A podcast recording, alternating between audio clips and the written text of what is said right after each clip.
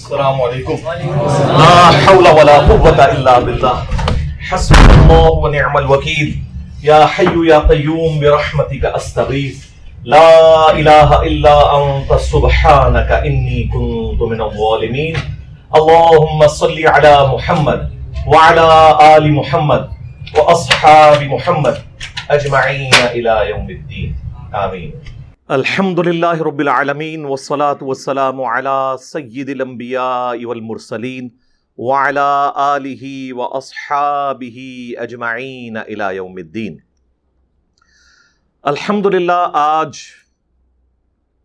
آٹھ مئی دو ہزار بائیس کو سنڈے کے دن ہمارا یہ public session number forty two منعقد ہونے جا رہا ہے آپ کے سوالات پرچیوں کی شکل میں میرے پاس آ چکے ہوئے ہیں۔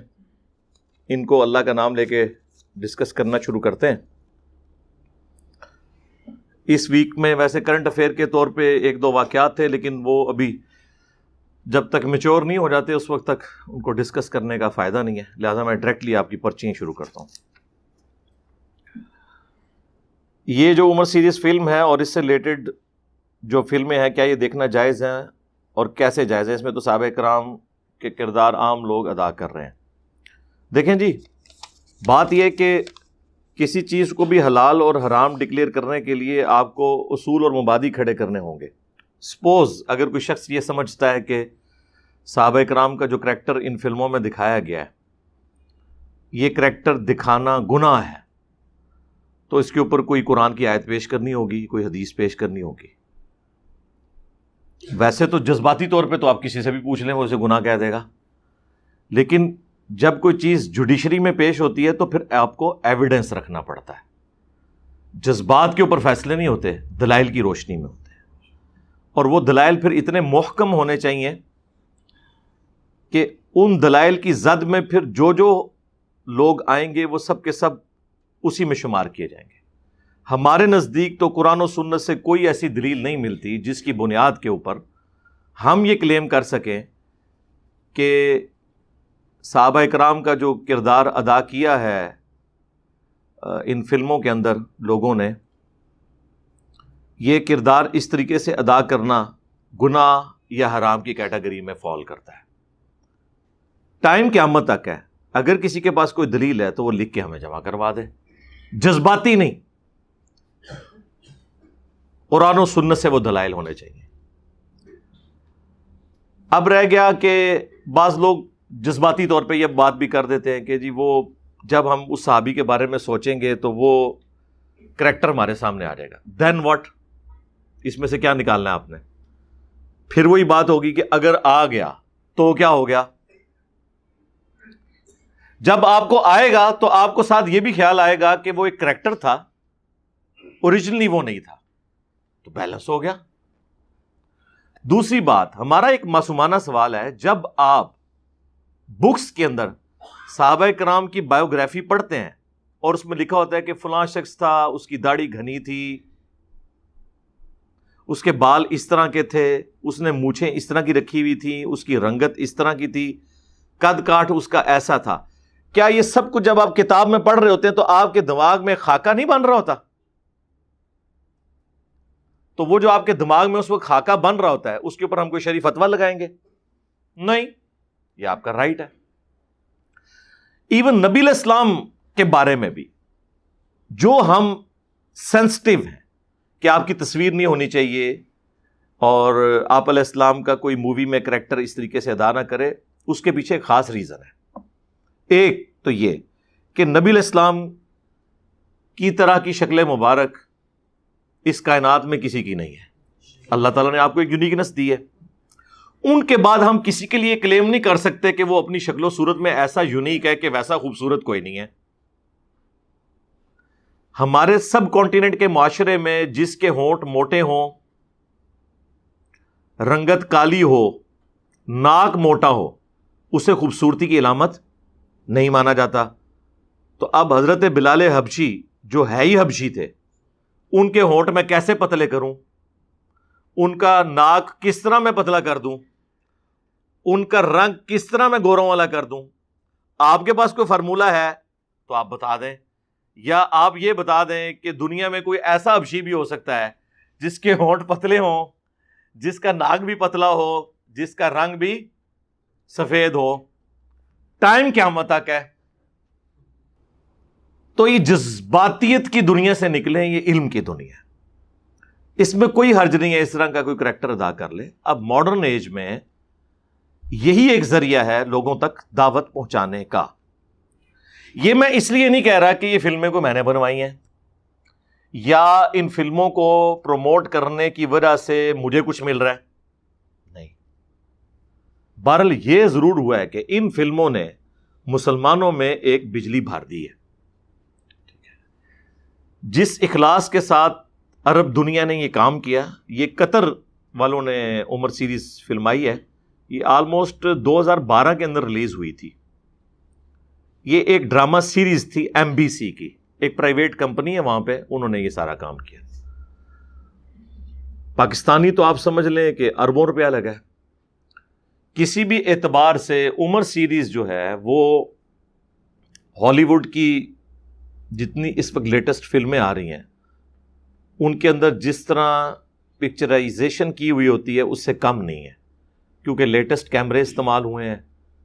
گرین اسکرین کا استعمال بہت زبردست ہوا ہے۔ وہ آپ کے سامنے ہے۔ ایون میں نے صحابہ کرام کی بایوگرافی کے اوپر جتنی گفتگو کی ہے، اس میں بھی آپ نے دیکھیں ہوں گی ویڈیوز ہدایہ پورٹل کے اوپر کہ کافی جگہ انہوں نے اس کے سینز لگائے ہیں۔ یہ تو سائنس مانتی ہے کہ جب آپ کوئی چیز کتاب میں پڑھتے ہیں، تو صرف ٹین پرسینٹ آپ ریٹین کرتے ہیں اپنے دماغ کے اندر۔ جو چیز آپ سنتے ہیں، وہ آلموسٹ ففٹین پندرہ فیصد۔ لیکن جو چیز آپ دیکھتے ہیں نا، وہ پچاس فیصد تک ریٹین ہو جاتا ہے۔ جن لوگوں نے عمر سیریز دیکھی ہے اوریجنلی تو وہ عربی میں تھی، پہلے وہ انگلش سب ٹائٹل کے ساتھ آئی، پھر پاکستان میں تو کسی نے ضرورت نہیں کی، ہم نے بڑی کوشش کی۔ آن پیمنٹ تو اس کا خرچہ کروڑوں میں تھا۔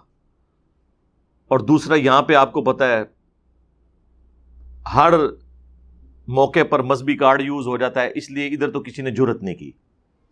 البتہ انڈیا کے اندر کچھ تھے لوگ، انہوں نے محنت کر کے اس کی اردو ڈبنگ کی۔ اتنی پرفیکشن سے نہیں ہوئی جتنی ہونی چاہیے تھی۔ آپ کے اعتبار سے وہ ٹھیک ہے۔ یعنی میں تو اس کو بہت باریکی سے دیکھ رہا ہوں۔ ادروائز عام بندے کے لیے کلاس کی انہوں نے ڈبنگ کر دی ہے اس کی۔ وہ ہماری ویب سائٹ ایل سنت پاک ڈاٹ کام پہ رکھی ہوئی ہے کیونکہ ہم نے ان سے وہ پرچیز کی تھی۔ آٹھ سے کئی سال پہلے۔ پچھلے کئی سالوں سے جیلم میں تو میں دیکھ رہا ہوں۔ ہم نے نہیں کسی کو دی وہ فلم، لیکن جو سی ڈی چینلز ہیں رمضان میں، وہ فلم چلاتے ہیں۔ اس میں رائٹ کے اوپر ایل سنت پاک ڈاٹ کام ہمارا لوگو بھی لکھا ہوا نظر آتا ہے۔ اور ماشاء اللہ آہستہ آہستہ ایکسیپٹنس آ گئی ہے۔ اس کو دیکھنے کے بعد آپ اس زمانے میں پہنچ جاتے ہیں، اس کلچر میں پہنچ جاتے ہیں۔ میں آپ کو بڑے وسوخ سے کہتا ہوں کہ بڑے بڑے اہل علم، علماء جن کو آپ سمجھتے ہیں، انہیں اسلامک ہسٹری کے اوپر عبور حاصل ہے۔ یا یہ لوگ دین کے جاننے والے ہیں سو کالڈ ان کو بھی اتنی تفصیلات نبی الاسلام کی بایوگرافی کے بارے میں نہیں پتا ہوں گی جتنی اس شخص کو پتا ہوں گی جس نے عمر سیریز دیکھ لی ہے۔ قادسیہ اور یرموک کے بارے میں کبھی کبھار کسی نے سن لیا تو سن لیا۔ اس کے پیچھے کیا ہسٹری تھی؟ کون سی امپائرس تھیں؟ اس وقت کس طرح عرب میں ریولوشن ایک چھوٹے سے علاقے سے نکل کے سترہ سال کے اندر تینوں بر اعظموں میں پہنچ گئی۔ اس کے پیچھے کیا ایفرٹس تھیں؟ کتنی تکلیف سے صحابہ اکرام کو اور سب سے بڑھ کر خود رسول اللہ صلی اللہ علیہ وآلہ وسلم کو گزرنا پڑا۔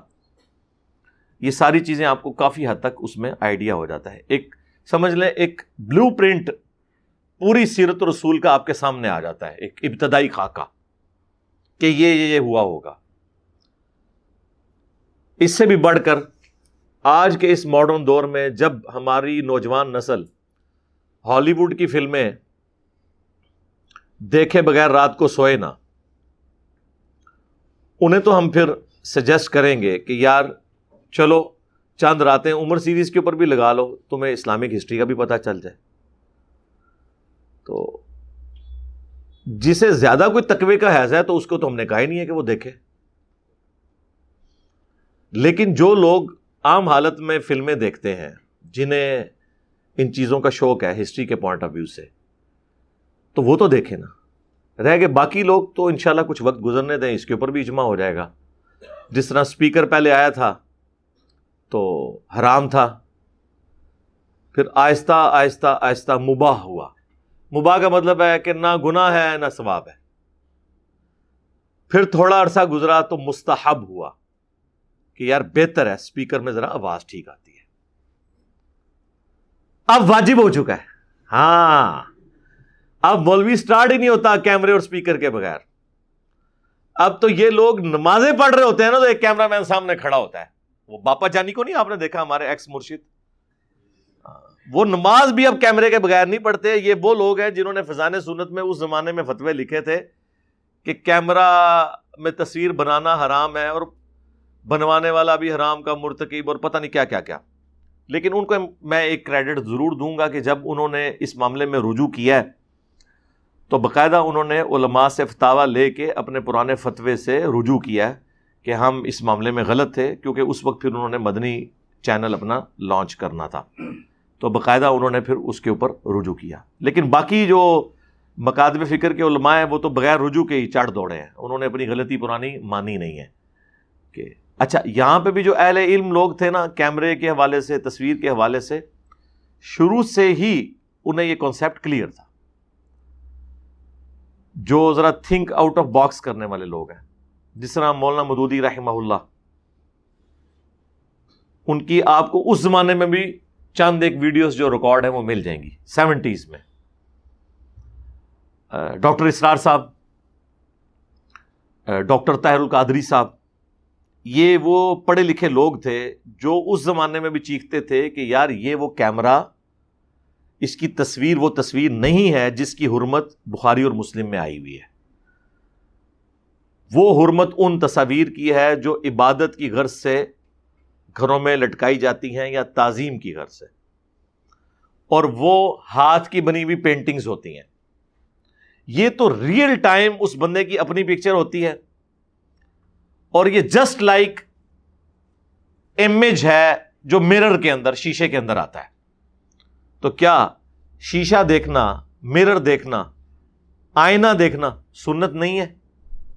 اگر نبی الاسلام کو تصویر سے، اس حوالے سے اتنی نفرت ہوتی، تو آپ کبھی بھی آئینہ نہ دیکھتے۔ اور آئینے میں تو تصویر کس کی آ رہی ہوتی تھی؟ اللہ کے نبی علیہ السلام کی۔ باقی تصویریں تو شاہی کوئی نہیں نا؟ لیکن نبی اسلام نے آئینہ استعمال فرمایا یہ بھی جسٹ لائک آئینہ ہی ہے۔ یہ جو سیف بھی ہوتی ہے الیکٹرو میگنیٹک ویوز کی فارم میں یہ سیو ہوتی ہے۔ اگر آپ اس کو کھول کے دیکھیں، اس کے اندر کوئی پکچر آپ کو بنی ہوئی نظر نہیں آئے گی۔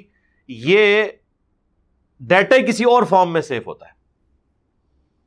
میں نے تو بہت پہلے کہا تھا کہ ہمارے جو موبائل فونز کے اندر جو قرآن رکھے ہوئے ہیں نا ان کو آپ بغیر وضو کے چھو لیں، ہمارے نزدیک تو اوریجنل قرآن کو بھی بغیر وضو کے اگر کوئی تعلیم کے لیے چھوتا ہے، تو کوئی حرمت کا فتویٰ نہیں ہے۔ صرف اسپیسیفکلی کراط کرنے کے لیے صحابہ اور تابعین کا یہ طریقہ ہے کہ وہ وضو کا اہتمام کرتے تھے۔ وہ بھی صرف پروٹوکول کے طور پر۔ آبلیگیٹری صرف نماز کے لیے ہے وضو۔ نہ مسجد میں بیٹھنے کے لیے وضو کی ضرورت ہے، نہ قرآن کے لیے۔ اس وقت بھی میں نے کہا تھا کہ یہ جو موبائل میں آیا نا، اس سے تو یہ حکم بھی اٹھ گیا۔ اور واقعی اب مفتی اکمل صاحب جو بریلویوں کے ایک بڑے مفتی ہیں، کیو ٹی وی پہ پچھلے آلموسٹ کوئی بیس سال سے بیٹھے ہوئے ہیں، انہوں نے تو بانگے دول یہ بات کی ہے کہ اس کو آپ ٹچ بھی کریں تو کوئی مسئلہ نہیں ہے۔ اس کی وجہ یہ ہے کہ یہ تو مصف ہے ہی نہیں ہے، بلکہ اسکرین کے پیچھے اس کا امیج آپ کو نظر آ رہا ہے جس کو آپ ڈائریکٹلی ٹچ نہیں کر رہے۔ تو بغیر وضو کے آپ اس کو ٹچ کر کے پڑھ بھی سکتے مسئلہ حل ہو گیا نا۔ اب لوگوں کو سمجھ آ رہی ہے۔ تصویر کے بارے میں بھی انہوں نے اسی طرح کی بات کی۔ تو اللہ کا شکر ہے کہ وقت کے ساتھ ساتھ سائنس کی برکت سے علماء کو باتیں سمجھ آ رہی ہیں۔ ایک زمانہ تھا، یہ اینک کو بھی انہوں نے کہا تھا، یہود و نصارہ کے ساتھ مشابہت ہے۔ ہاں۔ اسپیکر کی آواز، شیطانی آواز۔ احمد بریلوی صاحب کا فتویٰ اشلوی تھانوی دوبندی کا فتوا پھر وقت کے ساتھ ساتھ آپ دیکھ لیں۔ اب یہ لوگ یہ ساری چیزیں یوز کرتے ہیں۔ چین والی گھڑی۔ ہم نے آج تک نہیں پہنی۔ علماء کو دیکھیں انہوں نے کیسی پہنی ہوتی ہیں۔ پہلے کہ یہ لوگ اسے حرام کہتے تھے۔ ہمارے نزدیک بھی حرام نہیں ہے یہ۔ نہ پہلے تھی، نہ اب ہے۔ حرام پہلے دن سے حرام ہے، حلال پہلے دن سے حلال ہے۔ اسے کوئی حلال کو حرام حرام کو حلال نہیں کر سکتا۔ لیکن چونکہ علماء کو سمجھ تھوڑی دیر بعد آتی ہے، تو اس لیے پھر لوگ مذاق اڑاتے ہیں کہ جی یہ کیا پہلے تو حرام تھا، اب حلال ہوا۔ وہ پہلے بھی حرام نہیں تھا۔ ان کی عقل پوری سی ہوتی ہے، ان کو بعد میں سمجھ آتی ہے۔ آپ وہ ذرا فتوے پڑھے نا اسپیکر کے حرام ہونے پہ، آپ سوچ رہے ہوں گے کیا لکھا ہوگا۔ اس میں انہوں نے ایک ہی پوائنٹ اس میں اڈاپٹ کیا ہے کہ جب آپ اسپیکر کے اوپر نماز پڑھاتے ہیں نا، جو تکبیرات ہیں، وہ تکبیر کی آواز جب امام کے منہ سے نکل کے اسپیکر میں جاتی ہے اور ایمپلیفائی ہو کے واپس آتی ہے تو وہ کہتے ہیں وہ پھر آپ اسپیکر کے پیچھے نماز پڑھ رہے ہیں۔ امام کے پیچھے نہیں پڑھ رہے۔ اندازہ کریں۔ یہ انہوں نے پلی لی ہوئی ہے۔ وہ کہتے ہیں امام کی آواز تو اس وقت تک تھی جب تک کہ کالر مائک تک پہنچی۔ اس کے بعد مائک میں گئی۔ ایمپلیفائی ہو کے جب آپ کو اسپیکر سے باہر نکلی ہے تو وہ امام نہیں ہے۔ وہ پیچھے اسپیکر کے۔ ان بیوقوفوں سے کوئی پوچھے کہ اگر یہی اگر آپ کی لاجک مان لی جائے، تو پھر تو اگلے زمانوں میں بھی جتنی نمازیں ہیں وہ فارغ ہیں۔ اس کی ریزن یہ ہے، یہ مسجد میں جو محراب کا کانسیپٹ آیا، یہ کیوں آیا تھا؟ جب تعداد میں لوگ زیادہ ہوں، امام مسجد کتنا اونچا کرات کر سکتا ہے؟ یا تکبیرات انتقال یعنی ایک رکن سے دوسرے میں منتقل ہونے کی تکبیرات۔ کتنا گلا پھاڑ سکتا ہے؟ مکبر رکھنے پڑتے تھے۔ قیرات کی آواز کے لیے یہ محراب کا کانسیپٹ آیا۔ اور وہ چونکہ سیمی ڈوم تو ہوتا ہے۔ آپ نے دیکھا اس میں جب امام کھڑا ہوتا ہے نا، تو اس کی آواز اتنے حصے میں کنفائنڈ ہو جاتی ہے۔ وہ ٹکراتی ہے، ایک گونج پیدا ہوتی ہے، جسے آپ ایکو کہتے ہیں۔ اور اس کی وجہ سے وہ پھیلتی ہے۔ تو آواز تو وہ بھی محراب کی آ رہی ہوتی ہے، بندے کی تو نہیں ہے۔ بندے کی تو اس وقت تک تھی جب تک وہ ٹکرائی نہیں تھی ڈوم کے ساتھ۔ ڈوم کے بعد جب اس میں ایکو پیدا ہوئی، وہ تو پھر ڈوم کی آواز ہوئی۔ تو پیچھے اس ڈوم کے، پیچھے اس محراب شریف کے، اور اس سے بھی بڑھ کے۔ اگلے زمانوں کی آپ بڑی مساجد دیکھیں تو اس میں آپ کو چھوٹے چھوٹے ڈومس سینکڑوں کی تعداد میں نظر آئیں گے۔ یہ آیا صوفیہ جو نبیر اسلام کی پیدائش سے بھی پہلے کا بنا ہوا ہے۔ اس کے مقابلے پہ ایک بلو ماسک بنی ہوئی ہے اس کے۔ آپ ذرا اس کا ایریل ویو دیکھیں، اس میں ذرا آپ گمبد گنے کتنے زیادہ ہیں۔ وہ اسی وقت استنبول کے اندر سلطنت عثمانیہ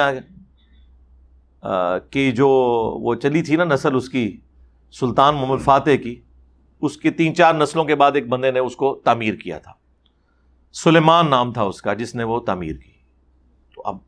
اندازہ کریں، وہ کئی سو سال گزر چکے ہیں اس مسجد کو۔ وہ گمد کیوں ہوتے تھے؟ گمد اس لیے ہوتے تھے کہ جب امام سینٹر میں کھڑا ہو اور وہ نماز بڑھائے اس کی آواز اس کے محراب سے اور اوپر والے گمبد سے ریباؤنڈ ہو کے ساتھ والے گمبد میں جائے، اس سے جو ہے وہ ایکو ہو کے، اس سے اگلے میں، اس سے ایکو ہو کے، اس سے اور یوں ٹریول کرتی جائے۔ اس کا آپ نے پریکٹیکل تجربہ کرنا ہے، آپ بادشاہی مسجد لاہور میں چلے جائیں۔ جو آلموسٹ چار سو سال تک دنیا کی سب سے بڑی مسجد رہی ہے، جب تک کہ شاہ فیصل مسجد نہیں بن گئی تھی، یا ہرمین کی توسیع نہیں ہوگی تھی۔ نائنٹین ایٹی سکس تک وہ دنیا کی سب سے بڑی مسجد رہی ہے۔ اورنگزیب عالمگیر نے وہ بنوائی تھی، ایک مسجد یہ لاہور میں اور ایک دلی میں پیرل میں۔ اس میں بھی آپ دیکھیں چھوٹے چھوٹے کتنے گنبد ہیں۔ آج بھی اسپیکر کے بغیر بھی اگر امام نماز پڑھائے، تو پہلی صف کے کونے میں بھی جو بندہ کھڑا ہے، اس تک بھی آواز اس کی پہنچتی ہے۔ وہی اس طریقے سے، یہ ایک سائنٹیفک فینومینا ہے۔ وہ تو اگلے زمانے میں بھی لوگ ایک گمبد سے دوسرے دوسرے، وہ تو پھر نیت ہونی چاہیے تھے پیچھے ان ڈیڑھ سو گمبدوں کے۔ اللہ اکبر۔ اسی کو آپ نے ایک انسٹرومنٹ میں کنورٹ کر لیا دین وٹ تو یہ پہلے سے یہ سارے معاملات چل رہے تھے۔ لیکن اینالوجی بنانا اور چیزوں کو دقت نظر سے دیکھنا، یہ ان لوگوں میں بہت کم لوگوں کی کمپیٹنسی تھی۔ ویسے کورالریز بڑی اچھی بناتے ہیں یہ۔ جب آپ کو انہوں نے فتوے کی زد میں لانا ہوتا ہے نا، تو پھر دیکھیں یہ کس طرح چیزیں جوڑ کے کورالریز بناتے ہیں۔ اور جہاں واقعی ان کو اپنی عقل کا استعمال کرنا چاہیے، وہاں ان کو بالکل موٹی موٹی بات بھی سمجھ نہیں آتی ہے کہ یار اس میں کیا مسئلہ ہو گیا۔ بہرل اب اللہ کا شکر ہے آہستہ آہستہ چینج آئی۔ ٹو تھاؤزینڈ ون کے اندر پہلی دفعہ دعوت اسلامی نے ملتان والے اجتماع میں اسپیکر کا استعمال شروع کیا۔ اللہ کا شکر ہے۔ اور نماز بھی اسپیکر میں شروع کروا دی۔ اس سے پہلے تو لاکھوں کے مجمے کے اندر سینکڑوں مکبر کھڑے کیے ہوتے تھے۔ امام سجدے میں ہوتا تھا اور جو آخری صف ہے وہ رکو میں ہوتی تھی۔ ظاہر ہے وہ آستہ آستہ ہوتا تھا نا ٹرانسفر۔ پھر انہوں نے اسپیکر کا استعمال شروع کیا اور لوگوں کی نمازیں بچنا شروع ہو گئی۔ رائے ونڈ میں ابھی تک وہی پرانا سسٹم چل رہا ہے۔ اور دوسری طرف جب آپ ان سے پوچھیں کہ بھائی یہ کیوں کر رہے ہو، کہہ رہے ہیں ہم سنت کے قریب ہیں، ٹھیک ہے؟ تو تقریریں کیوں اسپیکر میں کرتے ہو آ کے ادھر بھی سنت کے قریب رہو۔ کہ کچھ لوگ حضرات کے پاس بیٹھ کے سنیں، وہ جا کے ٹولیوں کی شکل میں آگے بتائیں اور یوں آگے جا کے بتائیں۔ دعا اسپیکر میں، تقریریں اسپیکر کے اندر، نماز آئے تو اسپیکر آف۔ رائے ونڈ میں چلے جائیں، مغرب کی نماز ہو یا عشاء کی، وہ جسٹ لائک زور کی نماز ہے۔ نہ آپ کو امام کی کراط کی آواز آنی ہے۔ ٹھیک ہے، سکون سے آپ نماز بھی پڑھیں، اپنی دکانوں کا حساب بھی کریں پیچھے۔ کرنا کرانا تو کچھ بھی نہیں۔ کیونکہ انفی تو اس کے بھی قائل نہیں ہے کہ آپ نے امام کی اگر آواز نہیں آ رہی ہے تو آپ کم از کم پیچھے سورہ فاتحہ پڑھ لے ویسے تو کہتے ہیں جی نہیں ہم اس لیے نہیں پڑھ رہے ہوتے کہ امام کی آواز آ رہی ہوتی ہے۔ جب آواز نہیں بھی آ رہی تب بھی نہیں پڑھ رہے۔ پھر پوچھو ہوں کے تکلیف دے؟ وہ کہتے ہیں امام پڑھ رہا ہے وہ کافی ہے۔ امام اپنا پڑھے ایسی اپنا حساب کتاب کریے۔ وہ اسی طریقے سے چل رہا ہے۔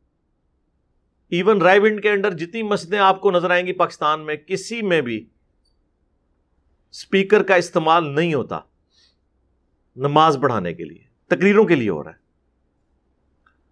یہ خام خواہ انہوں نے اپنے آپ کو دھوکے دیے میں اور میں حیران ہوتا ہوں کہ پڑھا لکھا طبقہ جب ان کے ساتھ اٹیچ ہوتا ہے وہ بھی پڑھا لکھا جاہل بن جاتا ہے ویسے جماعت آئی ہوئی ہوگی آپ پوچھیں جناب کیا تعلیم ہے کوئی کہے گا جی میں جناب سپریم کورٹ کا وکیل ہوں کوئی کہے گا جی میں ریٹائرڈ بریگیڈیئر ہوں۔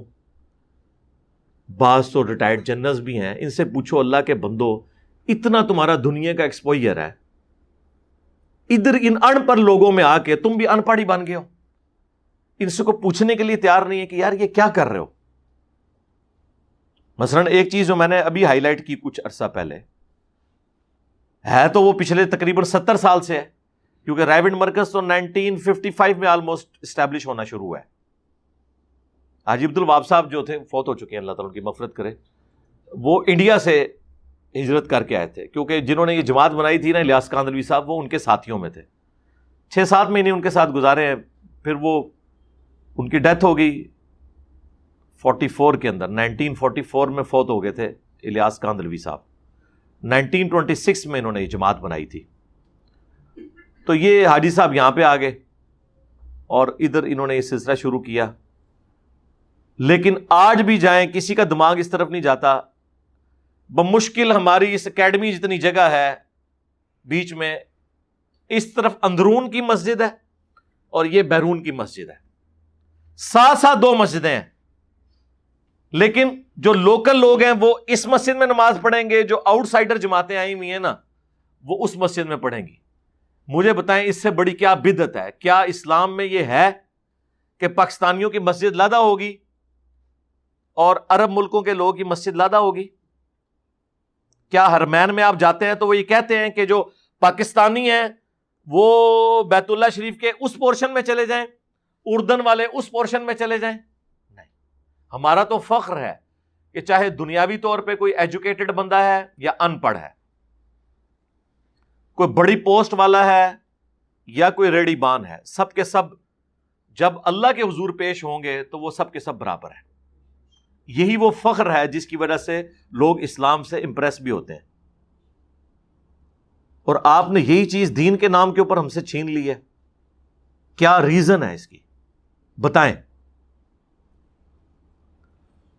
آپ کو اوپر سے تو یہ بہت ساری ریزن بتائیں گے شری ریزن کوئی نہیں بتائیں گے، انتظامی ریزن بتائیں گے۔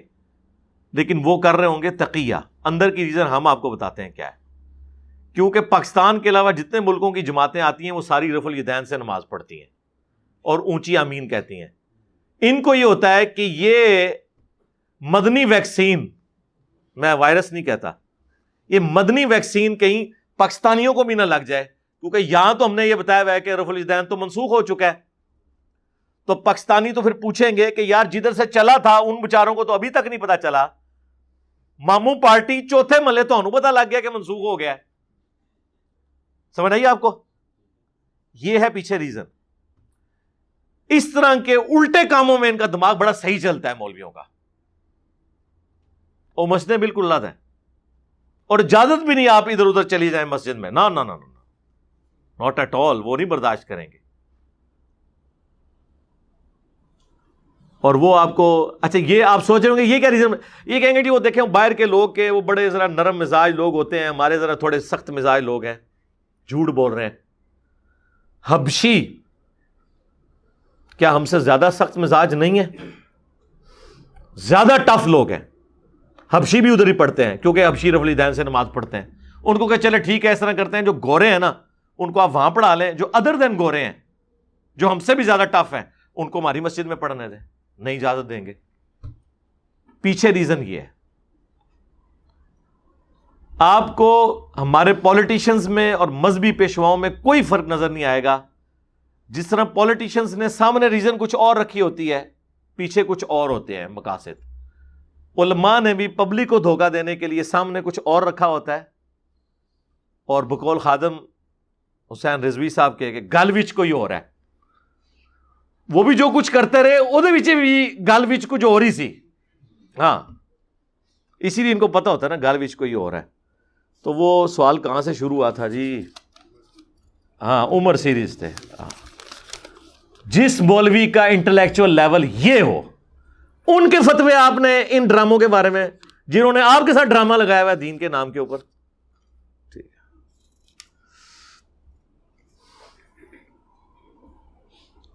رمضان مبارک میں صحت مند انسان اکثر اوقات مانگتے نظر آتے ہیں، مختلف مجبوریاں بتا کر پیسے لے کر چلے جاتے ہیں۔ کیا ایسے لوگوں کی حوصلہ شکلی کرنی چاہیے یا کچھ دینا چاہیے؟ بالکل کچھ نہیں دینا چاہیے جی ان کو۔ انہیں ڈسکریج کریں لیکن ڈانٹنا نہیں ہے۔ اس کا رائٹ آپ کو اللہ نے نہیں دیا۔ ایون کوئی جھوٹا پروفیشنل بیگر بھی آپ کے سامنے آئے، اسلام نے آپ کو یہ رائٹ نہیں دیا کہ آپ اسے ڈانٹیں گے۔ آپ کی یہ ڈومین نہیں ہے۔ آپ زیادہ سے زیادہ یہ کر سکتے ہیں کہ تھانے میں رپورٹ کریں کہ یہ پروفیشنل بیگرز فلاں جگہ بیٹھے ہوئے ہیں، لوگوں کو تنگ کر رہے ہیں۔ بس اس سے زیادہ نہیں ہے۔ قرآن میں واضح ہے سورہ بنی اسرائیل کے اندر کہ اگر تم اپنی تنگ دستی کی وجہ سے کسی کو کچھ دے نہیں سکتے تو اسے ڈانٹو بھی نہ۔ اور نہ ہم یہ کہتے ہیں کہ آپ کو پتہ چل جائے اس کے باوجود بھی آپ جان چھڑانے کے لیے کچھ اسے دے دیں۔ آپ نے دینا ہے تو آپ اسے دعا دیں۔ دعا سے زیادہ کوئی قیمت آپ دیکھ لیں۔ ہم پوری دنیا سے دعائیں ہی لے رہے ہیں۔ پیسے تو نہیں لے رہے۔ اور لوگ کہتے ہیں نہیں خالی دعا جی بس خالی دعا۔ ان سے پوچھیں کہ دعا سے بڑی کوئی نعمت ہو سکتی ہے۔ یہ دعائیں ہی تو ہیں کہ صدیوں کی امپائرز ایک پلیٹ فارم نے گرا دی ہیں۔ دعاؤں کے بغیر یہ کام چل سکتا تھا۔ اس دور میں جبکہ فرقہ واریت اس عروج پہ ہو، صدیوں سے آپ کو انہوں نے میٹھی نیند سلا دیا ہو اور آپ اٹھنے کے لیے بھی تیار نہ ہو۔ اور ایک بندہ آپ کو اٹھانے کی کوشش کرے اور وہ سارے مل کے جو آج تک آپس میں لڑ رہے تھے، وہ آپ کو کہیں کہ ہم تو پھر بھی ٹھیک ہے سارے آپس میں اس سے آپ نے بچنا ہے، یہ دجال ہے۔ اور وہ اٹھنے والا بندہ ایک بار سنے اور ان ساروں کو چھوڑ کے قرآن و سنت کے ساتھ اٹیچ ہو جائے۔ اس سے بڑی کوئی پلانٹ ارتھ کے اوپر صدیوں میں کوئی کرامت ہے تو آپ بتا دیں۔ یہ کرامت اللہ کی ہے، اللہ کا کرم ہونا کسی کے اوپر۔ یہ کر کے کوئی نہیں دکھا سکتا۔ تو اللہ کا شکر ہے۔ تو دعائیں ہم لیتے ہیں۔ فقیر آپ کے پاس آئے۔ ہماری تو یہ عادت ہے۔ ہمیں تو پتا ہے کہ جیل میں اس وقت ہزاروں کی تعداد کے اندر بیگرز موجود ہیں۔ ساری پروفیشنل ہیں۔ کیونکہ سارے ایک ہی رنگوں نسل کے ہیں۔ وہ جنوبی پنجاب سے آ کے بستیوں میں بعد ہوئے ہوئے ہیں، جھونپڑیوں کے اندر۔ ان کا کام یہ ہے کہ بس وہ اپنی نسل میں اضافہ کرتے ہیں۔ جیسے ہی بچے چلنے پھرنے کے قابل ہوتے ہیں، ان کو ساتھ لیتے ہیں اور ان کو بھیک مانگنے کے اوپر لگا دیتے ہیں۔ اب چھوٹا سا بچہ یا بچی آپ سے بھیک مانگنے ہے ویسے ہی دل پسیج جاتا ہے۔ لیکن ہمیں تو پتا ہوتا ہے کہ یہ پیچھے ان کا بڑا کھڑا ہوا ہے۔ اور دل ان کے اتنے کیڑی جتنے ہیں کہ کوئی جینون بیگر بھی وہاں پہ آ جائے، اسے مار کے بگا دیتے ہیں۔ اگر یہ ہمدردی رکھتے ہوں اور خود بھی وہی زندگی گزار رہے ہوں تو انہیں بھی موقع دیں کہ یار چلو، اگر دو ہزار دیہڑی ہم نے کمائی ہے تو پانچ سو یہ بھی لے جائے کبھی اجازت نہیں دیں گے۔ باقاعدہ انہوں نے جگہ ملی ہوئی ہے یہ ہماری اکیڈمی کے باہر بھی آپ کو، صبح کے وقت آپ گزرے ابھی بھی شاید بیٹھی ہوگی یہ ایک عورت۔ باقاعدہ اسے صبح ایک بندہ ڈراپ کر کے جاتا ہے۔ شام کو اس کو ریٹیو لیتا ہے۔ یہ میرا خیال ہے یہ آپ سمجھ لیں یہ آلموسٹ سمجھ لیں اسلام آباد میں بیٹھی ہوئی ہے، جتنی اس کی کمائی ہے۔ کیونکہ ادھر سے جتنے لوگ جاتے ہیں، انہوں نے پھر جی ٹی روڈ پہ ہی چڑھنا ہوتا ہے نا۔ تو وہ سفر پہ ہی جا رہے ہوتے ہیں، وہ جاتے ہوئے وہ پھر اس نے ایکٹنگ بھی ایسی کی ہوئی ہے، وہ چادر لی ہوئی ہے وائٹ کلر کی۔ لوگ کہتے ہیں، چلو یار سفر پہ جا رہے ہیں، دعائیں لیتے جائیں۔ ٹھیک ہے۔ میں تو ایک دو بار اسکول پہ بچوں کو چھوڑنے، کیونکہ یہ کانوینٹ اسکول ادھر پاس میں جی ٹی روڈ کے اوپر ہی ہے۔ تو میں ایک دو بار گزروں، میں اس کے پاس کھڑے ہو کے میں نے اس کو کہا، اللہ سے ڈر، شرم کر۔ آگے سے جواب نہیں دیا اس نے۔ ہمیں تو پتا پروفیشنل لوگ ہیں یہ۔ تو ایسے لوگوں کو آپ ڈسکریج کریں، بالکل کچھ نہ دیں۔ آپ کے پاس آتے ہیں، آپ ان کو سمجھانے کا رائٹ رکھتے ہیں۔ لیکن دھکا دے کے بگا دینا، مارنا، پیٹنا، گالیاں نکالنا، یہ غلط ہے۔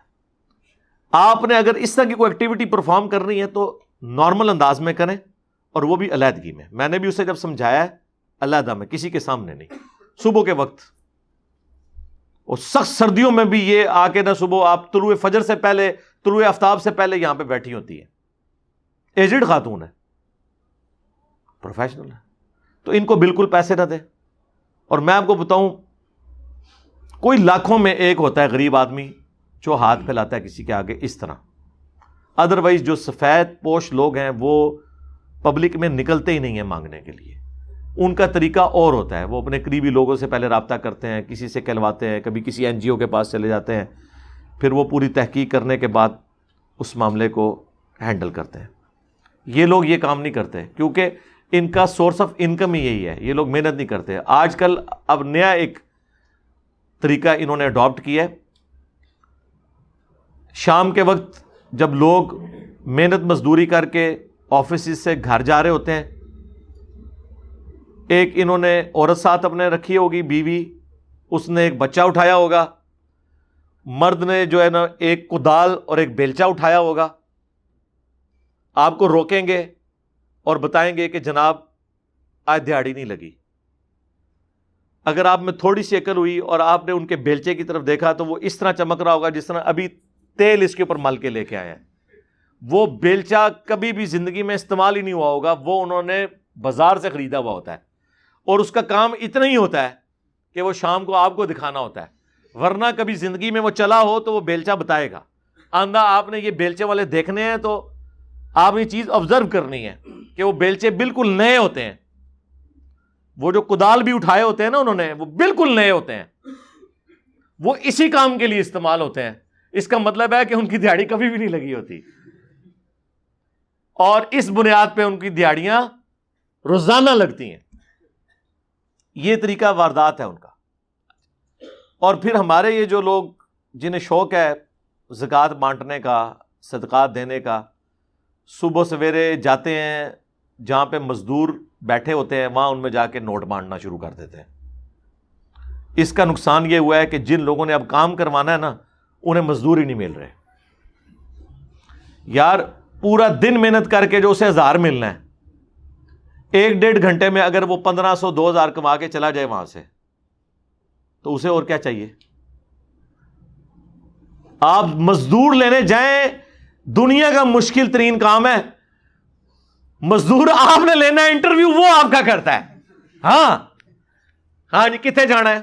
کہ کروانا ہے؟ اتنی باریکیاں پوچھے گا، جیسے پورا پروجیکٹ ہے جو آپ مطلب وہ اس نے آپ سے کام کروانا ہے۔ بندہ حیران ہو جاتا ہے، میں پھنس کدھر گیا ہوں۔ کئی تو آپ کے گھر تک بھی آ جائیں گے۔ جب آگے وہاں کام دیکھیں گے نا، کوئی اور بانا کریں گے، چلے جائیں گے۔ یعنی ایز اے نیشن ہم لوگوں کی عادت ہے کہ بغیر محنت کے کچھ ہاتھ لگ جائے۔ صرف جو لوگ افغانستان سے یا کے پی سے مزدوری کرنے والے پٹھان آئے ہوئے ہیں، یہ لوگ محنت سے کام کرتے ہیں۔ جس طرح کے پاکستانی، یورپ اور امریکہ میں جا کے محنت سے کام کرتے ہیں۔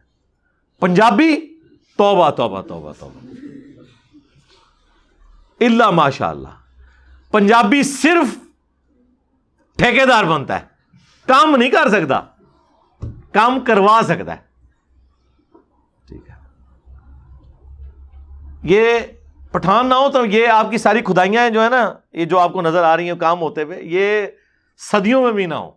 جس طرح کی ان کی، ان کے مزاج میں ہی اب محنت نہیں رہی ہے۔ بادشاہی ہے ان کی۔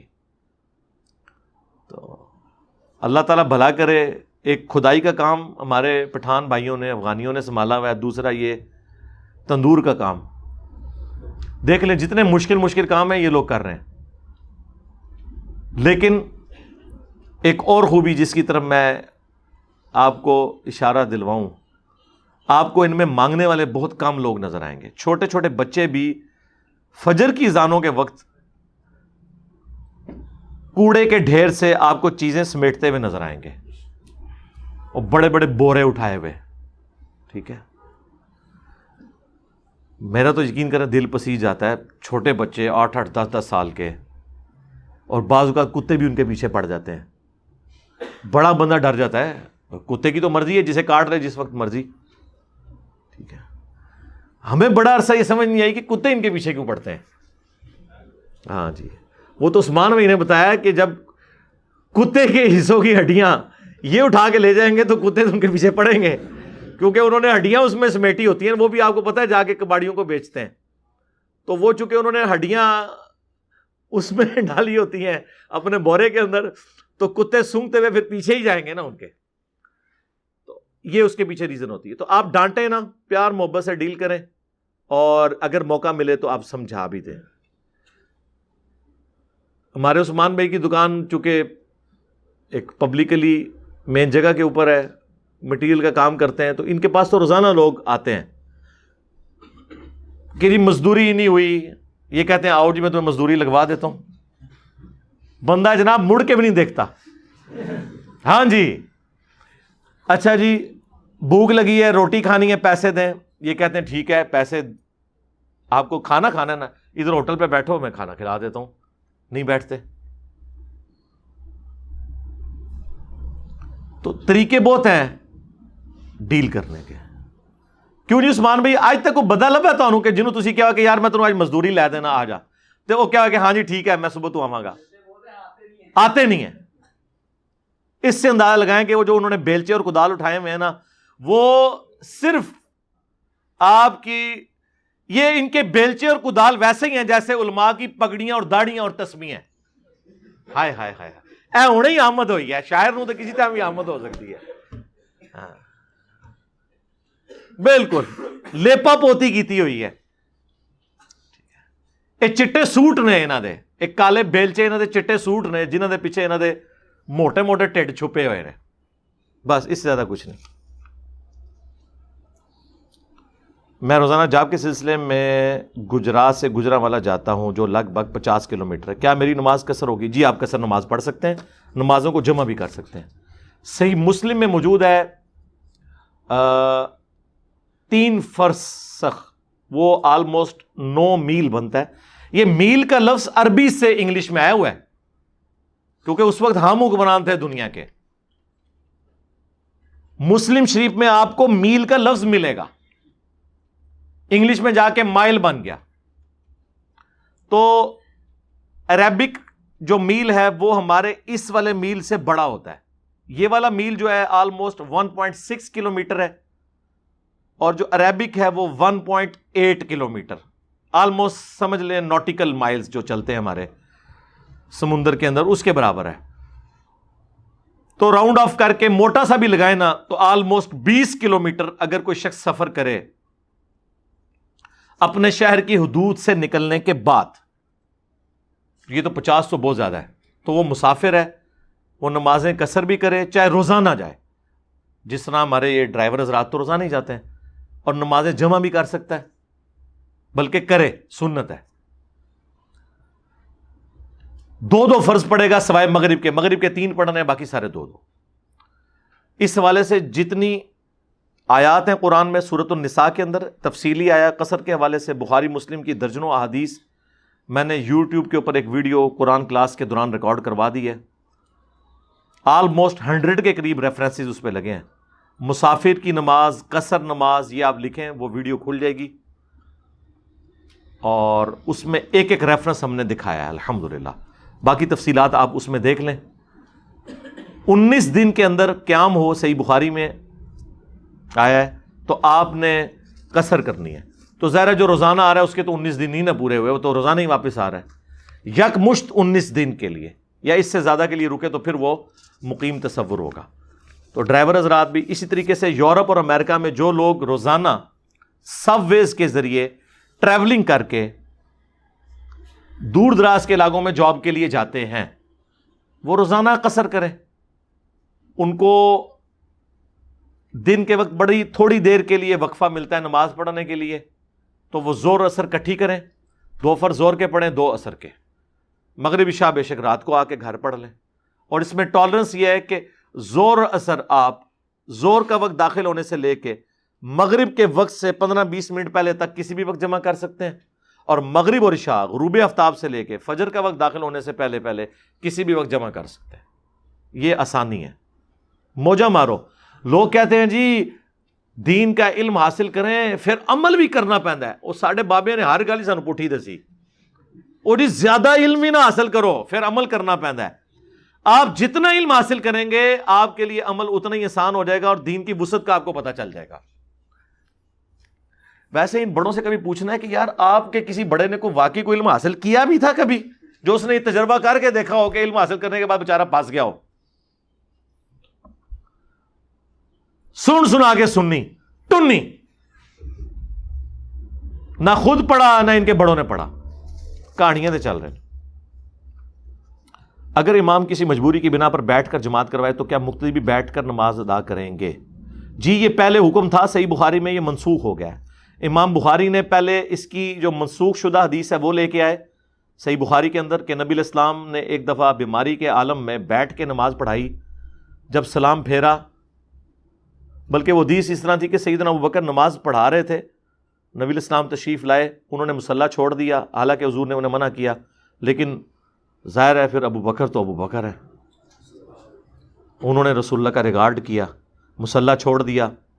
نبی الاسلام ذوف کی وجہ سے بیٹھ گئے۔ حضرت ابو بکر آپ کے ساتھ کھڑے ہو گئے۔ تکبیرات انتقال جو تھیں، ایک رکن سے دوسرے میں منتقل ہونے کی اس زمانے میں اسپیکر تو نہیں ہوتا تھا۔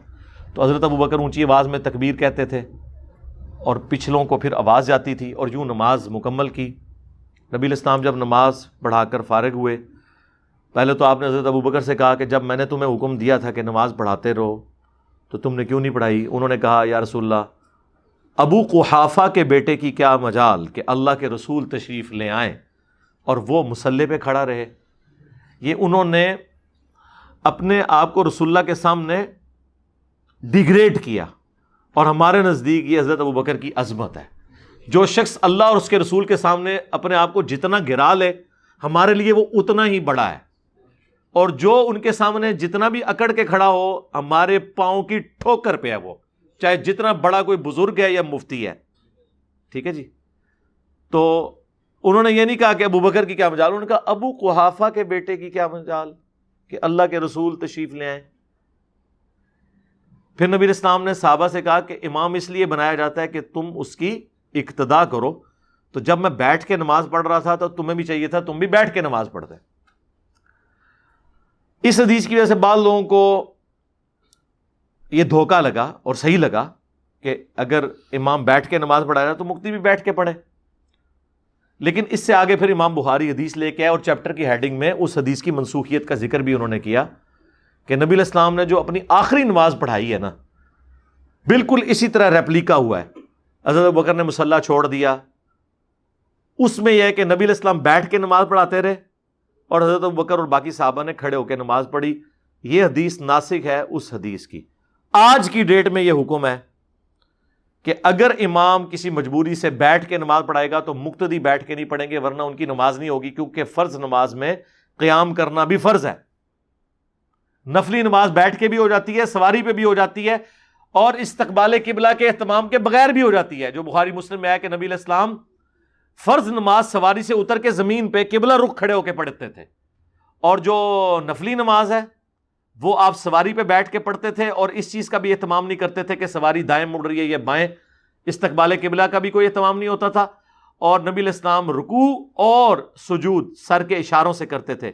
یعنی آپ اس کے لیے کوئی ماتھا بھی کہیں نہیں ٹیکتے تھے۔ نہ کوئی سامنے پھٹا رکھا ہوتا تھا۔ رکو کرنے کے لیے یوں سر جھکایا، سجدے کے لیے یوں جھکا دیا۔ تھوڑے سے ڈفرنس کے ساتھ دیٹس آل یہی طریقہ کرسی پہ نماز پڑھنے کا بھی ہوگا، جن کو گھٹنے کا ایشو ہے۔ یہ لالا بات ہے، ان کے گھٹنے مسجد میں جا کے پنکچر ہو جاتے ہیں۔ ہاں۔ اور مسجد کے دروازے پہ وہی بابے آپ کو ایک پی ٹی آئی کا اور ایک نون لیگ کا لڑتے ہوئے پونے گھنٹے تک نظر آئیں گے۔ نہ گوڑے کچھ ہوئے گا؟ ٹھیک ہے۔ ہاں بعض کا جینون کیس ہوتا ہے کہ وہ اس کو بینڈ کرنے میں ایشو ہوتا ہے۔ تو اس لیے ہوتا ہے۔ لیکن یہ کسی کسی کے ساتھ ہوتا ہے۔ ویسے تھوڑی سی بیماری پہ جا کے کرسی پہ بیٹھ جاتے ہیں۔ اور یہ جو مسجد کے اندر یہ کرسیاں نا جن کے سامنے پھٹے رگے ہوئے ہیں اگر ان پھٹوں کا مقصد تو قرآن رکھنا ہے نا پھر تو ٹھیک ہے۔ لیکن یہ ہے اس کام کے لیے نہیں ہے۔ یہ بدت کے لیے ہے۔ بدت یہ ہے کہ لوگ اس کے اوپر سجدہ کرتے ہیں۔ اس کے اوپر سجدہ کرنا یہ بدت ہے، خلاف سنت ہے۔ یہ اتنی بڑی بدت ہے کہ اسے بریلوی اور دیوبندی بھی بدت کہتے ہیں۔ ہاں جی کسی کے نزدیک بھی بیٹھ کے نماز پڑھتے ہوئے یا سواری پہ کسی چیز کے ساتھ ماتھے کو ٹچ کرنا یہ جائز نہیں ہے۔ سر کا اشارہ کرنا ہے صرف۔ لہذا اگر آپ کی مساجد میں ایسے ہیں تو کم از کم ان کے سامنے والے پھٹے اتروائیں کرسیاں نارمل جس طرح آپ عرب دنیا میں دیکھیں گے، وہاں پہ آپ کو وہ فولڈنگ چیئرز نظر آئیں گی۔ اس میں ذرا ایک تو وہ جگہ بھی زیادہ نہیں گھیرتی ہیں۔ پھر آپ اٹھا کے کہیں پہ بھی اس کو رکھ سکتے ہیں۔ اور ویسے عرب میں تو عام حالت میں بھی مسجد کے اندر کرسیاں رکھی ہوتی ہیں۔ ہمارے ملک میں تو مایوب سمجھا جاتا ہے۔ اب تھوڑی سی ٹالنس آئی ہے۔ مریض کے بغیر کو بندہ مسجد میں کرسی پہ بیٹھ ہی نہیں سکتا۔ وہ صرف امام نے اپنے لیے ممبر رکھا ہوا ہے۔ آپ تجربہ کر کے دیکھ لیں کسی مسجد میں۔ کرسیاں لے کے چار پانچ بندے میٹنگ کر کے بتائیں مجھے۔ وہ کس مایوب نظروں سے آپ کو دیکھیں گے۔ زمین پہ بیٹھے ہوئے بھی ویسے میٹنگ نہیں کرن دیں گے تانوں، لیکن کرسی تو ویسے ہی نہیں کرن دیں گے۔ وہ پھر آپ کو مثالیں دیں گے جی وہ اللہ کے دربار میں کرسی پہ بیٹھنا۔ ہے یہ کس لیے بنی ہے؟ اور ایک زمانہ تھا جس طرح میں نے آپ کو بتایا نا، چین والی گھڑی، اینک اسپیکر یہ انگریزوں کی پیداوار تھی نا۔ ایک زمانہ تھا کرسی پہ کھانا پینا بھی انگریزوں کی مشابت کہا جاتا تھا۔ کرسی پہ بیٹھنا بھی۔ تو نبی الاسلام نے تو ممبر یوز کیا ہے۔ وہ تو کرسی تو شاہی کوئی نہیں اس کے مقابلے پہ۔ وہ تو تین سٹیپ چڑھ کے آپ اوپر جا کے بیٹھتے تھے۔ وہ تو کرسی بھی نہیں، کرسا کہنا چاہیے۔ اگر اللہ کے دربار میں وہ ممبر لگ کے اس کرسی پہ کوئی بندہ بیٹھ سکتا ہے اور صرف رسول اللہ نہیں بیٹھے، بعد میں اصاب رسول بھی بیٹھے ہیں تابین بھی بیٹھے ہیں۔ وہ اللہ کے دربار کی کوئی بے حرمتی نہیں ہے، تو یہ جو معصوم سی کرسی پلاسٹک کی ہے، اس سے اللہ تعالیٰ کی شان میں کون سی تنقید ہو جائے گی؟ چھوٹا ذہن، چمچ کے ساتھ کھانا کھانا جی کانٹا استعمال کرنا انگریزوں کی۔ تو چھتر موبائل، اے وڈے وڈے، مریداں دے پیسے دے فری موبائل یہ انگریزوں کی مشابت نہیں ہے۔ اے ویگو ڈالے وہ اتنے موٹے موٹے باڈی گارڈ اور انہوں ہاتھ اجمیر شریف دی بنیا ہوئی کلاشن کوفا ہاں اور بغداد شریف کے بنی ہوئی بلٹ پروف جیکٹیں ہاں ادھر کی بنی ہوئی ہے ہاں تو آڈے بزرگ صرف ٹرین روک سکتے سن نہ ٹرین کا انجن بنا سکے نہ ڈبا بنا سکے تو وہ نہیں نظر آتے اور وہ باڈی گارڈ وہ ہوتے ہیں جو صرف گوشت کھاتے ہیں۔ روٹی والا تکلف ہی نہیں، چھوٹا گوشت، دو دو کلو۔ آپ لوگ تو ان کا خرچہ ہی نہیں پورا کر سکتے۔ اس میں کسی چیز میں ان کو انگریز نہیں نظر آئے گا۔ گھروں میں چلے جائیں۔ ان کے باتھ روموں میں بھی ایئر کنڈیشن لگے ہوئے ہیں۔ میں آپ کو صحیح بتا رہا ہوں۔ باتھ روموں میں بھی۔ تو وہ جو ہے وہ گولڈا شیف والوں نے بنایا ہے ایئر کنڈیشن جو ہے۔ ادھر کوئی انگریز نظر نہیں آئے گا۔ انگریز ہی نظر بڑھ جائے گا تو پینٹ شرٹ وچ، ٹائی وچ، جس کا کوئی لینا دینا ہی نہیں ہے اس چیز کے ساتھ۔ وہ لباس ہے، وہ ہر علاقے کا اپنا ہے۔ یہ جو حدیث ہے نا بدعود کی منتشبہ بے قوم فہو من ہو جس نے جس قوم کی مشابت کی، وہ اس میں سے اٹھایا جائے گا، وہ اسی میں شمار ہوگا۔ اس سے مراد ہے مذہبی ایکٹیویٹیز کی مشابت کرنا یعنی گلے میں سلیب لٹکانا، ہاتھ میں سکھوں والا کڑا پہن لینا، ماتھے پہ سندور لگانا۔ جو ریلیجس ایکٹیویٹیز ہیں کسی مذہب کی، وہ آپ اڈاپٹ نہیں کر سکتے۔ ٹائی ریلیجس ایکٹیویٹی نہیں ہے، ورنہ ویٹیکن سٹی کے پاپ نے کبھی آپ نے ٹائی دیکھی ہے اس کو لگائے ہوئے؟ اس نے تو ٹوپی بھی پائی ہوتی ہے یار۔ تو یہ بس کیڑی جتنے دل ہیں ان لوگوں کے، اور اس قسم کے فتوے آپ کو دیتے نظر آئیں گے۔ تو آپ بیٹھ کے یہ سوال آیا تھا، بیٹھ کے آپ نماز۔ البتہ ایک حدیث ہے صحیح بخاری میں، مسلم میں بھی، کہ جو بیٹھ کے نماز پڑھتا ہے، اسے کھڑے ہو کے نماز پڑھنے سے آدھا ثواب ملتا ہے۔ یہ ذہن میں رکھیے گا۔ لیکن یہ نفلی نماز کے لیے۔ فرض نماز تو بیٹھ کے ہوگی نہیں، سوائے مجبوری کے۔ اور جب مجبوری میں ہوگی تو پھر بیٹھ کے بھی آپ کو پورا ثواب ہی ملے گا۔ ہاں وہ حدیث ہے صحیح بخاری میں کہ جب کوئی شخص اپنی عبادت میں تگو دو چھوڑ دیتا ہے، اس وجہ سے کہ وہ بیمار ہو جاتا ہے۔ نہ وہ نفلی روزے زیادہ رکھ سکتا ہے، نہ زیادہ عبادت کر سکتا ہے۔ تو اللہ تعالیٰ فرشتوں سے پوچھتا ہے کہ بتاؤ، اگر میں اسے دوبارہ سے دے دوں تو یہ اسی طریقے سے عمل کرے گا؟ تو فرشتے کہتے ہیں، کرے گا یا اللہ۔ تو اللہ تعالیٰ فرماتا ہے کہ پھر اسے بیماری کے دنوں میں بھی اس کا اتنا ہی ثواب لکھو جتنا یہ صحت کے دنوں میں کرتا تھا۔ یہ صحیح بخاری میں حدیث ہے۔ یہ حدیث ایک کور کرتی ہے اس ساری چیز کو اگر کسی کو شری ازر کی وجہ سے بیٹھ کے نماز پڑھنی پڑتی ہے ایون لیٹ کے بھی، تو وہ اس کے لیے ثواب اتنا ہی ہوگا۔ اگر شری اسے کوئی مجبوری ہے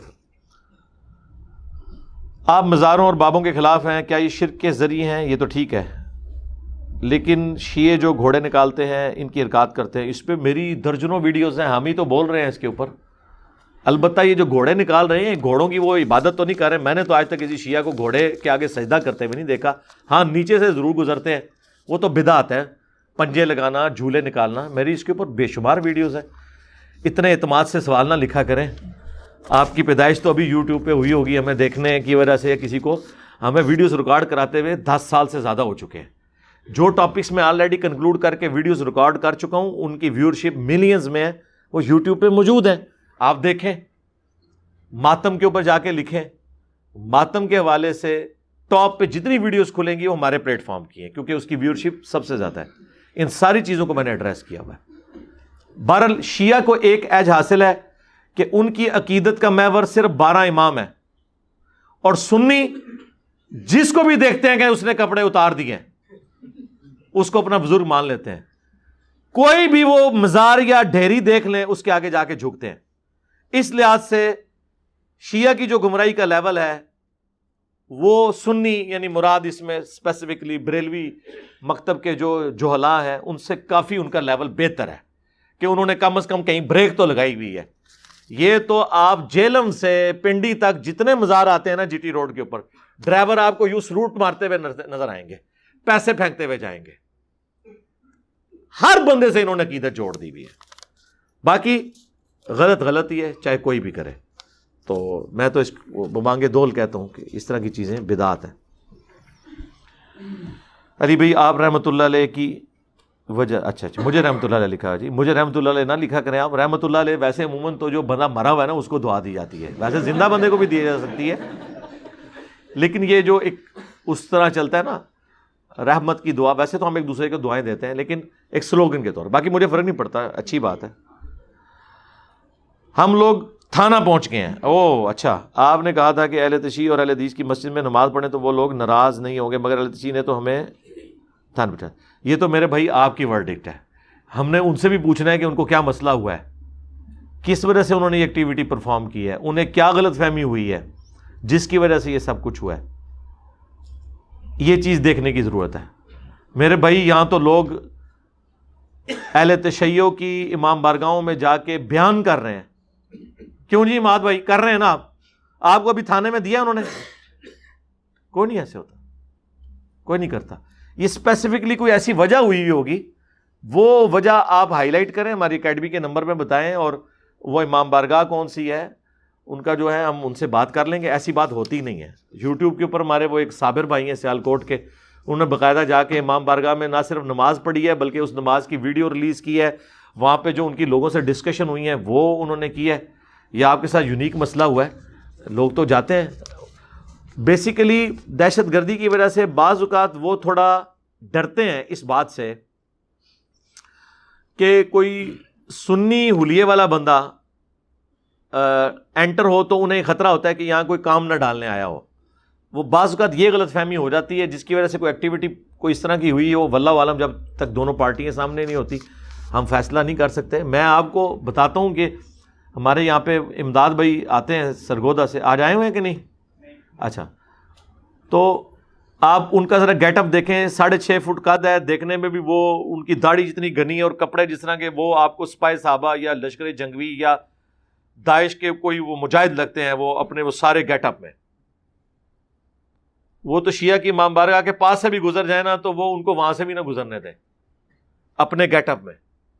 اور سرگودا میں مجھے بتانے لگے کہ میں ایک جنازے پہ گیا، وہ شیعہ کا جنازہ تھا۔ اور کسی بڑی پرسنالٹی کا تھا۔ اور ہر بندے کی تلاشی لے کے وہ اندر جانے دے رہے تھے۔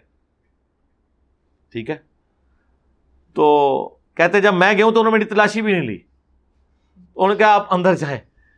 تو وہ دوسرا بندہ کہتا ہے، انہوں نے کہا جی یہ انجینئر صاحب کے اسٹوڈنٹ ہیں۔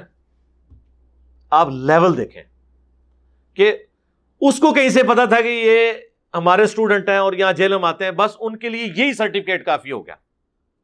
حالانکہ وہ بندہ یہاں ہوتا، میں آپ کو کھڑا کر کے بھی دکھاتا کہ دیکھیں، اس بندے کو کوئی بندہ انٹر ہونے دے گا۔ کوئی بریلوی بھی نہ انٹر ہونے دے اس گنی داڑی اور کاد بت کے ساتھ۔ تو بعض اوقات اس طرح کی کنفیوژن ہو جاتی ہے، تو وہ انشاءاللہ کلیئر کر دیں گے۔ میرا سوال ہے کہ مکان گروی رکھنا جائز ہے؟ آپ اس بارے میں خاص بیان نہیں۔ جی بیان کیا ہوا ہے، جائز ہے، گروی رکھ سکتے ہیں۔ مکان گروی رکھیں گے آپ کسی کے پاس، تو یہ بالکل جائز ہے۔ اس میں اگر آپ نے کوئی جانور گروی رکھوایا کسی کے پاس، اس کے بارے میں ابودود میں حدیث ہے۔ اب ظاہر ہے وہ جب جانور اگر آپ گروی رکھوائیں گے تو اس جانور کے اوپر کھانے پینے کا خرچہ بھی تو ہوگا نا۔ بھوکا تو نہیں اس نے رہنا۔ تو جس نے وہ گروی آپ کا سامان رکھا ہوا ہے نا، وہ اس کو جو کھلاتا پلاتا ہے نا، اس کے عوض اتنا دودھ وہ یوز کر سکتا ہے۔ جو وہ بکری یا گائے وہ دودھ دیتی ہے نا، وہ اس کو یوز کر سکتا ہے۔ اس کے ایکویلنٹ جو کھانا کھلا رہا ہے اس کے برابر کیلکولیشن کر لے اور جو اس کے اوپر بنتا ہے، وہ بے شک اس کو وہ مالک کو ہی پھر دے گا۔ اس طرح جو یہ گروی مکان ہے، اس کو بھی اگر آپ یوز میں لانا چاہتے ہیں تو اپنے مالک مکان کے ساتھ کچھ طے کر لیں۔ ظاہر ہے کہ وہ مکمل طور پہ تو آپ اسے استعمال نہیں کر سکتے، اس کی ڈیپریسیشن بھی کسی درجے میں ہوگی۔ اس کے اگینسٹ وہ کرائے میں کوئی آپ کے ساتھ ایسا معاملہ کرنا چاہتا ہے، کم تو وہ کم کر دے گا اور اس طرح آپ معاملات کو لے کے چل سکتے ہیں۔ لیکن اگر کسی نے مکان کسی کے پاس گروی رکھوایا ہوا ہے تو وہ اس مکان کو ایبسولوٹلی یوز نہیں کر سکتا جب تک مالک سے اجازت نہ لے لے۔ اجازت لے لے تو ٹھیک ہے۔ داڑھی کے خط کا حوالہ دے دیں۔ داڑھی کے خط کا حوالہ المصنف ابن ابی شہبہ میں موجود ہے۔ پورا ایک چیپٹر ہے داڑھی کے بارے میں۔ اس میں صحابہ کرام کا موجود ہے کہ مٹھی کے بعد داڑھی کاٹتے بھی تھے، وہ تو بخاری میں موجود ہے۔ داڑھی کی لمبائی میری ایک ویڈیو یوٹیوب پر موجود ہے، وہ آپ دیکھ لیں، پوری تفصیل کے ساتھ میں نے بیان کیا ہے۔ داڑھی عربی میں لہیا ان بالوں کو کہا جاتا ہے جو داڑھ پہ اگتی ہیں، یہ بال۔ یہ داڑھی کے بال نہیں ہیں اور نہ یہ بال داڑھی کے ہیں۔ ہم تو یہ بھی نہیں کاٹتے، یہاں والے بھی نہیں کاٹتے، وہ ویسے ہی ٹھیک ہے لیکن اب جس طرح بلوچی ہیں، ان کی داڑھی باس کا چلتی چلتی یہاں تک پہنچ جاتی ہے۔ باس کی تو بہت خوبصورت لگتی ہے، لیکن جن کی بہت گھنی ہو جاتی ہے، تو وہ تو دیکھنے میں ویشی لگ رہے ہوتے ہیں۔ وہ ادھر تک بال بہت گھنے آ جاتے ہیں۔ تو ظاہر ہے پھر ان کو یہ والے بال صاف اگر وہ کرنا چاہتے ہیں کر لیں۔ یہ والے جو بال ہیں نا، وہ جو صاف کریں گے، یہ داڑھی کے بال نہیں ہیں، اس کا آپ خط بنوا سکتے ہیں۔ اب رہ گئے اہل حدیث، تو اہل حدیث تو داڑھی کے ویسے ہی کاٹنے کے قائل نہیں ہے ان کے ساتھ تو خط کی بات کرنا ہی فضول ہے۔ ان کے ساتھ پہلے مقدمہ آپ نے ڈسکس کرنا ہے کہ داڑھی کیا اس لیے ہے کہ اس کو دیکھ کے لوگ ڈریں۔ یا کسی بندے کی شکل سے نفرت کرنا شروع کر دیں، اس کی داڑھی کی حالت دیکھ کے، یا داڑھی جو ہے، یہ زینت ہے ایک مرد کی، جس طرح کے لمبے بال ایک عورت کی زینت ہے۔ پھر ظاہر ہے کہ داڑھی کا اہتمام ہوگا۔ اب جس طرح میں، میری اب فورٹی فور پلس ایج ہے۔ میری داڑھی سوچی ہے، میں نے کبھی داڑھی کاٹی نہیں ہے۔ تو آپ دیکھ لیں۔ اب اس ایج میں یہ تو اس نے کہاں بڑھنا ہے اور کیا جانا ہے۔ یہ جو لوگ شیو کرتے رہے ہوتے ہیں نا، ان کی داڑیاں بعض اوقات جب وہ رکھتے ہیں نا، وہ بہت زیادہ بڑھ جاتی ہیں۔ پھر ان کے لیے پرابلم ہو جاتی ہے، پھر وہ ایل حدیث میں ہو تو وہ کاٹنے نہیں ان کو دیتے۔ بھائی، کاٹنے کی اجازت ہے، مٹھی کے بعد آپ داڑھی کاٹ لیں۔ مٹھی سے پہلے بھی کاٹ لیں تو جائز ہے۔ ہاں افضل یہ ہے کہ مٹھی داڑھی ایک مسلمان کو رکھنی چاہیے، یہ ایک سنت عمل ہے۔ باقی آپ میری ویڈیو دیکھ لیں۔ مصنف ابن بھی شہبہ میں ابراہیم نقی کا موجود ہے کہ وہ رخساروں کے بال اور یہ سارے بال کاٹا کرتے تھے۔ ظاہر ہے کہ داڑھی میں آتے ہی نہیں، جب اگر داڑھی میں آتے ہی نہیں ہے تو وہ اس کے اوپر ڈیفینیشن آخری روزہ اور عید کی درمیانی رات، چاند، رات، عبادت کے لیے کتنی اہم ہے؟ کوئی ثابت نہیں ہے جی۔ شب قدر کی طرح یہ بالکل غلط کہہ رہے ہیں۔ شب قدر کی طرح کہاں سے ہوگی؟ شب قدر تو وہی ہے جو قرآن میں جس کی عظمت بیان ہوگی ہے۔ اگر اس کی عظمت شب قدر کی طرح یا اس سے بڑھ کے ہوتی تو قرآن میں اس کے اوپر آیت نازل ہوئی ہوتی۔ شب قدر کے اوپر پوری صورت ہے۔ انا فی لیلت القدر۔ اور پھر صورت البقرہ میں آیا شاہ رمضان الذي انزل فیہ القرآن۔ رمضان کا مہینہ ہے جس میں قرآن نازل ہوا، تو اس سے پتہ چل گیا کہ شب قدر رمضان میں آتی ہے۔ اور بخاری مسلم میں آیا کہ اسے تم آخری اشرے کی تاک راتوں میں تلاش کرو۔ تو اس سے بھی پتہ چل گیا کہ آخری اشرے کی تاک راتوں میں آئے گی۔ لالت الجائزہ، جسے چاند رات کہتے ہیں، اس کے بارے میں کوئی ایسی چیز رپورٹ نہیں ہوئی ہوئی ہے صحیح صنعت کے ساتھ، جو یہ پبلک کے اندر انہوں نے مشہور کیا ہوا ہے۔ میں ایک سرکاری محکمے میں جاب کرتا ہوں، کئی دفعہ ہمیں پتہ نہیں ہوتا جس کو ہم گرفتار کر رہے ہیں، وہ گناگار ہے یا نہیں۔ اچھا۔ یہ آپ کا کام بھی نہیں ہے۔ آپ کو اگر وارنٹ مل گیا نا، آپ نے وارنٹ کو اوبے کرنا ہے۔ وہ وارنٹ کسی کے غلط نکلے، مجرم وہ نکالنے والے ہوں گے۔ آپ نے اس، اپنے اس معاملے کو اوبے کرنا ہے۔ البتہ جو پچھلی حکومت کرتی رہی پی ٹی آئی کی کہ لوگوں کو گھروں سے اٹھا کے، نیب کے کیسز بنوا کے اور جا کے سپریم کورٹ میں دو سال بعد پتا چلا کوئی چیز ثابت ہی نہیں ہوئی، یہ بالکل حرام ہے۔ ایسا کرنے کی اسلام میں اجازت نہیں ہے۔ اللہ کا شکر ہے کہ اس حکومت میں ابھی تک تو ان کا یہ وضو قائم ہے۔ یہ بھی اگر توڑیں گے تو ان کو بھی ہم نہیں چھوڑیں گے۔ کل بھی میں وہ انٹیریئر منسٹر کی پریس کانفرنس سن رہا تھا، وہ کہہ رہے تھے کہ ہم پہلے ثبوت اکٹھے کریں گے، ایسے ثبوت جو ہم ایویڈنس کے طور پہ کورٹ میں پیش کر سکیں، پھر ہم گرفتاری عمل میں لائیں گے۔ وہ شیخ رشید صاحب کے جو بھتیجے کی گرفتاری ہوئی ہے تو وہ خود ہی اس نے پنگا لیا تھا نا ویڈیو بنا کے۔ اگر وہ ویڈیو نہ ہوتی، وہ اس نے بنا کے فخریہ نہ بتایا ہوتا تو وہ بھی اندر نہ ہوتا۔ شیخ رشید کو ابھی تک انہوں نے نہیں پکڑا۔ ٹھیک ہے؟ تو وہ کہہ رہے ہیں، ہم پہلے ایویڈنس یہی طریقہ ہے، پہلے ایویڈنس کٹھا کریں۔ آپ گوروں کے ملکوں میں جائیں، بیس بیس سال تک ثبوت کٹھے کرتے رہتے ہیں وہ۔ اینڈ پہ جا کے پکڑتے ہیں۔ ایون ثبوت مل بھی جائیں۔ اگر وہ اس قابل نہیں کہ کورٹ میں ثابت ہو سکیں، بندے کو نہیں پکڑتے۔ کیونکہ وہاں پہ عدالتیں آزاد ہیں۔ انہیں پتا ہے کہ الٹا حت کے عزت ہم پہ لگ جائے گی اور ہمیں اپنی پوری زندگی کی تنخواہیں جرمانے کے طور پہ دینی پڑ جائیں گی۔ لیکن یہاں پر حب الوطنی کے نام کے اوپر، توہین مذہب کے نام کے اوپر ایکسٹرا جوڈیشل ایکٹیویٹیز ہمارے ریاستی ادارے بھی پرفارم کرتے ہیں، ہماری مذہبی جماعتیں بھی۔ قانون کو ہاتھ میں لے کے بندوں کو اٹھا لیتے ہیں۔ یہ بالکل غلط ہے۔ ہم اس کی مخالفت کرتے ہیں۔ ڈنکے کی چوٹ پہ۔ کیا مسلم شریف میں کوئی حدیث ضعیب بھی ہے؟ نہیں جی بخاری اور مسلم کی جتنی متصل الاسناد مرفوع روایتیں ہیں وہ بالکل صحیح ہیں۔ البتہ بخاری مسلم میں چاند ایک جو اقوال ہیں جو بغیر صنعت کے آئے ہوئے ہیں، ان میں ضعیف بھی ہیں، صحیح بھی ہیں۔ ان سے آپ کو ٹینشن لینے کی ضرورت نہیں ہے۔ ان کے اوپر کسی کے اوپر نمبرنگ نہیں ہوئی ہوتی۔ جس حدیث کا ہم نمبر ڈسپلے کر دیتے ہیں نا، وہ حدیث متصل ہی ہوتی ہے۔ جو اس طرح کے اقوال ہوتے ہیں، وہ چیپٹرز کی ہیڈنگ میں لکھے ہوئے ہوتے ہیں۔ اس کے اوپر کسی حدیث کا نمبر نہیں آ رہا ہوتا۔ اور وہ بھی سارے اقوال ضعیف نہیں ہوتے۔ بخاری میں اس کی سند موجود نہیں، بعض کا دوسری کتابوں میں موجود ہوتی ہے۔ جہاں نہیں ہوتی، وہ پتا چلتا ہے۔ لہذا ان چیزوں کی آپ کو ویسے ہی کوئی پریشانی ہونی نہیں چاہیے، کیونکہ وہ تو کبھی یہاں ڈسکس ہو بھی نہیں رہی ہوتی۔ ہاں میں کبھی علمی لیول پہ کوئی چیز ڈسکس کر دوں، ایک الگ بات ہے۔ مثلا، صحیح بخاری میں امام بخاری تالیکن اسے کہا جاتا ہے تالیکن بغیر سند کے چیپٹر کی ہیڈنگ میں ایک روایت لے کے آئے ہیں کہ میں اپنے بندے کے ساتھ ہوتا ہوں جب وہ میرا ذکر کرتا ہے اور اس کے ہونٹ میرے ذکر کی وجہ سے ہلتے ہیں۔ سبحان اللہ و بحمدی عدد خلقی و رضا نفسی ہی و زنت امام بخاری نے اس حدیث کی سند بیان نہیں کی، چیپٹر کی ہیڈنگ میں لکھا ہے، بخاری میں آپ کو یہ حدیث کسی نمبر پہ نظر نہیں آئے گی۔ نمبر آپ جو مرضی ڈالیں۔ ہاں جس حدیث کے ٹاپ پہ یہ ہیڈنگ ہوگی نا، اس حدیث کا جب آپ نمبر ڈالیں گے نا، اور اس نمبر سے اوپر ٹریول کریں گے، تو آپ کو یہ چیپٹر کی ہیڈنگ میں نظر آئے گی، اور وہ بھی اب۔ اسلام 360 میں تو وہ چیپٹر کی ہیڈنگ ہی انہوں نے ختم کر دی تھی، وہ میں نے ڈلوائی ہیں دوبارہ سے۔ کہ یار یہ تم لوگوں کو کس نے رائٹ دیا ہے کہ امام بخاری نے چیپٹر کی ہیڈنگ جو لکھی ہیں، تم نے اپنی طرف سے اس کو کیوں نکال دیا بھائی وہ بخاری شریف کا حصہ تو ہے نا۔ سند ہے یا نہیں ہے؟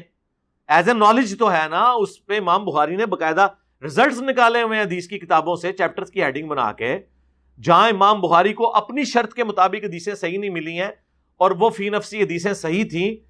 ان کو انہوں نے چیپٹرز کی ہیڈنگ میں ڈال دیا ہے۔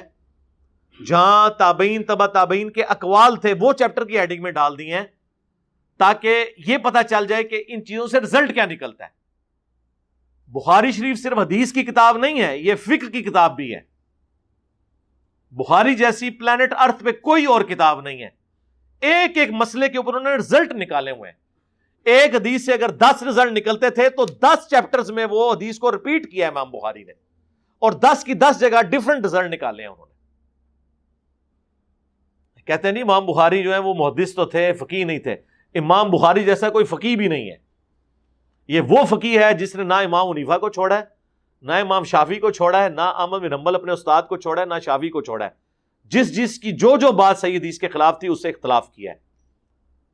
نام کسی کا نہیں لکھا۔ صرف یہ لکھا ہے کہ بعض یوں کہتے ہیں ہاں۔ لیکن حدیث یوں کہتی ہے۔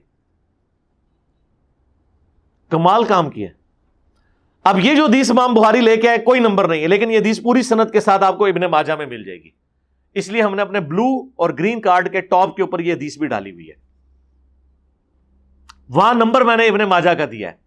Sunan Ibn Majah three seven nine two لکھا ہوا ہے۔ حالانکہ یہ بخاری میں ہے، لیکن میں نے بخاری کا نمبر نہیں لکھا۔ کیوں؟ بخاری میں اس کی صنعت نہیں تھی۔ اور نمبر میں لکھتا تو آپ ڈالتے، وہ نکلنی بھی نہیں تھی، وہ چیپٹر کی ہیڈنگ تھی۔ سمجھ آئیے آپ کو بات کی؟ اسی طریقے سے صحیح بخاری میں ایک چیپٹر کی ہیڈنگ میں امام بخاری ایک فتوا لے کے آئے ہیں کہ سیدنا عمر نے جب اپنے دور میں ایک پاگل شخص کے اوپر حد جاری کر دی تو مولا علی نے انہیں روکا اور کہا کہ اے امیر المومنین کیا آپ کو معلوم نہیں کہ تین لوگوں سے اللہ کی حد اٹھ جاتی ہے؟ ایک پاگل مجنون شخص جب تک کہ ہوش میں نہ آ جائے، دوسرا سویا ہوا شخص جب تک کہ جاگ نہ جائے، تیسرا نابالغ جب تک کہ بالغ نہ ہو جائے۔ تو سیدنا عمر نے وہ حد اٹھا لی اس پاگل شخص سے۔ حضرت علی کی ذہانت آپ کو پتا ہے اسی لیے چیف جسٹس بھی تھے حضرت عمر کے دور میں۔ اور حضرت عمر کہتے تھے کہ علی نہ ہوتا تو عمر ہلاک ہو جاتا۔ ہر چیز وہ مشورے سے لے کے چلتے تھے۔ اچھا امام بخاری نے اس واقعے کی طرف اشارہ کیا ہے۔ اور مولا علی کا یہ کال لکھ دیا چیپٹر کی ہیڈنگ میں۔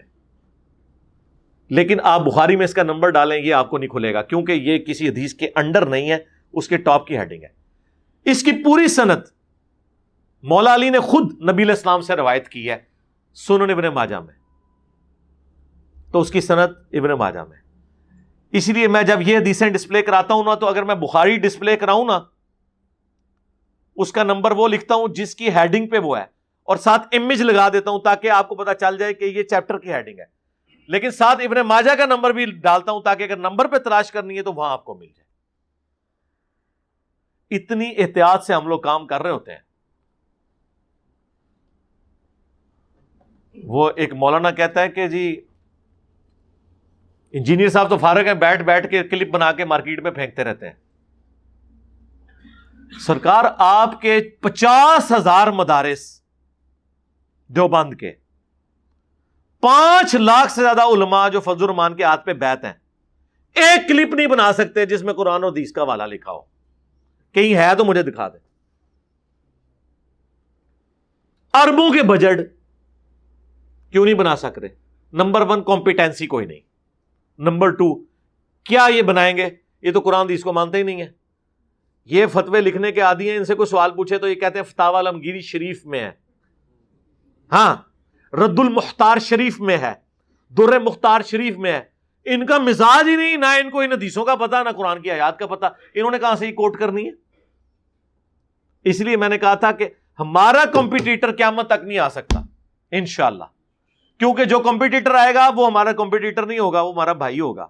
ہم تو چاہتے ہیں کہ ہر گلی سے انجینئر نکلے، کہ جو لوگوں کو بتائے، دیکھو قرآن میں یہ لکھا ہے، بخاری میں یہ لکھا ہے، مسلم میں یہ لکھا ہے۔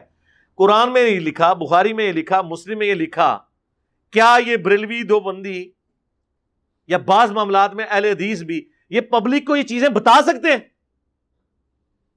تو اس پلیٹ فارم کا مقابلہ کیسے کریں گے؟ اس کے مقابلے پہ اگر در مختار شریف دکھائیں گے تو عوام تو لتر شریف ہی پھیرے گی نا۔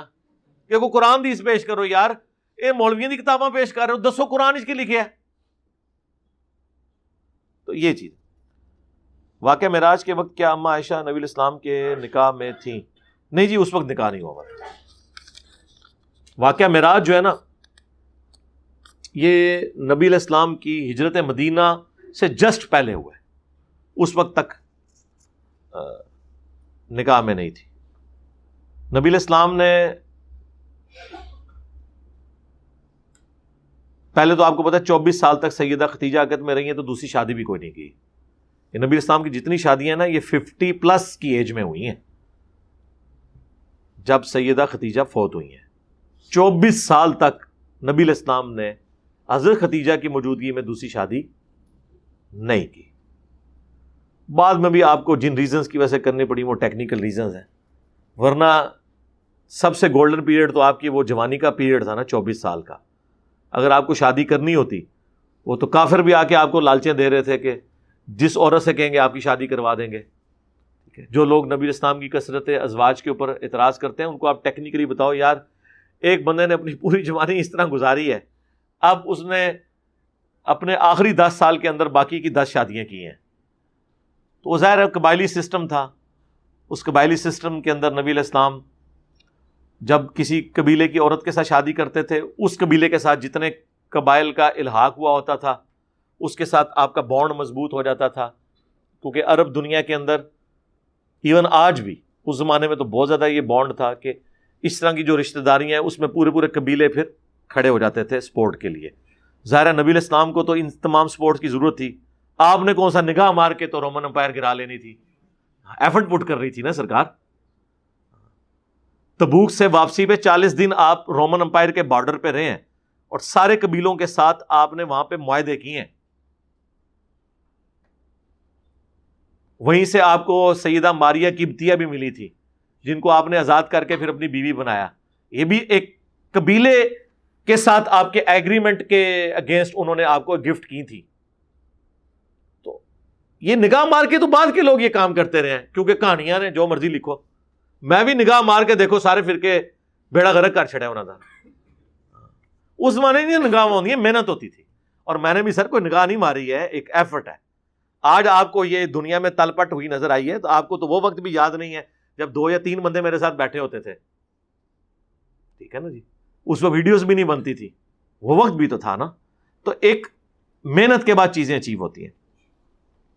کیا ایسی کوئی حدیث ہے جس میں کسی صحابی نے داڑھی مونڈی ہو اور رسول نے منع کیا ہو؟ نہیں، اس زمانے میں تو کوئی ایسی بات رپورٹ نہیں ہوئی۔ یہ جو کوئی واقعات کو جذباتی ملتے ہیں کہ وہ کسی کے بال تھے تو اس نے اتار دیے، تو حضور نے کہا میں نے پھر یہ سارے جذباتی باتیں۔ اس زمانے میں کانسیپٹ ہی نہیں تھا۔ آپ سوچ سکتے ہیں کہ نبی الاسلام فرمائیں کہ داڑیاں بڑھاؤ مونچھے پس کرو یہود و نصارہ کی مخالفت کرو، تو کسی صحابی کی ضرورت ہے؟ اس وقت تو ابو جال کی بھی داڑھی تھی۔ داڑھی پگڑی کی طرح عرب کے لوگوں کی عزت ہوتی تھی۔ داڑھی مڑنے کا کوئی سوچ نہیں سکتا تھا۔ وہ آپ کو پتا عورتوں کو کیا سمجھتے تھے؟ ان کے نزدیک تو جنہیں داڑھی مونڈی بھی ہے، وہ تو عورت ہے۔ اور یہ سب سے بڑی گالی ہوتی تھی۔ کسی کے گھر بچی پیدا ہو جائے تو وہ منہ چھپاتا پھرتا تھا۔ جس کی اپنی بچی ہو، وہ منہ چھپاتا پھرا اور اس کو کوئی کہہ دے کہ تو کے زنانیاں اور بوتھی بنائی ہے؟ وہ سوچ سکتا تھا۔ اس لیے ان کے کلچر میں، جس طرح ابھی بھی آپ پٹھانوں میں چلے جائیں جو افغانستان کے اندر، جو نماز نہیں بھی پڑھتے، انہوں نے بھی پوری پوری داڑیاں رکھی ہوئی ہیں۔ ان کے کلچر کا حصہ ہے، پگڑی وہ بھی باندھتے ہیں۔ اس زمانے میں کانسیپٹ ہی نہیں تھا۔ آپ نے کہا کہ جب میں اہل تشیح کے ساتھ نماز پڑھتا ہوں تو ہاتھ چھوڑ کر پڑھتا ہوں، کیا جب ہم کسی دوسرے فکر کے ساتھ نماز پڑھے تو ان جیسے پڑھے میں نے کبھی نہیں، میرے بھائی، آپ کو یہ کب کہا ہے، میں ایسا کرتا ہوں۔ بالکل، ایسا نہیں ہے آؤٹ آف کانٹیکس آپ نے کوٹ کیا ایک دفعہ میں وہ جواد نقوی صاحب کے مدرسے میں گیا ہوں وہ بھی فرض نماز میں نے ہاتھ چھوڑ کے پڑھی تھی، ادھر جتنی سنتے پڑھی ہیں، وہ ہاتھ باندھ کی پڑھی ہیں۔ دونوں طریقوں سے پڑھے اور اب تو دو سال سے ویسے ہی میں ہاتھ چھوڑ کے نماز پڑھ رہا ہوں۔ کیونکہ چرتالیس سال بھی چم بتالیس سال تھے، چلو پہلے پانچ چھ سال تھی بچپن دے کٹ دو تو ہاتھ بن کے پڑھی تو میں کہوں کم تری چالیس سال ہوں، ہاتھ چھوڑ کے پڑھی ہے، دو سنتا تھے عمل ہوئے۔ ابھی بھی ہاتھ باندھ کے بھی پڑھ لیتا ہوں، زیادہ تر ہاتھ چھوڑ کے پڑھتا ہوں۔ کیا زیر ناف ہاتھ باندھنے سے نماز ہو جاتی ہے؟ اگر نہیں ہوتی تو دلیل دیں۔ یار نماز ہونے نہ ہونے کے معاملے ہم یہاں ڈسکس نہیں کرتے۔ ہم سے صرف یہ پوچھا کریں، نماز چونکہ اللہ اور بندے کا معاملہ ہے، اس کو اللہ اور بندے کے ساتھ رہنے دیں۔ ہم سے یہ پوچھیں کہ سنت طریقہ کیا ہے؟ سنت طریقہ یہ ہے کہ یا تو آپ ہاتھ چھوڑ کے نماز پڑھیں، یا آپ نے ہاتھ ناف سے اوپر ہی باندھنے ہیں۔ ایسے۔ یہاں بھی نہیں باندھنے۔ یہ دو طریقے ہیں۔ جو ناف سے نیچے والی جتنی روایتیں ہیں، وہ ضعیف ہیں۔ ابو دعود میں یہ حدیث خود پیش کرتے ہیں۔ ساتھ امام ابو دعود نے اپنے استاد بن حنبل کے کومنٹس لکھے ہیں کہ میرا استاد احمد بن حنبل کہتا تھا کہ اس میں جو راوی ہے عبد الرحمان بن اسحاق الکوفی، یہ ضعیف راوی ہے۔ یہ سات ابو دعود نے کومنٹس لکھے ہوئے ہیں اس حدیث کے ساتھ۔ آپ کو اوپر سے بتا دیتے ہیں، ہاتھ پہ ہاتھ، دائیں ہاتھ، بائیں پہ رکھ کے ناپ کے نیچے باندھنا سنت ہے۔ آگے بھی پڑھیں کیا لکھے ہاتھ کہاں باندھیں؟ اس کے اوپر میری آپ ویڈیو دیکھ لیں، وہ ریکارڈیڈ ہے۔ کیا تی، تیسرے اور چالیسویں کے ختم میں شامل ہونے سے گناگار تو نہیں ہوں گے؟ اس سال ثواب کے جو ختم ہیں، ان میں شامل ہو کے اگر آپ بیٹھ سکتے ہیں تو بچیں۔ باقی آپ کو رشتہ داری کی وجہ سے شامل ہونا پڑتا ہے تو آپ شامل ضرور ہوں۔ کھانا وغیرہ وہاں نہ کھائیں جب نہ کھائیں تو ان کو کہیں جی احمد بریلوی کا فتویٰ ہے کہ میت کا کھانا امیر آدمی نہیں کھا سکتا، حرام ہے۔ قرآن دیش تو یہ مانتے کوئی نہیں۔ ان کو اعلیٰ حضرت کا فتویٰ بتا دیں۔ کتنا ران کن فتویٰ ہے۔ جی ہم جب بریلوی بھی تھے نا، میت کا کھانا کبھی نہیں کھایا ہم نے۔ اعلی حضرت کے نزدیک میت کا کھانا صرف وہ شخص کھا سکتا ہے جس پہ زکات لگتی ہو۔ ہاں ہوں مولویا نے پوچھو ایک گال دس دے کیوں نہیں؟ مولویوں کا کھانا ٹھیک ہے، ان کو تو زکات صدقات، خیرات سب کچھ لگتی ہے۔ بلکہ صدقہ وہ چیز ہے جو بلا کو کھا جاتا ہے اور مولوی وہ بلا ہے جو صدقے کو بھی کھا جاتی ہے۔ ہاں، ہاں۔ مولوی کو سب کچھ لگ جاتا ہے۔ لیکن اسے پوچھے، کیا اعلی حضرت کا یہ فتوا نہیں؟ مرنے سے چھ گھنٹے پہلے انہوں نے اپنے بیٹوں کو وسیعت لکھوائی ہے۔ وسایا شریف کے نام سے وہ پرنٹڈ ہے۔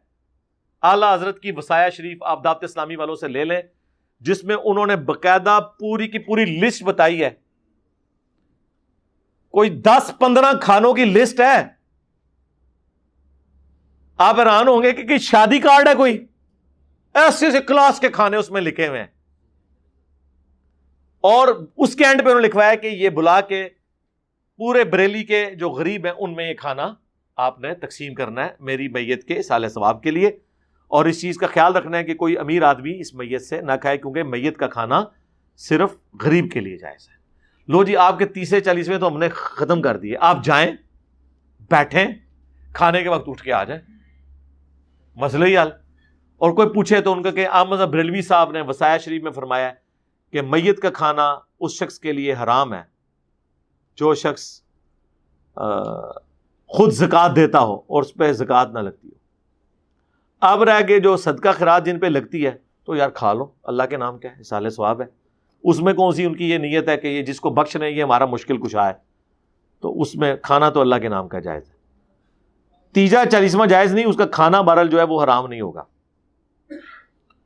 ہمیں کس طرح پتہ چل سکتا ہے کہ ہم صحیح راستے پہ ہیں؟ مثال کے طور پر اسلام ہمیں درس دیتا ہے کہ حرور تکبر نہ کرو، لیکن ساتھ ساتھ اسلام ہمیں یہ بھی کہتا ہے کہ اللہ کی دی ہوئی چیزیں پر شکر اور ان پر فخر اور ناز کرو۔ نہیں، یہ کہیں نہیں کہتا کہ فخر اور ناز کرو۔ کولو ہی بڑھا لیا جائے شکر کرنے کا آیا ہے۔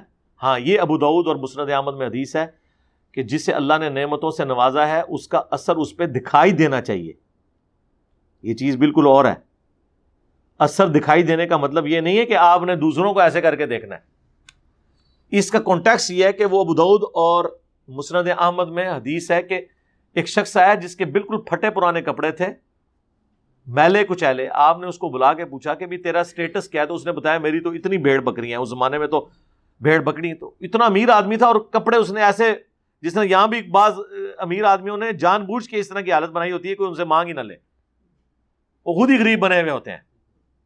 جان بوجھ کے کہ کوئی ہم سے مانگے نا حضور نے فرمایا کہ یار اللہ نے تجھے نعمتوں سے نوازا ہے، تو پھر اس کا اثر تو تجھے دکھائی دینا چاہیے۔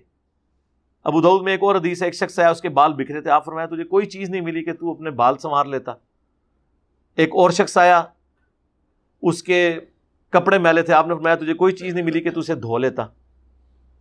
یہ چیز اور ہے، نعمتوں کا اثر دکھائی دینا۔ یعنی جو اللہ نے آپ کو نعمت دی ہے، آپ اس اسٹیٹس کو اویل کریں۔ لیکن اس کی بنیاد پہ دوسروں کو عقیر جاننا وہ تکبر ہے۔ وہ صحیح مسلم حدیث ہے، جس کے دل میں رائی کے دانے کے برابر بھی تکبر ہوا۔ جنت اس کے اوپر حرام ہے۔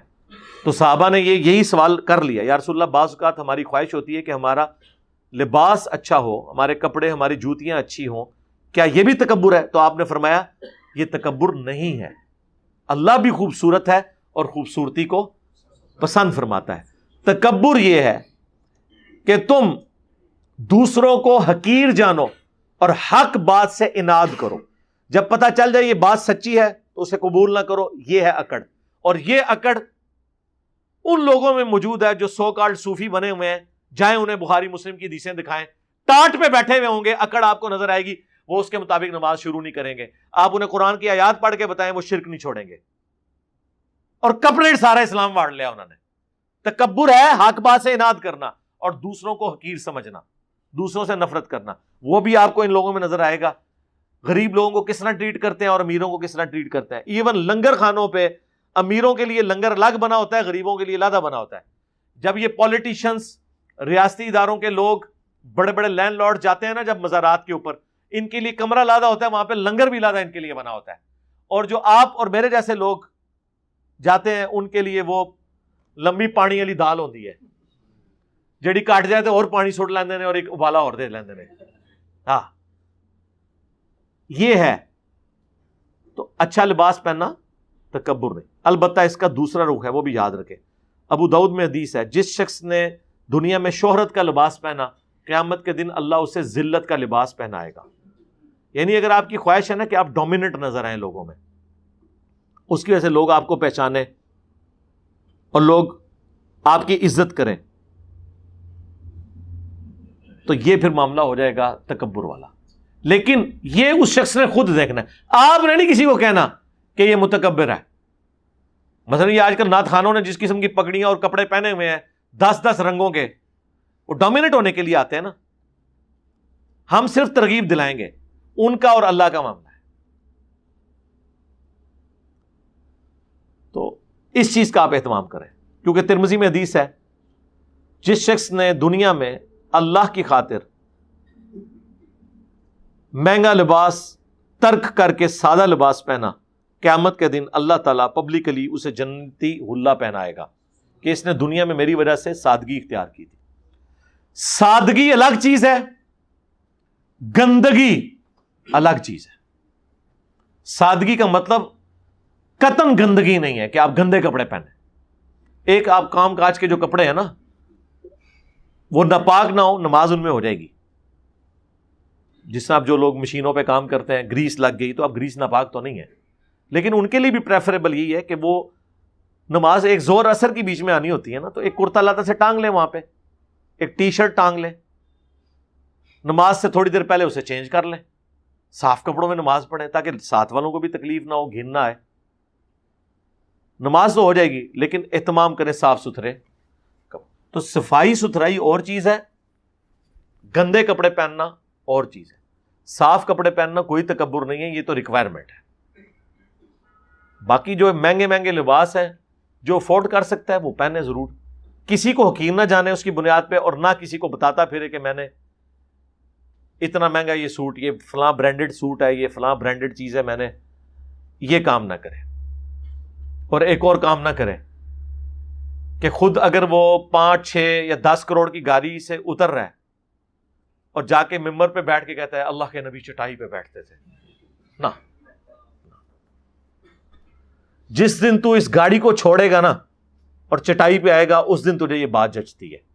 یہ باتیں چھوڑ دے، تو اور حدیثیں سنا کہ سبحان اللہ کہنے کی یہ فضیلت ہے، دروشی پڑھنے والے پہ اتنی رحمت نازل ہوتی ہے۔ یہ کہانیاں چھوڑ دے۔ جو تیری زندگی میں خود نہیں نہ چیز نظر آ رہی، وہ تجھے کوئی حق نہیں پہنچتا لوگوں کو۔ بتانے کا۔ زندگی بنو میاں والی گزارو اور باتیں مولا علی کی کرو۔ کوئی جچتا نہیں ہے۔ سیدھی سی بات ہے۔ اور کام کریں، بڑے ہیں کام کرنے کو، لیکن یہ کام آپ نہ کریں۔ اس طرح کی تقریریں ہر بندہ کرنے کے لیے تیار ہے۔ جب آپ کے پیٹ میں کھانا ہو، آپ کے نیچے کروڑوں کی گاڑی ہو، لاکھوں کے جھولے میں آپ بیٹھتے ہو کروڑوں کے آپ کے کئی بنگلے ہوں پھر بندے کو ایک جملہ بولنے میں کیا ہر جائے کہ اللہ کے نبی چٹائی پہ بیٹھتے تھے؟ کوئی چیز ٹیک پہ نہیں لگی ہوئی۔ ہمیں چٹائیوں پہ لگایا ہوا ہے۔ خود ان لوگوں کی حالت دیکھ لیں۔ یہی آپ کے پالیٹیشنس بھی آپ کے ساتھ کر رہے ہوتے ہیں۔ ہمیں کن کاموں پہ لگایا ہوتا ہے؟ خود ان کی زندگیاں کس طرح گزر رہی ہوتی ہیں؟ ہمیں اتارے ہوتے ہیں مہنگائی کا ہمیں درد ہے جناب۔ آٹا اتنا مہنگا ہو گیا، چینی اتنی مہنگی ہوگی۔ ان کا آٹا چینی کے ساتھ کیا لینا دینا میرے بھائی؟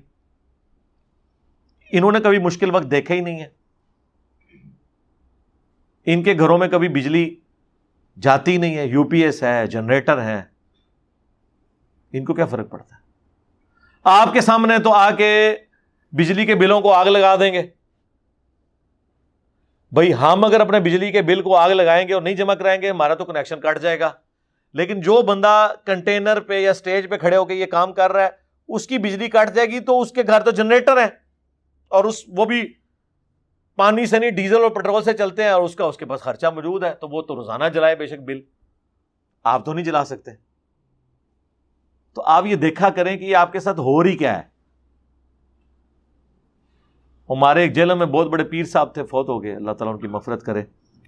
بی ایم ڈبلو گاڑی رکھی ہوئی تھی، انہوں نے آج سے میں آلموسٹ آپ کو بیس سال پرانی بات کر رہا ہوں۔ بی ایم ڈبلو وہ بھی امپورٹڈ تھی۔ ظاہر ادھر کی تو نہیں بنی ہوگی۔ وہ گفٹ کسی نے بھیجی تھی انہیں؟ اس زمانے میں کروڑوں کی قیمت تھی اس کی۔ لیکن وہ تحمد باندھ کے اس میں بیٹھتے تھے۔ مسواک ہاتھ میں ہوتی تھی، سفید کرتا اور پگڑی وائٹ کلر کی باندھی ہوئی۔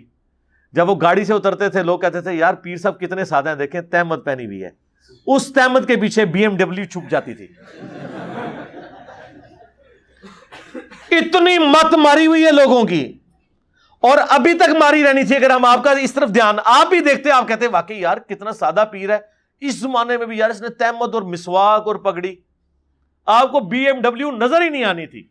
جس طرح ابھی آپ کو ان کو لاکھوں روپے کے ان کے موبائل نظر نہیں آ رہے ہیں۔ ٹھیک ہے۔ ان کے ہاتھ میں جو مسواک ہے، اس مسواک کے پیچھے ان کے وہ بڑے بڑے چھتر موبائل چھپے ہوئے ہیں۔ ادھر مسواک سے جائی ہوئی ہے، سامنے ادھر۔ ادھر جو ہے وہ جناب انہوں نے تین لاکھ روپے کا مفت کا مرید کا گفٹ کیا، وہ موبائل جیب میں رکھا ہوا ہے۔ ہو سکتا ہے یہاں کہیں ایک کونے پہ پیمنٹ بھی لگا ہوا ہو۔ اور یقین کریں، مرید اتنے رقیق القلب ہوتے ہیں، وہ دیکھ کے پیروں کو روتے ہیں کہ یار ہمارے پیر صاحب کتنے سادہ ہیں۔ میں نے خود دیکھا لوگوں کو روتے ہوئے۔ تو ظاہر علاج ہے آپ کا استحصال ہو اسی طریقے سے، جب آپ کا عقل کا لیول یہ ہے۔ کہ ایک تحمد کے پیچھے، ایک مسواک کے پیچھے بی ایم ڈبلو چھپ جائے، وی ایٹ چھپ جائے، ایک سفید پگڑی کے پیچھے، سفید کپڑوں کے پیچھے۔ تو ٹھیک ہے، پھر اس قوم کے ساتھ استحصال اسی طریقے سے ہونا چاہیے۔ جاب کے سلسلے میں گھر میں ایک یا دو دن رہتا ہوں، بہت کام ہے، نماز کے لیے مسجد جانے کا ٹائم نہیں ملتا۔ کیا کیا گھر میں نماز ہو جائے گی؟ کیوں ٹائم نہیں ملتا جی میرے بھائی؟ یہ کون سا لمبا ٹائم ہے؟ آپ کو سلاد و سبھی کو پڑھنی پڑتی ہے میرے بھائی۔ آپ وضو کریں۔ ڈیڑھ بجے زور ہے نا۔ ایک پچیس پہ وضو کر کے گھر سے نکلیں، قریبی مسجد میں نماز پڑھ کے واپس آ جائیں، فرض پڑھ کے۔ اس میں کون سا ٹائم ہے؟ گھر میں نماز نہیں مرد کی۔ وہ تو کبھی کبھار چھوٹ جائے لادہ بات ہے۔ یہ تو وہ بھی مجبوری کے تحت۔ مرد نے بخاری، مسلم میں واضح حدیث ہے، میں ان لوگوں کے گھروں کو آگ لگا دوں اگر عورتوں اور بچوں کا خیال نہ ہو جو گھر میں نماز پڑھتے ہیں۔ ہاں خوف، بارش زندگی موت کا ڈر ہو، بارش ہو، مسجد میں پہنچنا دشوار ہو۔ بخاری مسلم میں ہے کہ سخت سردیوں اور بارش میں نبی الاسلام اذان میں کہلواتے تھے سلو فر رحال گھروں ہی میں نماز پڑھ لو۔ وہ ایک علیحدہ بات ہے۔ وہ کیٹاسٹرافک کنڈیشن ہے۔ باقی آپ نے مسجد میں جا کے نماز پڑھی ابو مسلم کے آگ میں نہ جلنے والی حدیث کیا صحیح ہے؟ اس طرح کی کوئی حدیث نہیں ہے جی میرے بھائی، یہ ضعیف روایتیں سب۔ ابراہیم کے لیے ٹھنڈی ہوئی آگ، بس۔ اگر گھر والے کوئی چیز لینے بھیجیں اور بقایا ہم اپنے پاس رکھ لیں تو کیا حلال ہے؟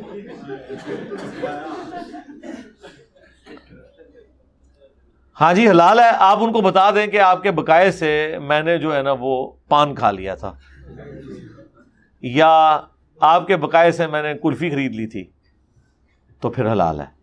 اور اگر آپ دھوکہ دیں گے تو غلط ہے۔ یہ پوچھنے کی بھی ضرورت نہیں مسلم کی ایک حدیث دنیا کے ہر گناہ کو ننگا کر دیتی ہے کہ گناہ وہ جو تیرے دل میں کھٹکے اور تو اس بات سے ڈرے کہ لوگوں کو پتہ نہ چل جائے۔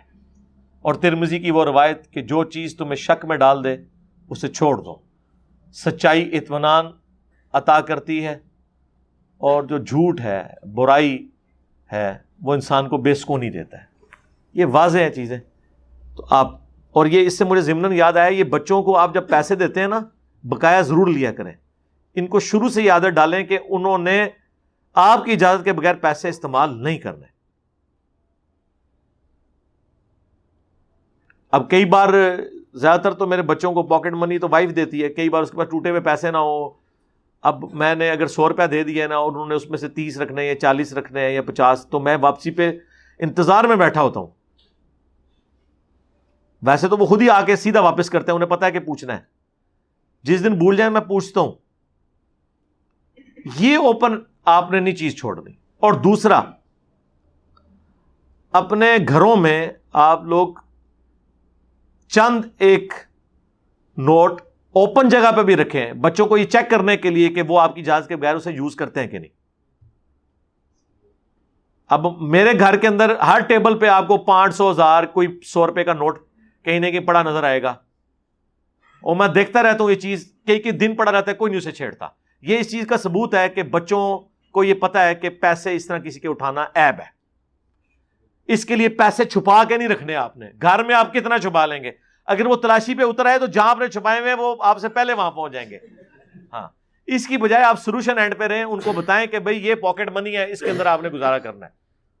خرچ کرنے کے لیے تو آپ میرے بھائی لاکھوں روپیہ بھی ہو آج پاکستان میں کتنے پالیٹیشنز لینڈ لارڈ لوگ ایسے ہیں جو روزانہ کا دس لاکھ روپیہ بھی خرچ کریں نا اور آندہ ایک ہزار سال کے لیے بھی پلانٹ ارتھ پہ رہے تو تب بھی ان کی رقم زیادہ ہے۔ لیکن ان کا دل نہیں کر رہا جیب ڈھیلی کرنے پہ۔ میں یہ کہتا ہوں اس بحث کو چھوڑ دیں کہ نواز شریف یا زرداری اور اب تو عمران خان صاحب کا بھی وہ آنٹی فرا گوگی کی وجہ سے نام لیا جا سکتا ہے۔ ان لوگوں کا پیسہ حلال کا ہے یا حرام کا؟ اس چیز کو ہم چھوڑ دیتے ہیں۔ ہم کہتے ہیں جی حلال کا ہے۔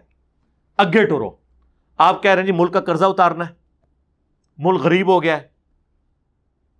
اتنا ڈیفیسٹ ہے بجٹ کے اندر۔ تو سرکار آپ کیلکولیٹ کر لیں۔ سارے ستر کراس ہوئے ہوئے ہیں۔ مولانا فضور رحمان صاحب، نواز شریف صاحب اور عمران خان صاحب۔ زرداری صاحب، یہ سب سیونٹی پلس ہیں۔ انہیں کے لیے آپ نے کتنا زیادہ زیادہ جی لینا ہے؟ اسی، نوے، سو؟ مشکل ہے۔ سو کے حساب سے کیلکولیشن کر لیں۔ اور جو ان کا اس وقت ہائیسٹ خرچہ ہے نا، اس کو کیلکولیٹ کریں کہ ان کا اتنا مہینے کا خرچہ آتا ہے۔ اس کے حساب سے سارے آندہ سالوں کی کیلکولیشن کر لیں۔ اس میں جو پیسہ ڈی ویلو ہونا ہے ڈالر کے حساب سے کیلکولیٹ کر لیں۔ جو مکان رکھنا ہے ایک پاکستان میں چاہیے ایک باہر کے ملکوں میں وہ بھی ایک ایک چلے رکھ لیں۔ ہزاروں کنالوں پہ تو نہیں نا اب یہ پوری سٹی بات کیا ہوا ہے ادھر رائے میں انہوں نے جاتی عمرہ کے اندر یا بنی گالا میں وہ تین سو کنال کا اتنا بڑا گھر ہے۔ ٹھیک ہے۔ ہمیں تو کہتے ہیں سکون قبر میں ہے اور خود جو ہے وہ جنت یہی بنائی ہوئی ہے ان لوگوں نے۔ ہاں، ہمیں پھر یہ باتیں تو نہ کریں یہ آپ کو کس نے آگ دیا ہے کہ خود آپ لوگ لگژریس زندگی گزارے اور ہمیں قبر کے مشورے دیں۔ ہاں۔ کون رکھو بڑے مشورے؟ نمک چھڑکتے ہیں ہمارے غریب لوگوں کے زخموں کے اوپر۔ تو یہ مشورے نہ آپ دیں۔ یا آپ اس طرح کی زندگی گزارے ہاں یہ مشورہ میں دیتے ہوئے اچھا لگتا ہوں۔ میں اگر کسی کو کہتا ہوں نا کہ اس طرح کی زندگی گزارو، تو میں، میرے پاس موٹر بائک ہے، تو میں لوگوں کو یہی کہتے ہوئے اچھا لگتا ہوں کہ یار، اگر گاڑی تمہاری ضرورت نہیں ہے، تمہارے سسرال جو ہے وہ تمہارے اپنے شہر کے اندر ہے اور گاڑی پہ کبھی کبھار نکلنا پڑتا ہے۔ سال کے بعد تو رینٹ کار پہ لے لیا کرو۔ گاڑی تمہاری ضرورت نہیں، شہروں کے اندر تو ویسے ہی گاڑی نہیں چلتی ہے۔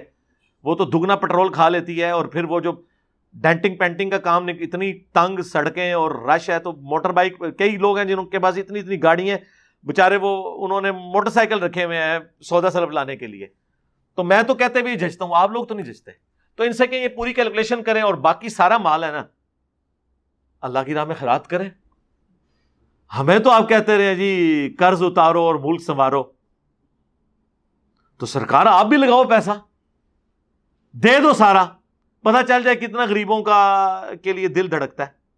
آپ دیکھتے ہیں ان کی تقریریں۔ کہتے ہیں جی دل خون کے آنسو روتا ہے جب میں مہنگائی دیکھتا ہوں۔ واہ جی واہ۔ کہ ملک کی کیا حالت ہوگی ہے اور اور حالت یہ کہ ویڈیو لنک کے اوپر دوسرے ملکوں سے بیٹھ کے بیان کر رہے ہوتے ہیں۔ دل دکھتا ہے تو سرکار آئے سب کچھ چھوڑ کے، بیچ باچ کے، ادھر آ جائیں، ادھر لوگوں میں تقسیم کریں۔ عبدالستاردی نے بھی تو آپ کو این جی او چلا کے بتائی ہے نا۔ اس نے ثابت کر دیا نا کہ کوئی شخص ویلفیئر کا کام کر سکتا ہے۔ آپ کے پاس اس مال بھی اپنا ہے، دے۔ اور ٹائم کیا تک ہے؟ کوئی بھی تیار نہیں ہوگا۔ تقریریں کروا لیں ان سے۔ تو دوسرا سوال تھا اس میں، آپ سے ملنے کے لیے اگر گھر بہانا لگایا ہوں تو اس کا کفارہ کیا ہے؟ بہانا اگر توریتن لگایا پھر تو جائز ہے۔ وہ تو قرآن و سنت سے ثابت ہے۔ جھوٹ سراہتن بولنا حرام ہے۔ اگر آپ یوں کہہ کے ہیں کہ میں اپنے ٹیچر کو ملنے جا رہا ہوں، ٹھیک ہے۔ اب یہ نہ نو اگلے پوچھے کہڑا ٹیچر کتنے رہتا ہے؟ ہاں۔ جیلم کا نام تو آپ یہ بھی کہنا کہ میں مریض ہوں اور ایک ڈاکٹر جیلم میں بیٹھا ہوا ہے، جو میرا علاج کرے گا۔ تو آپ کے گھر والے آپ کو مرنے کے لیے چھوڑ دیں گے جیل ہم نہیں آنے دیں گے اس ڈاکٹر کے پاس۔ چاہے وہ روحانی ڈاکٹر ہو جو یہاں پہ بیٹھا ہوا ہے، یا یہاں پہ ویسے جیلم میں ہر فیلڈ میں بڑے اچھے ڈاکٹرز بھی موجود ہیں۔ ڈاکٹروں کے لیے جس طرح کنو مالٹے کے لیے سرگودا اور بلوال اور آم کے لیے جنوبی پنجاب اور ملتان سازگار زمین ہے نا، ڈاکٹروں کے لیے جیلم سے زیادہ کوئی سازگار زمین نہیں۔ ڈاکٹر جب یہاں آتے ہیں تو ان کی قبریں یہاں بنتی ہیں، یہاں سے کوئی ڈاکٹر کبھی گیا نہیں ہے۔ پیسہ بہت ہے نا، لوگ باہر بیٹھے ہوئے ہیں، لوگ علاج کرواتے ہیں۔ تو آپ نے اگر زیادہ زیادہ آپ کے جی میرا ایک ایشو ہے اور میں ڈاکٹر کے پاس جا رہا ہوں اور اس کے اوپر آپ توریہ کریں کہ اس ڈاکٹر سے مراد میرا روحانی ڈاکٹر ہے، جس سے میں ملاقات کے لیے جا رہا ہوں، تو اس قسم کا اگر آپ توریہ کر کے آتے ہیں، وہ تو جائز ہے۔ باقی تو ڈائریکٹ سراتن جھوٹ بولنا تو من ہے۔ میں سرکاری ملازم ہوں۔ سوال یہ کہ ہمیں سرکاری طور پر ہفتہ میں ایک دن چھٹی ہوتی ہے۔ ہمارا گھر قریب ہے۔ جب کام نہیں ہوتا تو گھر چلا جاتا ہوں۔ چھٹی والے دن اگر آپ گھر جاتے ہیں نا اور اپنے موبائل آپ نے آن رکھا ہے تو اپنے سینئر کو اعتماد میں لے لیں۔ کہ میں آپ کی فون کال کے اوپر اتنی دیر کے اندر اندر اویلیبل ہوں گا۔ چھٹی کے علاوہ آفس ٹائمنگ میں تو آپ کو گھر نہیں جانا چاہیے۔ چاہے آفس میں کام ہو یا نہ ہو، آپ کو تنخواہ ملتی ہے اس ٹائم کو وہاں گزارنے کی۔ یہ ذرا آپ نے ذہن میں رکھنا ہے۔ سرکاری آفیسز کے اندر تو عموماً کام جب آتا ہے تو بہت زیادہ آتا ہے اور بعض اوقات کئی کئی دن تک کوئی اتنا خاص کام نہیں ہوتا۔ کیونکہ میرا بھی اس میں تجربہ ہے، لیکن آفس میں تو بر وقت گزارنا پڑتا ہے۔ اس کے لیے پھر آسان طریقہ ہے، کوئی بک رکھ لیں، قرآن شریف رکھ لیں۔ اب جس طرح میں ایک آفیسر رینک کے اوپر تھا، ہمارے لیے تو سب سے امپورٹنٹ جو ہے وہ فون کال ہوتی ہے۔ کیونکہ جتنی اسائنمنٹس ہیں، وہ میں فون پہ سینئرس کی طرف سے ملتی تھی تو فون تو ہر وقت آپ کا اویلیبل ہونا چاہیے۔ چاہے موبائل فون ہے، چاہے وہ آپ کے ٹیبل پہ رکھا ہوا فون ہے۔ آپ ٹھیک ہے، وہاں بیٹھے اپنے لیپ ٹاپ کے اوپر قرآن شریف پڑھنا چاہتے ہیں، کوئی تفسیر پڑھنا چاہتے ہیں، وہ پڑھ لیں، کتاب رکھی ہوئی ہے، وہ پڑھ لیں۔ جب آپ فارغ ہیں، کیونکہ وہاں جو بیٹھنا آپ کی پریزنس وہ تو ضروری ہے۔ وہ کتاب کھولنے سے یہ نہیں ہونا کہ پہلے بجلی کے دو یونٹ گر تھے، سرکاری اور اب تین گریں گے، وہ اتنے ہی گرنے ہیں، وہ تو آپ ادھر ہی بیٹھے ہیں۔ البتہ فون پہ اویلیبلٹی اس لیے ضروری ہے کہ جیسے ہی فون آئے، کوئی اسائنمنٹ ملے، آپ اپنا کام وہیں پہ روکیں۔ اور اس کام کو توجہ دیں۔ اب اس بنیاد پہ کہ جی آج کوئی کام نہیں آنا تو لہٰذا میں آج جلدی گھر چلا جاؤں۔ غلط ہے۔ ہاں اگر آپ اپنے باس کی اجازت سے جاتے ہیں، شارٹ لیو لے کے، یا اسے بتا کے جاتے ہیں کہ میں اس طرح جا رہا ہوں اور پیچھے ضرورت پڑی تو یہ کام کو دیکھ لے گا۔ میری ضرورت پڑی تو میں بھی آ جاؤں گا۔ پھر بالکل ٹھیک ہے۔ لیکن یہ سب کچھ آفیسر رینک کے لوگوں کے لیے جو اسٹاف کے لوگ ہیں، جو پرماننٹلی کاموں میں انگیج ہوتے ہیں جس طرح فیکٹریز کے اندر لوگ جیکٹیں سی رہے ہیں، اس طریقے سے گارمنٹس کا کام کر رہے ہیں۔ ان کی ان کی تو جاب یہی ہے۔ وہاں تو بجلی چلی بھی جائے تو وہ جنریٹر کے اوپر شفٹ ہو جاتے ہیں۔ وہ تو اپنا کام روک نہیں سکتے۔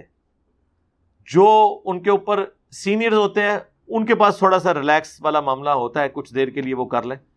جو پریکٹیکلی مشینوں کے اوپر بیٹھے ہوئے ہیں، وہ تو اپنی پروڈکشن نہیں روک سکتے۔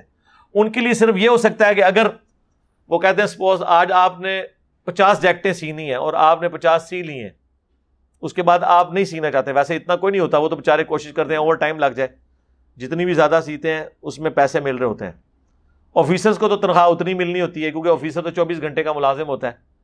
اوور ٹائم ہے، وہ اسٹاف کے لوگوں کو ملتا ہے، سرکاری آفیسز میں آفیسرس کو نہیں ملتا۔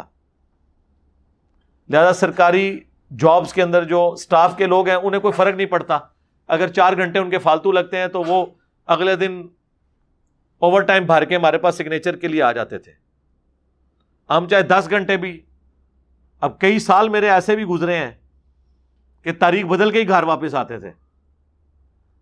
حالانکہ چھٹی کا ٹائم تو چار بجے تھا۔ بارہ بجے کے بعد آ رہے ہیں گھر۔ کھانا تو کئی سالوں تک میرا باہر ہی رہا ہے۔ کیونکہ ہماری سائٹ کی جاب تھی، اس میں اتنی ٹریولنگ بھی ہوتی تھی۔ تو یہ سارا کچھ کرنا پڑتا ہے۔ لیکن جب آپ آفس کے اندر بیٹھے پھر آپ نے ان چیزوں کا ضرور اہتمام کرنا ہے۔ باقی یہ جو اکثر لوگ پوچھتے ہیں کہ آفس میں قرآن شریف پڑھ سکتے ہیں، ضرور پڑھیں۔ لیکن کام کے اس کو اس کو سفر نہ کریں آپ۔ فالتو ٹائم میں پڑھیں۔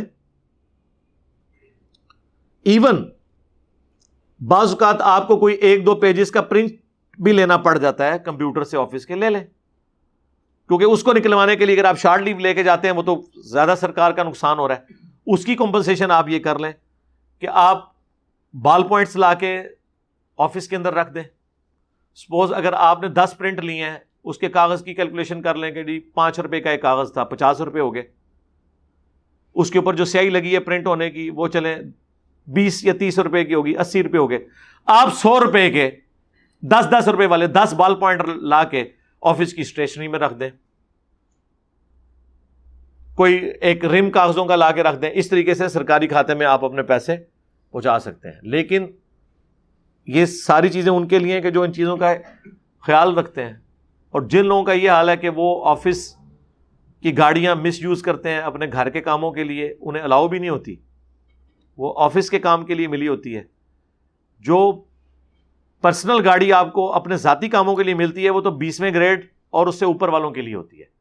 اس سے نیچے آنری طور پہ بعض اوقات کسی کو مل جائے تو مل جائے ادروائز آفس کے کاموں کے لیے ہوتی ہے۔ اس میں پھر یہ ان چیزوں کا بھی دیکھنا ضروری کال سینٹر کا کام حلال ہے۔ یہ جنرل تو نہ پوچھا کریں میرے بھائی۔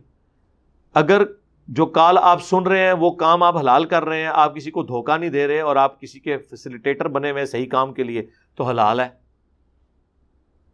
اور اگر آپ کسی کو تنگ کرنے کے اوپر معمور ہیں اس کام میں، تو حرام ہے، تو جائز ہے، کوئی نہیں، اس میں کوئی مسئلہ نہیں۔ میں جیلم کا رہائشی ہوں، جاب پنڈی کرتا ہوں۔ ہفتہ میں پانچ دن پنڈی اور باقی گھر۔ کیا پنڈی میں میری نماز کثر ہوگی؟ جی کثر ہوگی اگر آپ کے بیوی بچے پنڈی نہیں رہ رہے، اور آپ وہاں پہ بیچلر رہ رہے ہیں، اور آپ کا ذاتی گھر بھی نہیں ہے۔ تو آپ کثر پڑھ سکتے ہیں۔ کثر پڑھنا واجب نہیں ہے۔ جائز ہے۔ اجازت ہے۔ پوری پڑھنا چاہتے ہیں، پوری پڑھ لیں۔ اور اگر آپ کثر کرنا چاہتے ہیں تو پھر جماعت کا کیا کریں گے؟ اور پانچ دن آپ نے گھر تو نہیں نماز پڑھنی، مسجد میں پڑھنی، جب مسجد میں پڑھیں گے تو امام کے پیچھے تو آپ کو چار فرض پورے ہی پڑھنے پڑیں گے۔ ہاں سنتیں آپ چھوڑ دیں۔ تو ٹھیک ہے، کوئی۔ لیکن اگر آپ کے بیوی بچے ادھر ہیں، ماں باپ ادھر ہیں، تو اب آپ کے دونوں گھر اصلی بن گئے بعض لوگ یورپ، امریکہ سے آتے ہیں نا، مہینے کے لیے یا ہفتے کے لیے ادھر۔ تو وہ کہتے ہیں، نہیں، ہم ادھر نماز پوری پڑھیں گے آدھی؟ بھائی، پوری پڑھو گے۔ یہ آپ کا وطن اصلی ہے۔ جب تک کہ آپ مکمل طور پہ ہجرت نہ کر جو پاکستان کی نیشنلٹی ختم نہ کروا دو۔ چاہے آپ کے پاس یورپ، امریکہ میں نیشنلٹی ہے، اب آپ کا وہ بھی وطن اصلی ہے، یہ بھی وطن اصلی ہے۔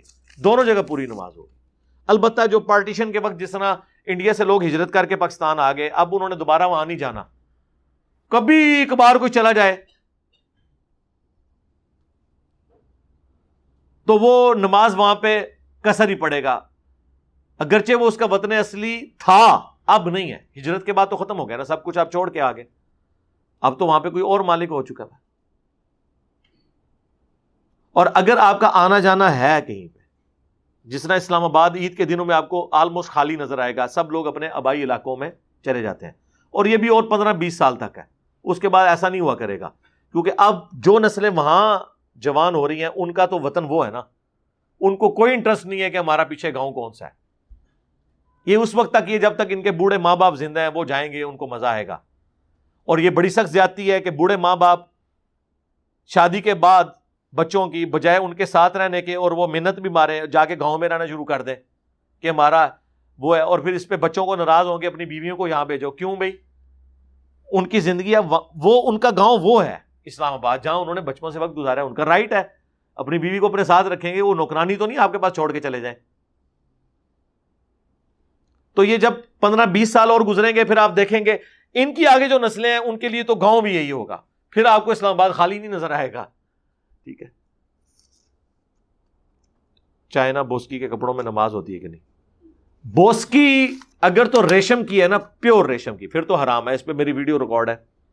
اگر سنتھیٹیکلی بنی ہوئی ہے یعنی وہ اس کی نشانی ہے کہ جو اوریجنل بوسکی اور کاٹن ہے نا، اس کو اگر آپ آگ لگائیں نا تو راکھ بن جاتی ہے۔ لیکن جو فیبریکیٹڈ ہے نا، جو کیمیکلی پروڈیوس کی گئی ہے، اس کو آپ آگ لگائیں گے نا تو وہ پلاسٹک کی طرح مرونڈا ہو جائے گی۔ چاہے اسے دکاندار بوس کی ضرور بول رہا ہے، یا اسے ریشمی کپڑا ضرور کہہ رہے وہ تو عورتیں بھی جو کپڑے پہنتی ہیں، اس کو ریشمی کپڑا ہی لوگ کہہ رہے ہوتے ہیں۔ وہ ریشمی تو نہیں ہوتا۔ ریشمی کپڑا وہ ہے جو ریشم کے کیڑے سے، اس کے دھاگے سے بنتا ہے۔ وہ چونکہ بہت مہنگا کپڑا تھا، وہ تکبر کی علامت تھی، مرد کے لیے دنیا میں حرام کر دی گئی۔ اور صرف یہ نہیں ہے، بخاری مسلم میں تو ریشمی کپڑا حرام ہوا، سونا حرام ہوا۔ ابودو ترمزی میں تو چیتوں کی کھال، درندوں کی کھالیں، وہ بھی حرام ہے۔ درندوں کی کھالیں، کیونکہ وہ تکبر کی علامت مانی جاتی تھی۔ بہت مہنگا آج بھی جو اوریجنل ریشمی سوٹ ہے، میرا خیال ہے وہ تو دس ہزار سے زیادہ ہی ہوگا پاکستانی۔ جو اوریجنل والا ریشم کے دھاگے سے وہ جو کیڑا وہ منہ سے دھاگا بناتا ہے۔ عام جن کو آپ یہ کہہ رہے ہوتے ہیں نا، بوسکی کا کپڑا، عام بوسکی جو سنتھیٹیکلی مشینوں پہ بنائی گئی ہے، وہ اوریجنل نہیں ہوتی ہے۔ اس کا طریقہ ہے کہ اس کا ایک ٹکڑا کاٹیں، اس کو آپ آگ لگا کے چیک کریں۔ اگر وہ راکھ بن جائے کاٹن کی طرح پھر تو وہ یا کاٹن ہے یا بوسکی ہے۔ وہ آپ کو اس کی قیمت سے اندازہ ہو جائے گا۔ اور اگر وہ راکھ نہیں بنی اور وہ پلاسٹک کی طرح اکٹھا ہو گیا تو سمجھ لیں وہ کیمیکلی پروڈیوس ہوا ہوا ہے، کچھ حصہ اس کا کاٹن کا ہے، کچھ سنتھیٹک دھاگا اس میں استعمال ہوا ہے۔ یہ چیک کرنے کا طریقہ ہے۔ ہم نے آپ کو لاہور کا راستہ بھی بتایا اور کرایہ بھی دے دیا ساتھ۔ طریقہ دستا ہے نا۔ میرا ایک دوست ہے، وہ مسجد میں نماز نہیں پڑھتا۔ اس کو مولویوں سے نفرت ہے۔ ایسی صورت میں کیا کیا جائے؟ ایسی صورت میں علماء کے فضائل انہیں سنائے جائے مفتی عزیز صاحب کی ویڈیو اس کو بتائی جائے۔ ہاں یہی کیا جا سکتا ہے۔ میرے بھائی، جب تک اس کا یہ کیڑا نہیں نکلتا، ہو سکتا ہے اس کو ہاتھ لگے ہوں۔ میاں، آپ کو کیا پتا؟ اور وہ بےچارا شرم و شرمی بتانا بھی نہ چاہ رہا ہو۔ تو کسی کا بھی کوئی ایشو ہے نا، آپ کو اس کو جب تک آپ روٹ کاز انالیس نہیں کریں گے نا، آپ رزلٹ پہ نہیں پہنچ سکتے۔ دنیا میں بھی آپ دیکھیں کہ بیماری کے علاج کے لیے صرف ادویات نہیں دینی ہوتی ہیں، وہ روٹ کاز ڈھونڈنی پڑتی ہے۔ ایک بندے کو بخار ہے، اور اگر وہ ڈاکٹر کو نہیں بتا رہا کہ میری پنڈلی پہ اتنا بڑا پھوڑا نکلا ہوا ہے، تو ڈاکٹر جو ہے وہ اس کو تو کوئی علم غائب نہیں ہے، وہ تو زہری سمٹمس کا علاج کرے گا۔ اسی لیے وہ آپ کو پوچھتے ہیں، بھائی زخم تو نہیں آپ کو کہیں؟ آہستہ آہستہ وہ ڈیپ ڈیپ کرتے ہوئے کسی جگہ پہنچنے کی کوشش کرتے ہیں۔ کہ جسم کے ریئیکشن کی وجہ سے بخار ہوتا ہے نا۔ بخار اللہ کی بہت بڑی نعمت ہے۔ بخار نہ ہو تو جسم میں خرابی پڑے اور آخری اسٹیج پہ پہنچ جائے، آپ کو پتا بھی نہ چلے۔ ذرا سا انفیکشن اندر ہوتا ہے تو بخار آ جاتا ہے۔ ورنہ اندر جو آپ کے انفیکشن چل رہا ہے، وہ آپ دیکھ تو نہیں رہے۔ سامنے تو آپ کو نظر آ رہا ہے، جو اندر ہے وہ اسی وجہ سے نظر آتا ہے نا۔ پھر وہ ٹیسٹ لکھ کے دیتے ہیں جی پیشاب ٹیسٹ کروائیں، خون ٹیسٹ کروائیں، کرتے کرتے کرتے وہ اس کو لسٹ ڈاؤن کرتے ہوئے اس اسپیسیفکلی ریزن تک پہنچتے ہیں۔ اور اگر آپ یہ بتائیں نا، یہاں تو حالت یہ ہے، بعض لوگ پیسے بنوانے کے لیے سر درد ہے، سر درد ہے، ڈاکٹر کے پاس جاتے ہیں، وہ نیورو سرجن کے پاس بھیج دیتا ہے، وہ بھی اس کو دوائیاں دیتا رہتا ہے۔ اینڈ پہ وہ کمپاؤڈر ملتا ہے تو وہ کہتا ہے، سرکار نظر چیک کراؤ۔ اور نظر کمزور ہوتی ہے۔ اینک لگاتا ہے سر درد ختم۔ یہ خیال اس ڈاکٹر کو کیوں نہیں آیا جس نے آرام خوری کی ہے؟ اس لیے کہ اس نے آپ سے پیسے کمانے ایسے ڈاکٹرز بھی ہیں، ان کے پاس آپ الٹرا ساؤنڈ لے جائیں نا کہ یہ دیکھ لو میرے گردے بالکل ٹھیک ہے پھر بھی آپ کو گردے کی دوائی دیں گے جب تک خراب نہ ہو جائے۔ یہ ہوا ہے۔ پھر کوئی شریف کمپاؤڈر ملے گا، وہ آپ کو بتا دے گا، بھائی یہ پینڈکس ہے یار، جا کے آپریشن کراؤ۔ واقعی پینڈکس کروایا تو گردے کا درد بھی ٹھیک ہو گیا، وہ گردہ نہیں ہے پینڈکس ہے۔ یہ پریکٹیکلی لوگوں کے ساتھ مسئلے ہوئے میں لوگ دوائیاں کھاتے رہے پوری زندگی پندرہ، بیس بیس سال تک میدے کی دوائیاں دیں گے، جب تک میدا خراب نہ آپ کا کر لیں۔ اینڈ پہ پتا چلے گا، کسی سیانے کے پاس جائیں گے، وہ کہے گا جی آپ کے پتے کا مسئلہ ہے پتا نکلوائیں۔ پتا بھی نکلا، گردے بھی فارغ۔ بڑے خوش نصیب لوگ ہیں جنہیں شروع میں پتا چل جائے۔ میں اس ویڈیو کی وساطت سے آپ کو یہ نصیحت کروں گا کہ آپ کو جب کبھی بھی شدید قسم کا پیٹ میں یا سینے میں یا ان جگہوں پہ درد ہو، تو میدا آخری آپشن اس کا ہونا چاہیے۔ باقی چیزوں کے اوپر بھی توجہ کریں۔ کیونکہ جو بہت شدید قسم کی درد ہوتی ہے نا، یہ عموماً پتے کی درد ہوتی ہے یا ہارٹ کا ایشو ہوتا ہے۔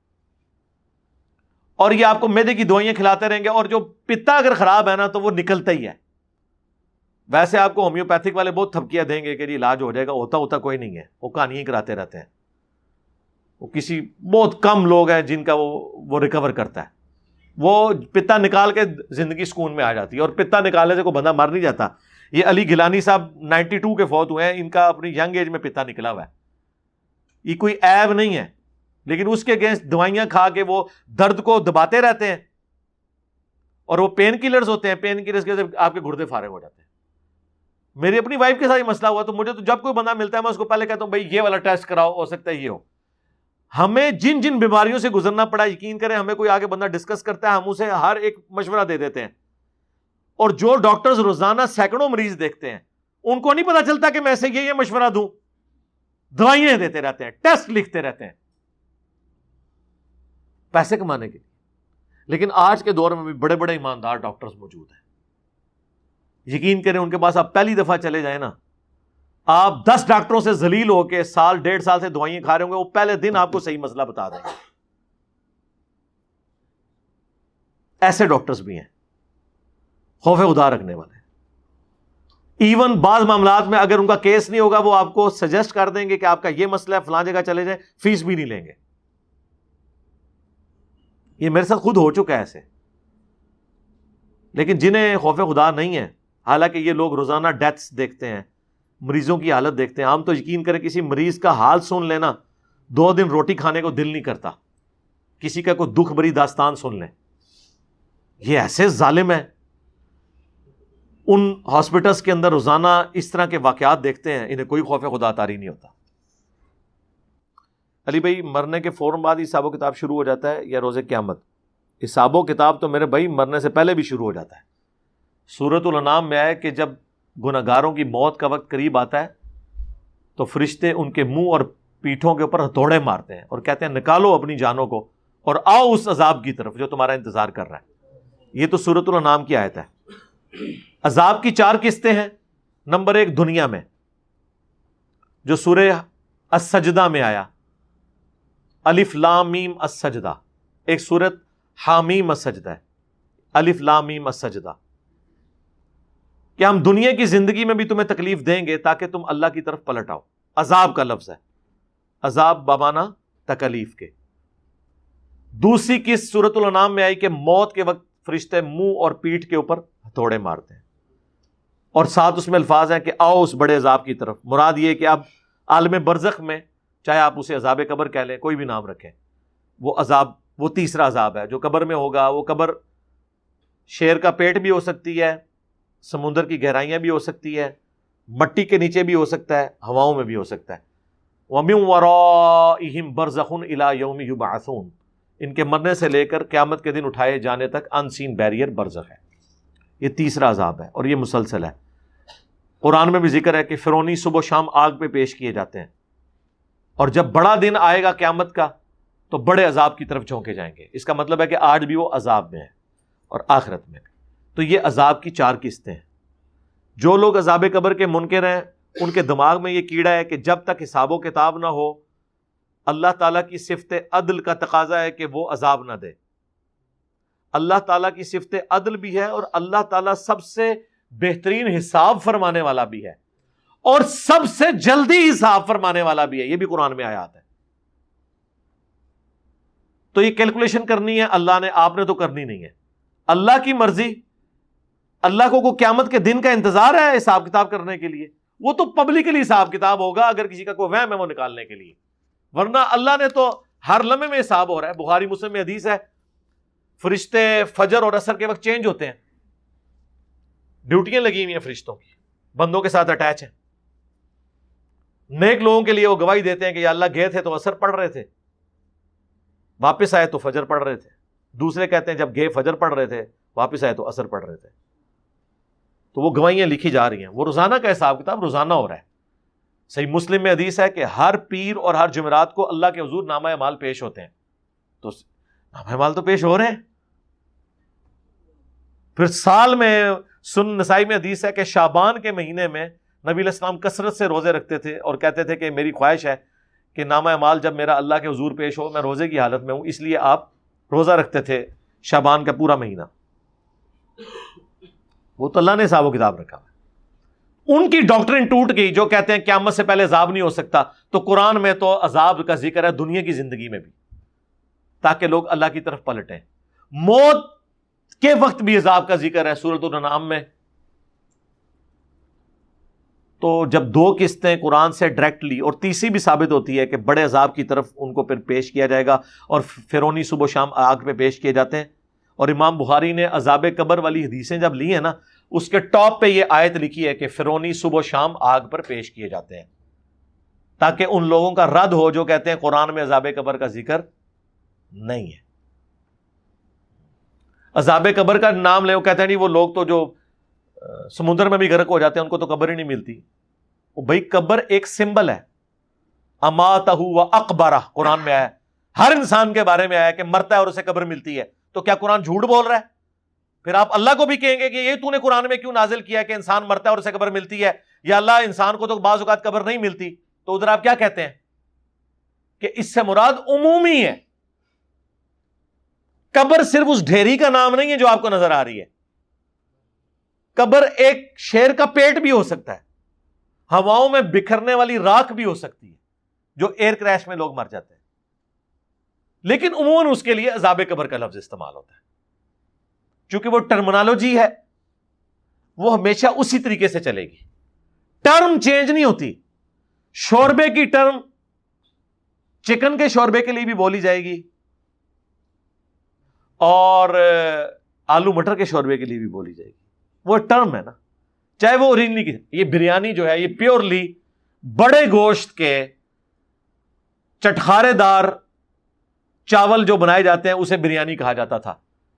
لیکن ہمارے گھروں میں تو عموماً چکن بریانی بنتی ہے۔ یہ تو بریانی ہوتی نہیں تھی۔ لیکن آج چونکہ وہ بریانی ایک ٹرم شروع ہوئی، اس کے بعد اس پہ بھی بولا جاتا ہے۔ سموسے، آج چھوٹی چھوٹی سموسیاں بھی جو ہے اس کو بھی سموسی کہا جاتا ہے، اس کے لیے کوئی نیا لفظ نہیں آیا۔ تو یہ ٹرمز ہے عذاب قبر ایک ٹرم ہے۔ بولی جاتی ہے۔ چاہے قبر مٹی کا ڈھیر ہو، چاہے سمندر ہو۔ یہ بیسیکلی برزخ کا عذاب ہے۔ اور جسم اور روح دونوں کو ہوتا ہے۔ کیونکہ گناہ کی لذت دونوں نے اٹھائی ہوتی ہے۔ باقی تفصیل کے لیے قرآن کی دس آیات سے اور سترہ سی الاسناد حدیث سے، جس میں سے میجورٹی بخاری اور مسلم سے ہیں۔ میں نے عذاب قبر کے اوپر آج سے آلموسٹ سات آٹھ سال پہلے دو ویڈیوز قرآن کلاس کے کانٹیکس میں ریکارڈ کروا دی تھی مسئلہ نمبر ون سیونٹین اے اور ون سیونٹین بی۔ ایک سو سترہ اے اور ایک سو سترہ بی آپ عذاب قبر لکھیں تو وہ ساری تفصیلات آ جائیں۔ گی لڑکوں کی شادی نہیں ہو رہی تو ایسی صورتحال میں کیا کیا جائے؟ کیونکہ جنسی ضرورت تو رہتی ہے۔ لڑکوں کی شادی اس لیے نہیں ہو رہی کہ لڑکے جو ہے نا وہ کام کاج ہی کوئی نہیں کرتے۔ اور کہنے تویز ہوئے نا میرے تے۔ پاکستان میں جتنے بے روزگار ہیں ان کے اوپر تعویز ہوئے ہوئے جتنے ہارڈر عام ہیں ان کے اوپر تعویز ہوئے ہوئے تعویز تو آپ کے ان بھائیوں اور رشتہ داروں پہ ہوئے ہوئے ہیں جو بےچارے وہاں پہ ڈبل روٹیاں کھاتے ہیں اور یہاں آپ کو ڈالرز اور پاؤنڈ بیچتے ہیں اور آپ یہاں چکن کڑائی بنا کے کھا رہے ہوتے ہیں۔ تعویز تو ان بھائیوں کے اوپر ہوئے ہوئے ہیں۔ اتنے پاگل ہیں کہ محنت وہ کرتے ہیں اور کھاتے آپ ہیں۔ لاجیکلی اگر تعویز کسی دے کہنے نے تو کوئی تعویز نہیں ہوئے۔ ان بیچاروں کو ناشتہ کرنے کا ٹائم ہی نہیں ملتا۔ ٹوسٹ گرم کر کر کے، رات کے کھانے گرم کر کر کے اوون میں کھا رہے ہوتے ہیں۔ اور آپ یہاں جناب دودھ پتی کے لیے ڈیڑھ گھنٹہ جا کے ہوٹل پہ پہلے بیٹھتے ہیں۔ پھر ملائی ہوتے پہن دو ٹھیک ہے۔ کڑائی کے ایف سی میکڈونلڈ ٹھیک ہے۔ ان بچاروں کو چپس بھی وہاں نصیب نہیں ہوتے۔ تو تویز تو ان کے اوپر ہوئے ہیں۔ یہ میرے بھائی، یہ اہمی ایک باتیں جسٹ مشہور ہوئی ہوئی ہیں۔ پبلک کے اندر آرڈر آمی کر رہے ہیں لڑکے، شادیاں اس لیے نہیں ہو رہی جی۔ مجھے بتائیں، آپ اپنی سسٹر یا بیٹی کا رشتہ ایسے نکھٹو کو دیں گے جو گھر کا خرچہ نہیں اٹھا سکتا جبکہ آپ نے خود یہ چیز دیکھی ہے کہ گھروں میں لڑائی جھگڑے کی نائنٹی فائیو پرسینٹ سے زیادہ وجہ جو ہے، بلکہ ninety nine percent financial issue ہوتے ہیں۔ جب بھی آپ ڈیپ ڈیپ کریں گے، یہ ایشو ہے۔ باقی دوسرے مائنر ایشوز ہوتے ہیں۔ اگر فائنانس درست ہے، تو معاملات چلتے رہتے ہیں۔ یہ عموماً آپ کو جتنے جھگڑے ملتے ہیں، وہ اس کی وجہ سے ملتے ہیں۔ باقی چاند ایک اور ایشوز بھی ہوتے ہیں، لیکن میجورٹی ہمارے چونکہ مڈل کلاس فیملی زیادہ ہیں یا لوور مڈل کلاس ان میں وجوہات یہی لڑائی جھگڑے کی ہوتی ہیں۔ بچوں کی تعلیم صحیح طریقے سے میٹ نہیں ہوتی، خرچہ پورا نہیں ہوتا۔ اب مجھے بتائیں، لڑکے جب کام نہیں کریں گے اور ان کو جنسی ضرورت کی بڑی ضرورت پڑی ہوئی ہے، تو میرے بھائی بخاری مسلم میں حدیث ہے، روزے رکھو۔ ذرا گھر والوں کو فائدہ ہو۔ خصوصاً اثر سے مغرب کا وقت تو سکون سے گزرے، جب آپ نے ڈالو گے، ایک سائڈ پہ پڑے ہوئے ہوں، تو شاوت بھی سب کچھ آپ کا ٹھنڈا ہو جائے گا ان شاء اللہ تعالی۔ کیا بیت ضروری ہے؟ جی بہت ضروری ہے، اللہ اور اس کے رسول کی بیت یا خلیفہ وقت کی بیت باقی رہے گی پیری مریدی کی بیت تو یہ فراڈ ہے، اس سے بچنا ضروری ہے۔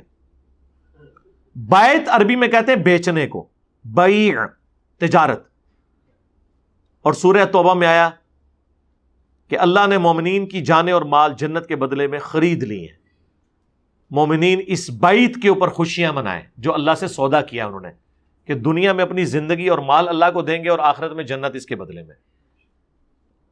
یا نبی الاسلام جو بیت لیتے تھے، وہ اللہ کے بحاف کے اوپر ایک حاکم وقت کی بیت تھی، جو بعد میں خلفۂ راشدین نے بھی لی۔ پیری مریدی کی بیت اس کی کوئی شریع حیثیت نہیں ہے۔ ہم اسے جائز سمجھتے ہیں۔ اگر پیر بیت لینے کے بعد آپ کو قرآن، بخاری، مسلم سکھائیں، بجائے اپنے بابوں کی تعلیمات کے۔ تو ٹھیک ہے۔ ڈاکٹر اسرار صاحب بیت لیتے تھے اپنی تنظیم اسلامی کے لیے۔ ہم کوئی اس کو ناجائز نہیں کہتے۔ یہ بھی ایک ذریعہ ہے۔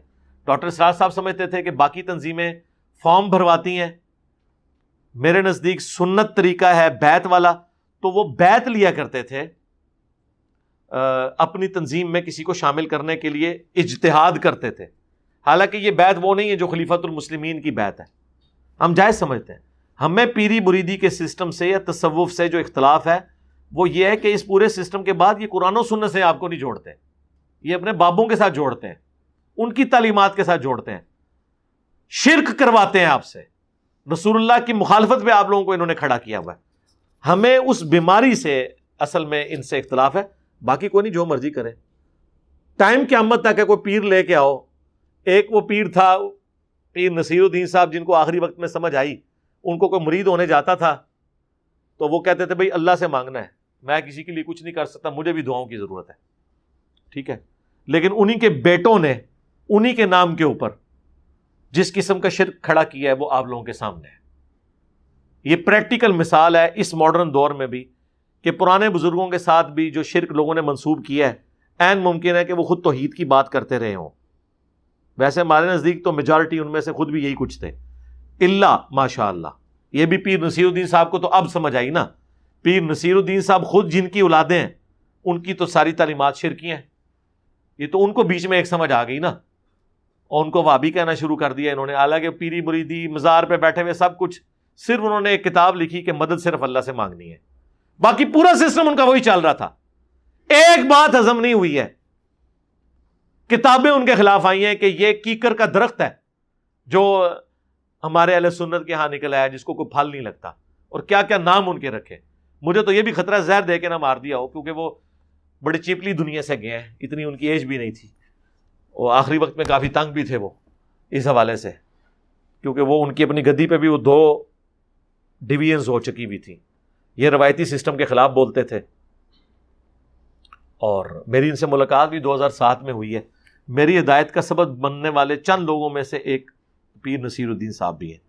رحمہ اللہ تعالیٰ اللہ تعالیٰ ان کی غلطیوں سے درگزر فرمائے۔ انہیں نئے کاموں کا اجر دے۔ انہوں نے مرنے سے پہلے ایک کتاب لکھی ہے، پیری مریدی کی شرع حیثیت۔ یہ آپ کو گولڈا شریف سے کتاب مل جائے گی۔ ایک انہوں نے اور کتاب لکھی ہے۔ اور پیری مریدی کی شرع حیثیت جو انہوں نے کتاب لکھی ہے، اس میں پیری مریدی کو انہوں نے وہ کیا ہے اس کے ساتھ کہ آپ سوچ نہیں سکتے۔ کوئی پیروں کا نام ماننے والا وہ نہیں کرتا اور ایک پیر نے وہ کچھ کیا ہے۔ اور ایک اور کتاب انہوں نے لکھی ہے، الجواہر التوحیدیہ فت تعلیمات الغوثیہ۔ شیخ عبد القادر جنانی کی تعلیمات کی روشنی میں توحید کے موتی۔ یہ اس کا ترجمہ بنتا ہے۔ اردو میں کتاب ہے۔ اس میں انہوں نے شیخ عبد القادر جنانی کی ایک کتاب ہے فتوح الغیب۔ توحید کے اوپر بہت کلاس کی کتاب ہے، ننگی توحید ہے۔ یہ اتنی زبردست کتاب ہے کہ امام ابن تیمیہ نے اس کی شرح لکھی ہوئی ہے۔ اور اس کتاب کے وہ چند جملے آپ ان کے پلیٹ فارم سے پڑھ کے نہیں سنا سکتے۔ ایسی ننگی توحید بیان ہوئی ہوئی ہے، تلوار کی طرح ننگی۔ یہ ننگی سے مراد بندہ نہ ننگا سمجھو، ننگی کا لفظ جب ہم یوز کرتے ہیں سمراد تلوار، جیسے ننگی تلوار لشکدی ہوئی ہوتی ہے نا، کو کسی کو وہم بھی نہیں آتا کہ یہ تلوار ہے یہ کوئی اور چیز ہے۔ تو وہ کتاب آپ پڑھیں، وہ میں نے کتاب پڑھی تھی۔ ایک اور ان کی کتاب ہے، استانت، اعانت اور استانت کی شریح حیثیت، جس میں انہوں نے جو لوگ جا کے قبروں سے مرے ہوئے بزرگوں کو پکارتے ہیں، انبیاء کو، اولیاء اللہ کو پکارتے ہیں، ان کے اس عمل کو شرک ثابت کیا ہے۔ اور اندازہ کریں، مفتی احمد یار خان صاحب نئیمی جال حق جنہوں نے لکھی گجرات کے، احمد صاحب بریلوی صاحب کے پوتا شاگرد۔ اس کتاب میں جو غیر اللہ کو پکارنے کے دلائل ہیں نا، ان کی بھی انہوں نے گرفت کی ہوئی ہے۔ ان کا مفتی صاحب کی کتاب کو مینشن کر کے۔ یہ ان کی کلاس کی تین کتابیں ہیں۔ پیری مریدی کی شرح حیثیت، الجواہر التوحیدیہ فی تعلیمات الغوثیہ۔ اور جس کے اندر انہوں نے یہ فتول غیب کی ساری وہ چیزیں دی ہیں۔ اور اعانت اور استانت یعنی غیر اللہ سے مدد مانگنا، اس کی شرح حیثیت۔ یہ تین کتابیں اگر آپ کو موقع ملے، میں نے تو کافی ساری وہاں سے خرید کے فری بھی تقسیم کی تھی۔ کبھی آپ اسلام آباد آپ کا جانا ہو جی الیون میں، گولڈا شریف جائیں آپ، پیر نصیر الدین صاحب کی قبر پہ تو ضرور جائیں۔ ٹھیک ہے؟ ایک مواحد آدمی تھا، ان کے لیے دعا کریں وہاں اور وہاں جو بعض اسٹال لگے ہوئے ہیں، ادھر سے ان کی وہ آپ کو یہ کتابیں مل جائیں، تو آپ وہ خریدیں ضرور۔ مجھے ایک مولوی نے سوال کیا تھا کہ سردی کے استنجا اور گرمی کے استنجے میں فرق ہوتا ہے۔ جی روزے کے استنجے اور بغیر روزے کے استنجے میں بھی فرق ہوتا ہے۔ اس کے لیے آپ ہماری ویڈیو دیکھ لیں۔ پرانے زمانے کے لوگ بیٹھے ہوئے ہیں، ان کو پتہ ہی کچھ نہیں، اللہ کے بندو۔ پرانی فقہ کی کتابوں میں ان لوگوں نے اس طرح کی باتیں، جب وہ مٹی کے ڈھیلوں کے ساتھ استنجا ہوتا تھا، اس میں کچھ احتیاطیں اور وہ ساری چیزیں۔ جب پانی سے استنجا ہو تو گرمی اور سردی کے استنجے میں کوئی فرق نہیں ہے، اس میں بھی کوئی نہیں ہے، نہ وہ ہمیں کوئی ویڈیو میں چیزیں ڈسکس کرنے کی ضرورت ہے۔ جن لوگوں کا حال یہ ہو کہ انہیں یہ خطرہ ہو کہ استنجا کرتے ہوئے پانی یعنی گریوٹی کے اپوزٹ چڑھتا ہوا میدے تک پہنچ جائے گا۔ جبکہ بیچ میں بڑی آنت، چھوٹی آنت میں سے ہوتا ہوا چڑھتا ہوا کیڑی موٹر جو پانی فٹ ہوا ہے۔ جن لوگوں کا سائنس کا یہ لیول ہو، اور یہ آج کے لوگ نے پرانے لوگ بھی لکھے گئے اس سے اندازہ لگا لیں کہ پرانے لوگ کتنے جائل تھے کہ وہ یہ سمجھتے تھے کہ پانی خود بخود اوپر بھی چڑھ سکتا ہے۔ انڈر گریوٹی پانی نیچے ہی آتا ہے۔ یا چلے سرفیس ٹینشن کی وجہ سے درختوں میں پانی اوپر چڑھتا ہے، وہ بھی ایک کیپلریز ریئیکشن ہوتا ہے۔ وہ ایکشن کے ذریعے ہوتا ہے، وہ بھی ادھر، وہ وہ بھی پاسبل نہیں ہے۔ جن لوگوں کا سائنسی تعلیم کا یہ حال ہوگا، انہوں نے کیمرے بنانے تھے، انہوں نے یوٹیوب لانچ کرنی تھی، انہوں نے ٹرین بنانی تھی، انہوں نے ہوائی جہاز بنانا تھا، وہ صرف نگاہ مار کے لوٹے کی ٹوٹی ٹھیسی دی کر سکتے تھے یہ بندے مار سکتے سن۔ کوئی کنسٹرکٹیو کام ہونا کو نہیں سی ہوتا۔ آپ کو سننے والے اکثر اسٹوڈنٹ علماء کرام سے متنفر ہو جاتے ہیں۔ جی علماء کرام سے اس لیے متنفر ہوتے ہیں کہ علماء کرام کی جو غلطیاں ہیں نا، جن کو آپ بھی مانتے ہیں، وہ ہم ہائی لائٹ کرتے ہیں۔ کیا ہماری ویڈیو سن کے مولانا ساک صاحب سے بھی لوگ متنفر ہوئے ہیں؟ ڈاکٹر اسرار صاحب سے بھی کوئی متنفر ہوا ہے پیر نصیر الدین نصیر صاحب سے بھی کوئی متنفر ہوا ہے مفتی عزیز سے اگر متنفر کوئی ہو گیا ہے، تو اس کے اپنے کالے کرتوت ہے نا؟ کیا یہ میڈیا وار ہے؟ اس وقت پاکستان میں آپ کے عمران خان کے فاضل علماء کرام اور سیاست دانوں سے بیزار نظر آتے ہیں۔ کیا اتحاد امت پاسبل ہے؟ تو یہ اب سوچنے کی ضرورت ہے نا کہ علماء کرام سے لوگ متنفر کیوں ہیں؟ ان کی حرکتوں کی وجہ سے ہے نا۔ یہ تو میرے بھائی ایک جنرل سوال ہے۔ کچھ اسپیسیفکلی آپ لکھیں کہ جی علماء کرام جو آرام خوریاں کر رہے ہیں، علماء کرام جو بچوں کے ساتھ منہ کالے کر رہے ہیں، تو یہ بڑا نیکی کا کام ہے۔ آپ کیوں لوگوں کو متنفر کروا رہے ہیں؟ دیکھیں ہم بھی اپنے بچے انہی علماء کے پاس بھیجتے ہیں۔ آپ تو اپنے بچوں کو ان کے پاس داخل نہ کرانے کے لیے تیار ہوں اور ہمیں مشورے دیں کہ ہم ان کی عزت کریں۔ عزت کرتے ہیں۔ اللہ کا شکر ہے، کوئی شخص یہ نہیں کہہ سکتا کہ میں نے کبھی آج تک کسی عالم دین کا نام بگاڑ کے لیا ہو۔ مرے ہوئے بابے جن کے ناموں کے کلمے ہیں نا، ان کا بھی نام میں لیتا ہوں۔ معین الدین چشتی صاحب، علی بن عثمان حجویری صاحب۔ مولانا اشرف علی تھانوی صاحب، اعلی حضرت احمد صاحب بریلوی صاحب، اعلی حضرت کہتا ہوں رسپیکٹ تو دیتے ہیں۔ ہاں اب اس کے بعد جو ان کے امال کو ہم ہائی لائٹ کرتے ہیں، وہ اس لیے تاکہ میری تو ذاتی دشمنی تو کسی کے ساتھ نہیں قرآن و سنت کے پوائنٹ آف ویو سے۔ باقی رہ گیا اب عمران خان صاحب یا ان کے فالوئرز جو لینگویج یوز کر رہے ہیں۔ اس کو تو میں مذمت کر چکا ہوں، کئی دفعہ۔ میری کئی ایک ویڈیوز ریکارڈ ہوئی ہیں، جس کی وجہ سے مجھے بھی گالیاں کھانی پڑ گئی ہیں شاید افریدی صاحب کی طرح۔ پی ٹی اے والوں سے۔ لیکن وہ بات میں کہوں گا کہ کسی کا نام اس طریقے سے بگاڑنا اور اس کی چھیڑیں رکھنا، آپ غلطی ہائی لائٹ کریں۔ نام بگاڑنے کی آپ کو اجازت نہیں ہے۔ گندی لینگویج یوز کرنے کی آپ کو اجازت نہیں ہے۔ یہ بالکل غلط طریقہ ہے۔ اس کی ہم مذمت کرتے ہیں۔ ملک خدا داد میں بڑھتی ہوئی تاغوتی گلکار دین سے دوری کی وجہ سے ہے۔ دین میں سیاست کیسی ہونی چاہیے؟ دین کی دوری کی اس کے اوپر میرا اسلامک سسٹم ان پاکستان بتا چکا ہوں۔ دین سے دوری ہے نا جی میرے بھائی۔ جو ہمارے مذہبی پیشوا ہیں وہ دین سے دور ہیں۔ تو اس جلغار کا کوئی مقابلہ نہیں ہو سکتا جب تک کہ آپ لوگ خود ایجوکیٹ نہ ہو جس قوم کی اکثریت نائنٹی نائن پرسینٹ لوگ نماز ہی نہ پڑھتے ہوں، انہوں نے کون سا اسلامی انقلاب لانا ہے؟ نہ ضرورت ہے۔ اسلامی انقلاب مسلمانوں پہ آتا ہے، کافروں پہ نہیں آتا۔ یہ صرف پاکستان کے شناختی کارڈ میں مسلمان ہے اللہ کا فتویٰ تو سورہ الروم کی آیت نمبر 31 میں ہے۔ وہ عقیم الصلاح ولا تکون من المشرقین نماز قائم کرو اور مشرقوں میں شامل نہ ہو۔ اور صحیح مسلم میں ٹو فور سکس نمبر حدیث ہے، بندے کے کفر اور ایمان، شرک اور اسلام کے درمیان فرق نماز ہے۔ جو نماز ہی نہیں پڑھتا وہ اللہ کے نزدیک کافر ہے۔ لہٰذا اب اس سے کوئی غرض ہی نہیں ہے کہ ملک میں آئین اسلامی ہے یا غیر اسلامی ہے۔ جب آپ نماز ہی نہیں پڑھتے تو مسلمان ہے ہی نہیں ہے، تو آپ اسلام کی بات کیوں کرتے ہیں؟ گراس روٹ لیول پہ کام کریں جو ہم کر رہے ہیں۔ آپ گن پوائنٹ کے اوپر مزار بھی ختم نہیں کر سکتے، نہ کرنے چاہیے۔ مزار اس میں ختم ہوں گے جب مزاروں کے ماننے والے خود مزار توڑیں گے۔ اور وہ اتنے ایجوکیٹ ہو جائیں گے کہ نبی الاسلام کی تعلیمات کے مخالف ہیں یہ۔ اس سے پہلے مزاد ٹھیک ہے۔ یار جب گرجوں کی اسلام میں اجازت ہے کہ وہ بنے رہے اور لوگ اس کے مطابق اپنی زندگی گزارے مزارات کو بھی بننے دیں۔ اس کے مطابق اپنی زندگی گزاریں، آپ صرف ایجوکیٹ کریں۔ جب لوگ ایجوکیٹ ہوں گے تو آپ نے دیکھا ہے وہ خالد ابن ولید، جس کی وجہ سے مسلمانوں کی فتح شکست میں بدل گئی غزب عہد میں۔ فتح مکہ کے دن وہ آگے آگے تھے بت گرانے میں۔ تو سر، ہم تو یہ چاہتے ہیں، اگر کسی ویب سائٹ پر کام کرنے سے پیسے اجرت کرپٹو کرنسی میں ہو تو کام کرنا تو کرپٹو کرنسی تو ہمیں فی نفسی سے کوئی اختلاف نہیں ہے۔ وہ بھی باقی کرنسیز کی طرح کرنسی ہے جس طرح سافٹ کرنسی ہے۔ ہم صرف یہ کہہ رہے تھے اس میں انویسٹمنٹ پاکستان میں اس صورت میں کریں جب پاکستان کی گورنمنٹ اس کے پیچھے کھڑی ہوئی ہو۔ تب آپ بڑے لیول کی انویسٹمنٹ کریں گے آپ کے ساتھ دھوکہ نہ ہو جائے۔ اس کی وجہ یہ نہیں کہ ہم اس کرنسی کو غلط سمجھتے ہیں۔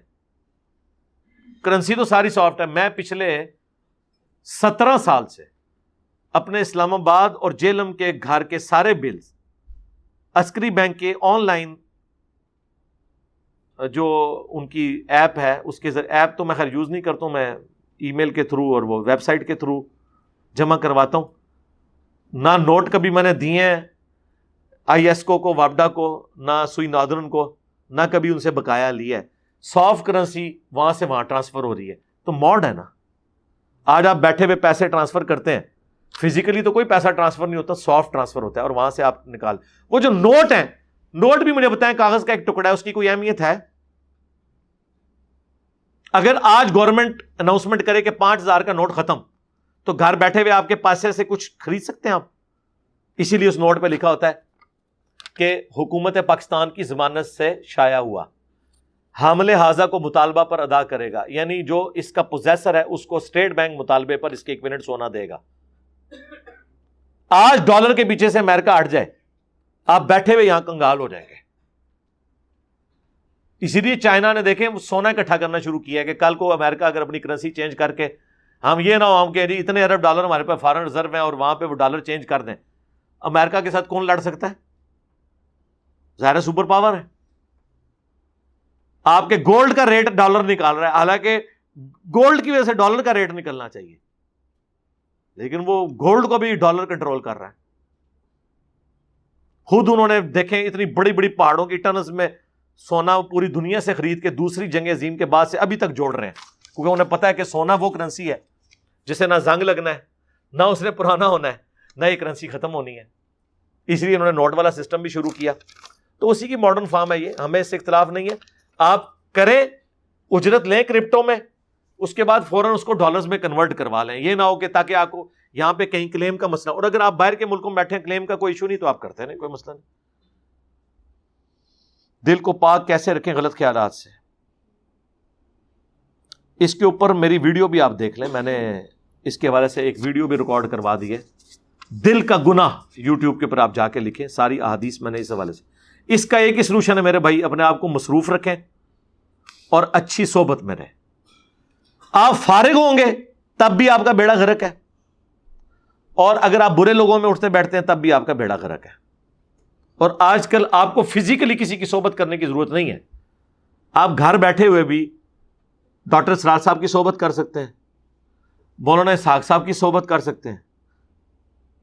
ہماری ویڈیوز کے ذریعے ہماری صحبت کر سکتے ہیں۔ اپنے آپ کو مصروف رکھیں۔ خالی جب ذہن ہوتا ہے بندہ، پھر اس کے دماغ میں خیالات آ جاتے ہیں۔ مسئلہ ایٹی تھری اے اور بی بھی میں نے اس پہ ریکارڈ کروایا اور دل کا گنا یوٹیوب پہ لکھے، میں نے پوری تفصیلی ویڈیو ریکارڈ کری جب قرآن پاک کی تلاوت آپ اکیلے کر رہے ہوں اور کل آ جائے اور وہاں کل کا مطلب ہے آپ کہو تو وہاں درود پڑھنا ہوگا۔ نہیں نہیں، کوئی درو شیو نہیں پڑھنا آپ نے۔ کتنے پہنچے ہو؟ درو شیو نہیں آپ نے پڑھنا۔ وہ نبی الاسلام کو کہا گیا اور اس سے آپ نے اس کو اخذ کرنا ہے تعلیم کے طور پر۔ نبی الاسلام کا ذکر مبارک جب نام کے ساتھ آئے تو ایک مجلس میں ایک دفعہ دروشی پڑھ لینا کافی ہے۔ اگر آپ نے جس طرح میں نے شروع میں آ کے کئی بار دروشی پڑھا اسٹارٹ میں نے دروشی سے لیا اب اس پوری مجلس میں جتنی دفعہ بھی نام آئے تو افضل ہے پڑھ لیں، اگر نہیں بھی پڑھتے تو کوئی حرج نہیں ہے۔ تو آپ تلاوت سے پہلے اعوذ باللہ، بسم اللہ پڑھ لیں دروشی پڑھ لیں، اس کے بعد ضرورت نہیں۔ جس طرح ہمیں اسلام بیان کرنا چاہیے کیا ہم بیان کر رہے ہیں جی ہم تو کوشش کر رہے ہیں، ویسے ہی اسلام بیان کریں، آپ بھی کریں۔ اگر ہم شہید کو مردہ نہیں کہہ سکتے تو آپ اسلام کو مردہ کہنا ٹھیک ہے۔ تو کون نبی الاسلام کو مردہ کہتا ہے؟ آج تک کسی نے نہیں کہا۔ ہم یہ کہتے ہیں نبی الاسلام دنیا سے تشریف لے گئے ہیں۔ آپ کو موت آ گئی ہے۔ اور یہ تو قرآن میں لکھا ہے ان کا میتن و ان میتون۔ اے نبی، تمہیں بھی مرنا ہے اور ان کو بھی مرنا ہے۔ ادھر تو پھر یہ لوگ کہتے ہیں، نہیں، اللہ کہہ سکتا ہے، بندہ نہیں کہہ سکتا۔ ہم کہتے ہیں، رکو ذرا، صبر کرو۔ بخاری میں کم از کم چار جگہ پہ حدیث ہے، حضرت ابو بکر نے رسول اللہ کی میت پہ جب خطبہ دیا تو حمد و سلاد کے بعد پہلا جملہ یہ بولا، کیا بولا؟ من کانا یا ابود محمدن فن محمدن قد مات۔ ہاں آؤ نا گوڑیاں تھلے تھی اب مجھے بتائیں کیا حضرت ابو بکر اللہ ہے کیا وہ پیغمبر ہے نہیں، امتی ہیں۔ کیا ایک امتی کو حق حاصل ہے کہ وہ اپنے نبی کی میت کے اوپر ان کے بارے میں یہ بات کر رہا ہے؟ جی آج ٹو نائنٹی فائیو سی لگے گی، اس زمانے میں ٹو نائنٹی فائیو سی نہیں ہوتی تھی۔ جو کوئی محمد کی عبادت کرتا تھا، جان لے کے محمد مر چکے۔ ان محمد قدمات وسال شریف نہیں فرمایا۔ وفات شریف نہیں فرمایا۔ حالانکہ دونوں عربی کے لفظ ہیں۔ پردہ شریف۔ یہ اردو کا لفظ ہے، یہ نہیں فرمایا۔ ومن کا نیا ابود اللہ فن اللہ حی اللہ یموت اور جو اللہ کی عبادت کرتا ہے، وہ جان لے کے اللہ زندہ ہے، اسے کبھی موت نہیں آئے گی۔ مجھے بتائیں، صحابہ میں کوئی حضور کی عبادت کرتا تھا؟ جملہ ہی فرضی۔ تاکہ آپ کے عقیدوں کی تطہیر ہو۔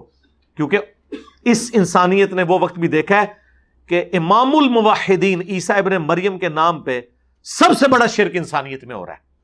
اتنا بڑا شرک بت پرستی کے نام پہ نہیں ہوا جتنا ایک پیغمبر کے نام پہ ہوا ہے۔ آج بھی پونے دو ارب عیسائی یا ان جیزس کرائسٹ کو گاڈ کلیم کر رہے ہیں یا گاڈ کا بچہ کلیم کر رہے ہیں۔ اور بخاری کی حدیث دیکھنا، میری شان کو اس طرح بلند نہ کرنا جس طرح عیسیٰ ابن مریم کو لوگوں نے بڑھا دیا۔ میں اللہ کا بندہ اور اس کا رسول ہوں، مجھے اللہ کا بندہ اور اس کا رسول ہی کہنا۔ محمد ابد و رسول اللہ صلی اللہ محمد محمد۔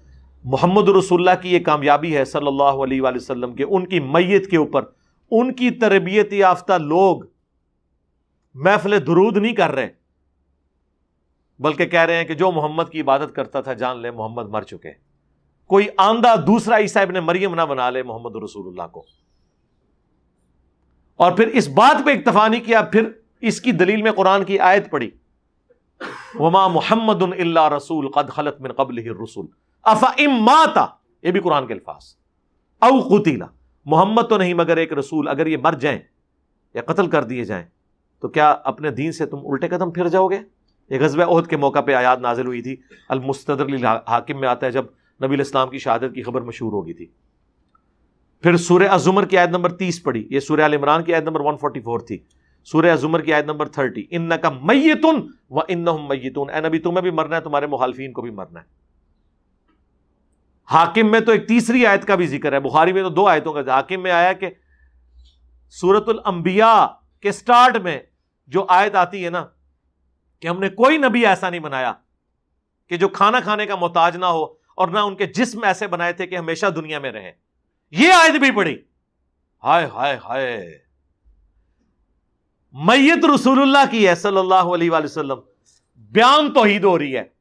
یا بابوں کی میتوں کے اوپر بابوں کے نغمے گائے جا رہے ہوتے ہیں اور رسول اللہ کی میت پہ محفل نعت نہیں ہو رہی، توحید بیان ہو رہی ہے۔ تو آپ سمجھ لیں، پھر ہم کیوں نہ کہیں کہ کتابوں کا دین اور ہے، بابوں کا دین اور، کتابوں کا خدا اور ہے، بابوں کا خدا اور، کتابوں کا پیغمبر اور ہے، بابوں کا پیغمبر اور۔ یعنی تعلیمات کے پوائنٹ آف ویو سے۔ کلیم تو یہ اسی خدا کو کر رہے ہیں۔ اور صرف یہ نہیں وہ ہندو بھی اسی خدا کو ہی مانتے ہیں۔ لیکن ہم ہندوؤں کہتے ہیں، بھائی، تمہارا بھگوان اور ہے۔ بھگوان کی یہ کوالٹیز نہیں ہونی چاہیے جو تم کلیم کر رہے ہو۔ اگرچہ تم ہمارے ہی گاڈ کو بھگوان کہہ رہے ہو، ہمیں پتا ہے، لیکن یہ وہ نہیں ہے۔ وہ وہ ہے جس کا تعارف پیغمبروں نے کروایا۔ تخلیق کائنات سے پہلے اللہ کے نور سے تخلیق کیے گئے۔ یہ بالکل جھوٹ ہے جی کوئی ایسی بات نہیں ہے۔ جعلی روایت ہے۔ قرآن میں واضح آ چکا ہے۔ نور بشر کے اوپر میری کئی ایک ویڈیوز ہیں۔ تلاوت میں جو آئے تھے سجدہ میں سجدہ مس ہو جاتے ہیں، کیا میں نماز کے آخر میں سجدہ کر سکتا ہوں؟ نماز کے بعد بے شک کر لیں آپ۔ نماز کے سجدہ، تلاوت پہلی تو بات ہے، فرض اور واجب نہیں ہے، سنت ہے۔ اگر چھوٹ بھی جائے گناہ گار نہیں ہے۔ نہ اس کے لیے وضو شرط ہے۔ نماز کے اندر سنت یہ کہ جب آئے تو آپ رف الجدین کر کے سیدھے سجدے میں چلے جائیں۔ کیونکہ تکبیر جب بھی کہی جائے گی نا، قیام کی حالت میں رف الدین ضرور ہوگا۔ سجدہ، تلاوت کے اوپر میرا مسئلہ ون ایٹین ریکارڈیڈ ہے ون نائنٹین اور میں نے سجدہ تلاوت کا طریقہ یہ بھی لکھے تو بعد میں بھی آپ کر سکتے ہیں، کوئی مسئلہ نہیں۔ میرے نبی دعا کس طریقے سے مانگتے تھے، ہاتھ جوڑ کر یا ہاتھ کھول کے؟ یہ کوئی تفصیلات نہیں ہے، صرف یہ احادیث میں ملتا ہے کہ نبی الاسلام ہاتھ اٹھا کے دعا مانگتے تھے۔ جب ہاتھ اٹھایا جاتا ہے، زیادہ کنوینئنٹ تو یہی طریقہ ہے۔ ایسے اٹھانے میں ذرا انسان کو آسانی رہتی ہے، کیونکہ بخاری مسلم میں ہے کہ نبی اسلام بعض اوقات چہرے کی سیدھ میں ہاتھ اٹھاتے تھے، بعض اوقات سینے کی سیدھ میں، بعض اوقات اتنی بلند کہ آپ کی بغلوں کی سفیدی ظاہر ہو جاتی تھی۔ تو ظاہر ہے، اس طرح ہاتھ اٹھا کے دعا مانگنا، اس سے تو لگتا ہے کہ کھول کے ہی مانگتے ہوں گے۔ ایسے تو نہیں ظاہر کرتے ہوں گے حضور۔ یہ تو ہے ہی آکورڈ پوزیشن ہے۔ نہ یا آپ زیادہ دیر ایسے ہاتھ کر سکتے ہیں۔ تو ٹھیک ہے، ہاتھ باندھ کے کرنا ہے، ہاتھ کھول کے کرنا ہے، ایسے کو فرق نہیں۔ اصل چیز ہے کہ دعا کا قبلہ آسمان ہے۔ دعا کے لیے ہتھیلیاں، قبلہ رخ ہونی چاہیے یعنی آسمان کے رخ۔ اور اگر ہاتھ جوڑنے سے مراد آپ یہ کہہ رہے ہیں جسے تارج می صاحب جوڑتے ہیں، تو وہ اپنی آرزی کے اظہار کے لیے وقتی طور پہ ایسے کر رہے ہوتے ہیں۔ جائز ہے۔ یہ ہاتھ ایسے ہونے چاہیے یا ایسے ہونے چاہیے، جس طرح مرضی کریں۔ اور چہرے پہ ہاتھ پہننا بھی سنت ہے۔ اس میں میری کئی ایک ویڈیوز ہیں۔ سنت طریقہ وہی ترمزی میں آیا کہ اللہ کی حمد اور درو شیف کے بعد دعا مانگو، کیونکہ دعا کی قبولیت اس کے ذریعے سے ہوتی ہے۔ What should be our main priority in life how we know Allah is happy دنیا میں تو کوئی طریقہ نہیں ہے۔ آخرت میں پتا چلے گا، قرآن میں واضح ہے۔ وعبد رب کا حتیٰ یا عطی کل یقین اپنے رب کی عبادت کرو، یہاں تک کہ موت تک پہنچو۔ موت سے پہلے کسی کو نہیں پتا چل سکتا کہ اس کا رب راضی ہے کہ نہیں۔ اللہ یہ کہ وقت کا پیغمبر وہی کے ذریعے کسی کو بتا دے کہ یہ جنتی ہے، وہ علادہ بات ہے۔ باقی امید پہ آپ نے چلنا ہے، وہ آپ کریں گے۔ اور پرائرٹی آپ کی کیا ہونی چاہیے؟ قرآن پڑھیں۔ سنت پڑھیں اور اس کے اوپر عمل کریں۔ جن چیزوں کا اللہ نے حکم دیا ہے، وہ کریں، جس سے منع فرمایا اس سے رک جائیں۔ یہ آپ کی پرائرٹی ہوگی۔ علی بھائی، دین کیسے سیکھا جائے؟ آپ کیا کسی کے پاس، آپ جیسے انجینئر ذہن نہیں نہیں جی یہ کوئی نہیں، میں اس مانتا ہی نہیں ہوں، میرے بھائی۔ یہ حضرت عمار ابن یاسر انجینئر تھے۔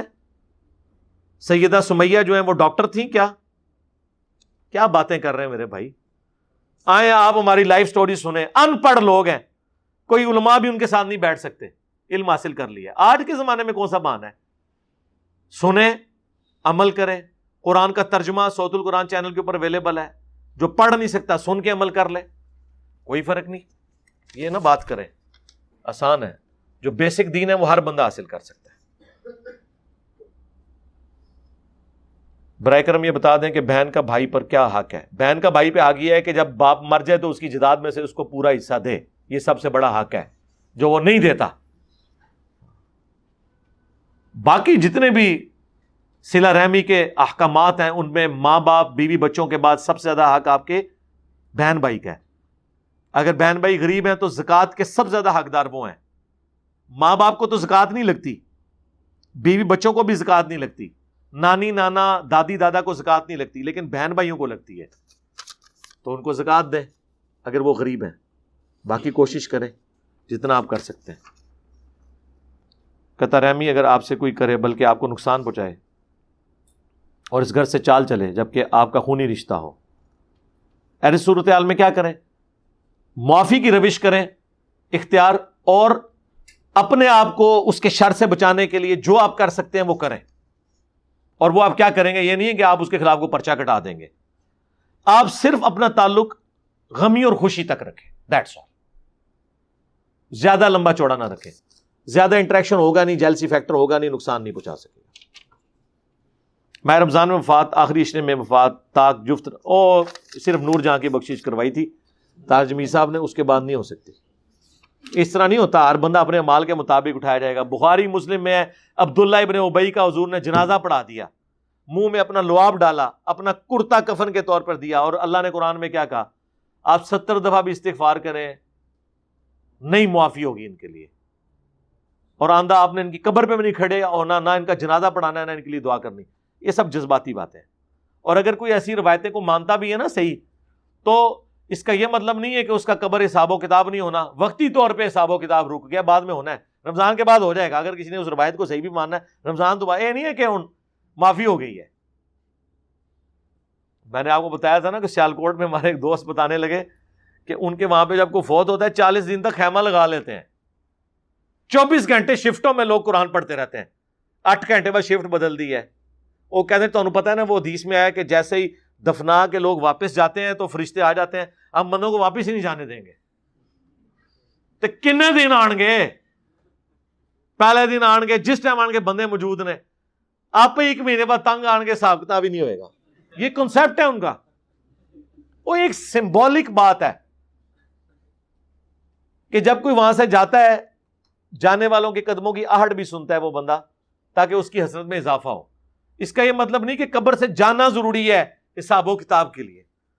آپ چلے بھی جائیں یا ادھر بیٹھے حساب و کتاب ہو تو نہ آپ کو نظر آنا آپ سی سی ٹی وی کیمرہ لگا لیں۔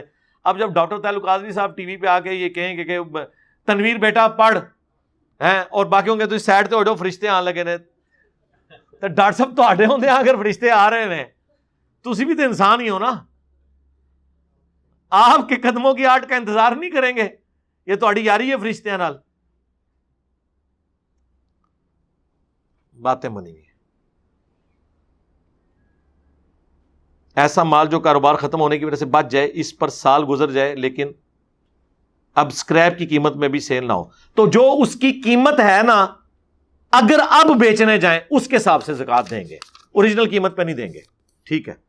سونا بھی آپ یاد رکھیں، سونے کی بھی آپ نے اس قیمت کے اوپر زکات دینی ہے جو اس کی پریزنٹ قیمت ہے، چاہے وہ زیادہ یا کم ہے۔ مثلا آج کل ایک لاکھ اکتیس ہزار پہ آلموسٹ تولا ہے۔ لیکن اگر آپ بیچنے کے لیے جائیں تو وہ ایک لاکھ بیس ہزار آپ کو ملے گا، کیونکہ وہ کاٹ کاٹ لیتے ہیں اوپر کی۔ ہاں بعض سنیارے ایسے ہیں جو کہتے ہیں کہ ہمارا سامان آپ ہمیں بیچیں، ہم اتنے ہی پیسے آپ کو دے دیں گے، کاٹ نہیں کاٹیں گے۔ اب وہ جب کاٹ کاٹتے ہیں نا، وہ اس کی قیمت میں سے نکل چکی ہے۔ کیونکہ وہ چوبیس نہیں، بائیس کیرٹ سونا ہوتا ہے۔ تو جو بیچنے کے لیے آپ کی قیمت ہے نا، جو آپ کو ایک بیس مل رہا ہے، ایک بیس کے حساب سے آپ نے زکات دینی ہے، ایک اکتیس کے حساب سے نہیں دینی۔ ہاں اور لیکن اگر اگلے سال یہ ایک اکتیس بڑھ کے ایک ستر ہو چکا ہے، ہو جانا ہے۔ ہاں چھڑا بھی ستر ایسی تھے چند سالوں میں یہ ادھر تک پہنچ گیا، ڈبل ہو گئے۔ تو اگلے سال آپ نے اس وقت جب بیچنے جائیں گے نا، ڈیڑھ لاکھ روپیہ اگر تولے کا ملتا ہے، آپ نے یہ نہیں کہنا میں تو ایک تیس کا لیا تھا، نہیں، ڈیڑھ لاکھ کے حساب سے دیں گے۔ پریزنٹ ورتھ کے اوپر۔ دونوں صورتوں میں۔ اگر عید کا روزہ غلطی سے رکھ لیا جائے جی توڑ دیں گے، فوراً توڑیں گے۔ جو لوگ سعودی عرب سے پاکستان آئے اور وہاں انتیس روزے انہوں نے رکھے، ادھر آئے، ادھر چل رہا تھا اٹھائیسواں روزہ، اور اگلے دن یہاں انتیسواں ہوا، اور انہوں نے رکھ لیا تیسواں۔ تو تیسویں کے بعد روزہ رکھنا حرام ہے۔ اب یہاں پہ جب پاکستان میں تیسواں روزہ ہوگا، آپ کا وہ اکتیسواں بن جائے گا، تو آپ نہیں رکھیں گے، لیکن عید نہیں منائیں گے۔ عید ادھر کے مطابق منائیں گے۔ روزہ اس لیے نہیں رکھیں گے کہ قرآن میں آئے کہ روزوں کی گنتی پوری کرو۔ اور بخاری مسلم حدیث ہے کہ چاند یا انتیس کا ہوتا ہے یا تیس کا۔ تو گنتی تیس میں پوری ہوتی ہے، وہ جو اکتیسواں روزہ ہے، وہ رکھنا جائز نہیں ہے۔ لیکن اس دن عید بھی آپ نہیں کریں گے، عید یہاں کے مطابق کریں گے۔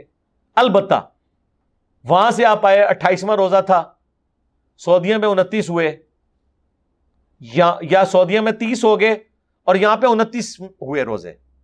تو آپ یہ نہیں کہ وہاں سے آئے تو تو آپ عید کے بعد ایک روزے کی قزا دیں گے، نہیں۔ یا آپ کے انتیس جیسے ہی پورے ہو گئے، تو چاند کا مہینہ یا انتیس کا ہوتا ہے یا تیس کا۔ قرآن جب کہتا ہے نا، گنتی پوری کرو، تو گنتی سے مراد ہے انتیس یا تیس۔ دونوں میں سے ایک۔ ڈپینڈنگ اپان جہاں آپ رہ رہے ہیں۔ اگر پاکستان میں انتیس روزے ہوئے، چھبیس آپ نے سعودیہ رکھے تھے، سعودیہ میں تیس ہو گئے اور پاکستان میں انتیس۔ ایک دو بار ایسا بھی ہو گیا۔ جب ہماری کٹھی عید آئی ہے نا، اس میں وہاں تیس ہوئے، ہمارے انتیس ہوئے۔ ہیں اس دفعہ تو پتہ نہیں چاند کیسے نظر آیا، مجھے سمجھ نہیں آئی۔ افغانستان میں چاند نظر آ گیا، سعودیہ میں نہیں نظر آیا۔ لو جی ویسے آپ کا گلا انہوں نے دور کر دیا، جو آپ لوگ گلا کرتے تھے نا ہمارے کے پی والے لوگوں کو، کہ یہ سعودیہ کے ساتھ عید کرتے ہیں۔ ایت کی انہوں نے سعودیہ تو ایک دن پہلے کر لی ہے۔ ہوں خوش ہو البتہ میرا دل انہوں نے رکھا ہے کیونکہ میں نے یہ چیلنج کیا تھا کہ یہ ہمیشہ انتیس روزے رکھتے ہیں یہ تیس نہیں رکھتے اللہ کے فضل سے اس سال بھی انہوں نے انتیس رکھے ہیں سعودیہ میں اس سال تیس ہوئے ہیں انہوں نے انتیس رکھ کے اپنی عید کر لی سعودیہ سے ایک دن پہلے میرا انہوں نے بھرم رکھا ہے تھینک یو جی کہ ایسی کوئی حدیث ہے کہ ایک بندہ چوری بھی کرتا ہے اور نماز بھی پڑھتا ہو تو کسی نے تان کیا تو آپ نے فرمایا کہ نماز، اس کی چوری چھڑوا دے گی۔ اس طرح کی روایتیں صحت میں ٹھیک نہیں ہیں، لیکن اپنے متن میں یہ درست ہے، قرآن میں بھی آئے کہ نماز جو ہے وہ بے حیائی اور برے کاموں سے روکتی ہے، تو ایسا ہو جاتا ہے۔ وقت کے ساتھ ساتھ، آپ نماز نہیں کسی کی چھڑوانی۔ ہاں یہ ذہن میں رکھنا ہے۔ اسی طریقے سے اگر ایک بندے نے داڑھی رکھی ہے اور وہ نماز نہیں پڑھ، روزہ نہیں رکھ رہا، اس کی داڑھی نہ منڈائیں۔ جو وہ کام کر رہے وہ تو اس کو کرنے دیں۔ بعض اوقات ایک بندہ فجر کی نماز نہیں پڑھتا قزا کر کے پڑھتا ہے، باقی جماعت سے پڑھتا ہے آپ اس کو یہ کہیں گے جی یا تو نے ایک نماز بھی چھوڑ دی، کفر کیا ہے۔ باقی بھی چھوڑ دے جی پکا کافر بن جا۔ خدا دا نہ اس کو یہ کہیں کہ کوشش کر، فجر بھی پڑھ۔ اور اگر لیٹ اٹھتا ہے تو زور سے پہلے فجر پڑھ لیا کر۔ یا زور کی نماز کے لیے جب آ تو اس وقت ساتھ فجر پڑھ لے، چاہے پہلے یا بعد میں۔ ترتیب تو بہتر ہے، پہلے پڑھے اگر کوئی بندہ مستقبل کے بارے میں بتائے، اس سے پوچھنا جائز ہے۔ منع ہے جی۔ صحیح مسلم حدیث ہے، جو کسی نجومی کے پاس مستقبل کا حال پتہ کروانے گیا، چالیس دن تک اللہ تعالیٰ اس کی کوئی عبادت قبول نہیں کرے گا۔ آپ امام کا شملہ کبھی کہیں اور کبھی کہیں رکھتے ہیں۔ میری مرضی ہو یار ادھر کے لینا دینا ہے۔ نبی السلام سے دائیں بائیں دونوں طرف چھوڑنا ثابت ہے۔ لمبا شملہ چھوڑنا بھی ثابت ہے، چھوٹا بھی ثابت ہے۔ اس کے اوپر میری کئی ایک ویڈیوز ہیں۔ دعوت اسلامی نے جب پگڑی کا قدر چینج کیا تھا، اس وقت میری ویڈیو ریکارڈ ہوئی تھی، وہ آپ دیکھ لیں۔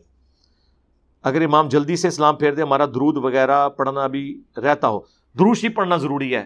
صرف اتنا پڑھ لیں۔ اللہ صلی اللہ محمد علی محمد اور سلام پھیر دیں۔ اگر اتنا بھی نہیں پڑھا ہوا تو یہ آپ پہلے مکمل کریں، چاہے امام سلام پھیر چکے ہیں۔ آپ یہ پورا کریں کیونکہ آپ کا یہ فرض پھر رہ جائے گا۔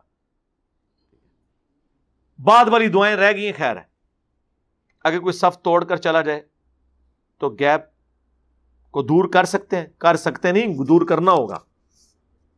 آپ سمٹیں گے اس گیپ کی طرف۔ یعنی اگر یہ امام ہے، اس کے پیچھے میں یوں کھڑا ہوں اور یہاں سے بندہ نکل گیا تو میرا کام نہیں، میں ادھر ہوں گا۔ ادھر والا اس طرف ہوگا۔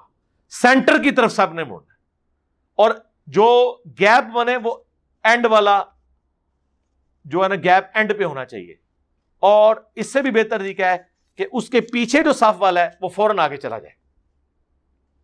لیکن یہ سب کچھ اس وقت ہے جب آپ کے پاس علم دین ہوگا۔ جب نہیں ہوگا تو پھر کچھ بھی نہیں ہوگا۔ قرآن پاک کی سر نصاب میں اللہ پاک نے پانچ یا چھ مرتبہ فرمایا کہ نکاح کرو۔ اور متا کا لفظ۔ اس کے بارے میں میرا آپ ویڈیو ایک دیکھ لیں، نکاح متا اور نکاح مسیار۔ ایک ایک حدیث حوالے سے لگائیے یہ پوری ڈاکٹرین ہے۔ ہاں یا نام میں جواب نہیں ہوتا۔ متا پہلے تھا، بعد میں منع ہو گیا۔ اچھا جی یہ تو میں نے الحمد للہ سارے آپ کی پرچیاں ختم کر دی ہیں۔ بس باقی یہ کچھ آئی ہیں بات کی اس کو بھی ختم کرتے ہیں۔ پہلے ہی ہم کافی لیٹ ہو چکے ہیں۔ کتابوں کا خدا اور ہے، بابوں کا خدا اور، جبکہ خدا تو ایک ہے۔ آپ کو نہیں لگتا ہمیں ایک ہونے کا درس دینا چاہیے؟ اس کا جواب آپ کو مل چکا ہوگا بڑے اچھے طریقے سے۔ ایک ہونے کے تو درس دے رہے ہیں، ہم کہتے ہیں اس خدا کو مانو جس کا تعارف اس شخص نے کروایا جس کی قبر مدینے میں ہے۔ اس نے یہ تو تعارف نہیں کروایا ہوا کہ آپ جو ہے وہ اللہ تک پہنچنے کے لیے آپ نے بابوں کو بیچ میں ڈالا ہوا ہے۔ کیا کمیٹی ڈال کر قربانی کر سکتے ہیں؟ بالکل کرنی چاہیے، اسی طریقے سے ہی کرنی چاہیے۔ آج کل کمیٹی کے بغیر تو آپ ایک موٹر بائک نہیں خرید سکتے۔ حج نہیں کر سکتے۔ حج کے جتنا ریٹ بڑھ چکا ہے تو پوری زندگی آپ پیسے جوڑتے رہیں گے۔ تو کمیٹی کر کے، کمیٹی ایک ادھار ہے جو وقت کے ساتھ آپ ادھار لیں گے۔ اگر کوئی کہ جی ادھار پہ نہیں کر سکتے تو یہ تو جتنے کروڑ پتی لوگ ہیں، یہ فیکٹری آنرز یہ بھی ادھار پہ چل رہے ہوتے ہیں۔ پھر تو کسی میں بھی حج فرض نہیں ہوگا۔ ادھار اٹھا کے بھی آپ جا سکتے ہیں، ایسا ادھار جسے آپ اتار سکتے ہیں۔ آج کل سارے معاملات ادھار پہ، کمیٹی پہ ہی چلتے ہیں۔ اور لیکن وہ لکی کمیٹی نہ ہو، سود والی۔ ہاں کہ ایک لاکھ کی کمیٹی آپ سوا لاکھ میں اٹھا رہے ہو، نہیں۔ کمیٹی وہ جس میں دس بندے ہیں، دس دس ہزار روپے ڈالا ہے، سب کو لاکھ لاکھ ہی ملے گا اپنے اپنی وقت کے اوپر۔ یہ نہیں ہے کہ آپ وہ لاکھ والی کمیٹی نوے ہزار کی اٹھا لیں اور دس ہزار چھوڑ دیں اور دس ہزار باقی آپس میں بانٹ لیں، یہ تو سود ہے۔ لکی کمیٹی کی بات نہیں کر رہا۔ کیا ایسی کوئی حدیث ہے کہ نبی السلام نے صحابہ کے ساتھ اتنے میں شاید لایا گیا اور اس میں بال تھا؟ نہیں، میرے علم میں تو کوئی ایسی حدیث نہیں ہے۔ اگر شادی کے بعد پتہ چلے کہ بیوی نے بدکاری کی ہے اور شادی کے ایک سال بعد بھی بیوی کہ اسے تو ایسی طلاق دینی چاہیے۔ دیکھیں جی اس طرح کے جو معاملات ہیں نا، یہ ایویڈنس کے بغیر نہیں ہوتے۔ ہیں بہتر تو ہے کہ اگر آپ اپنا معاملہ چلا سکتے ہیں اور اگر اس نے توبہ کر لی ہے، پھر تو چلائیں۔ اور اگر وہ توبہ نہیں کر رہی ہے تو ٹھیک ہے، طلاق والا ہی معاملہ ہونا چاہیے، لیکن اس کو آپ کسی جگہ جوڈیشری میں کسی طریقے سے اس معاملے کو کنکلوڈ کریں۔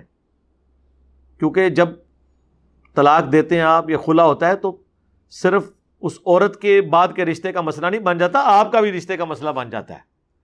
انہوں نے کہنا یہ نہ مرد تھا۔ پھر کیا کرو گے؟ ٹینٹ کھیڈو۔ لہذا طریقے نال اس چیز نو کنکلوڈ کریا کرو۔ لوگ اس وقت تو یہ کام کر دیتے ہیں، بعد میں بھگتتے رہتے ہیں۔ لوگ بڑے ظالم ہیں، میں نے دیکھا ہے۔ جھوٹا الزام لگاتے، ایک لمحے کا توقف نہیں کرتے۔ تو باقی یہ ٹھیک ہے۔ اگر اس طرح تو بخاری مسلم میں حدیث ہے۔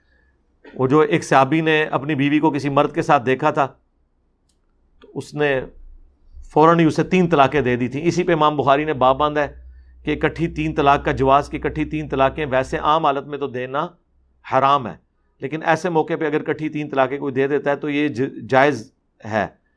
اور اس کے ساتھ پھر امام بخاری نے اپنے سرین کا کال نقل کی ہے صحیح بخاری میں، کہ اس کے بعد یہی طریقہ سیٹ ہو گیا کہ آندہ سے اگر کوئی مرد کسی عورت کو کسی اور مرد کے ساتھ بدکاردی کرتے ہوئے دیکھے تو اس کو فوراً طلاق دے کے اسے جان چھڑا لے۔ یہ حدیث ہے بخاری کے اندر، باقاعدہ۔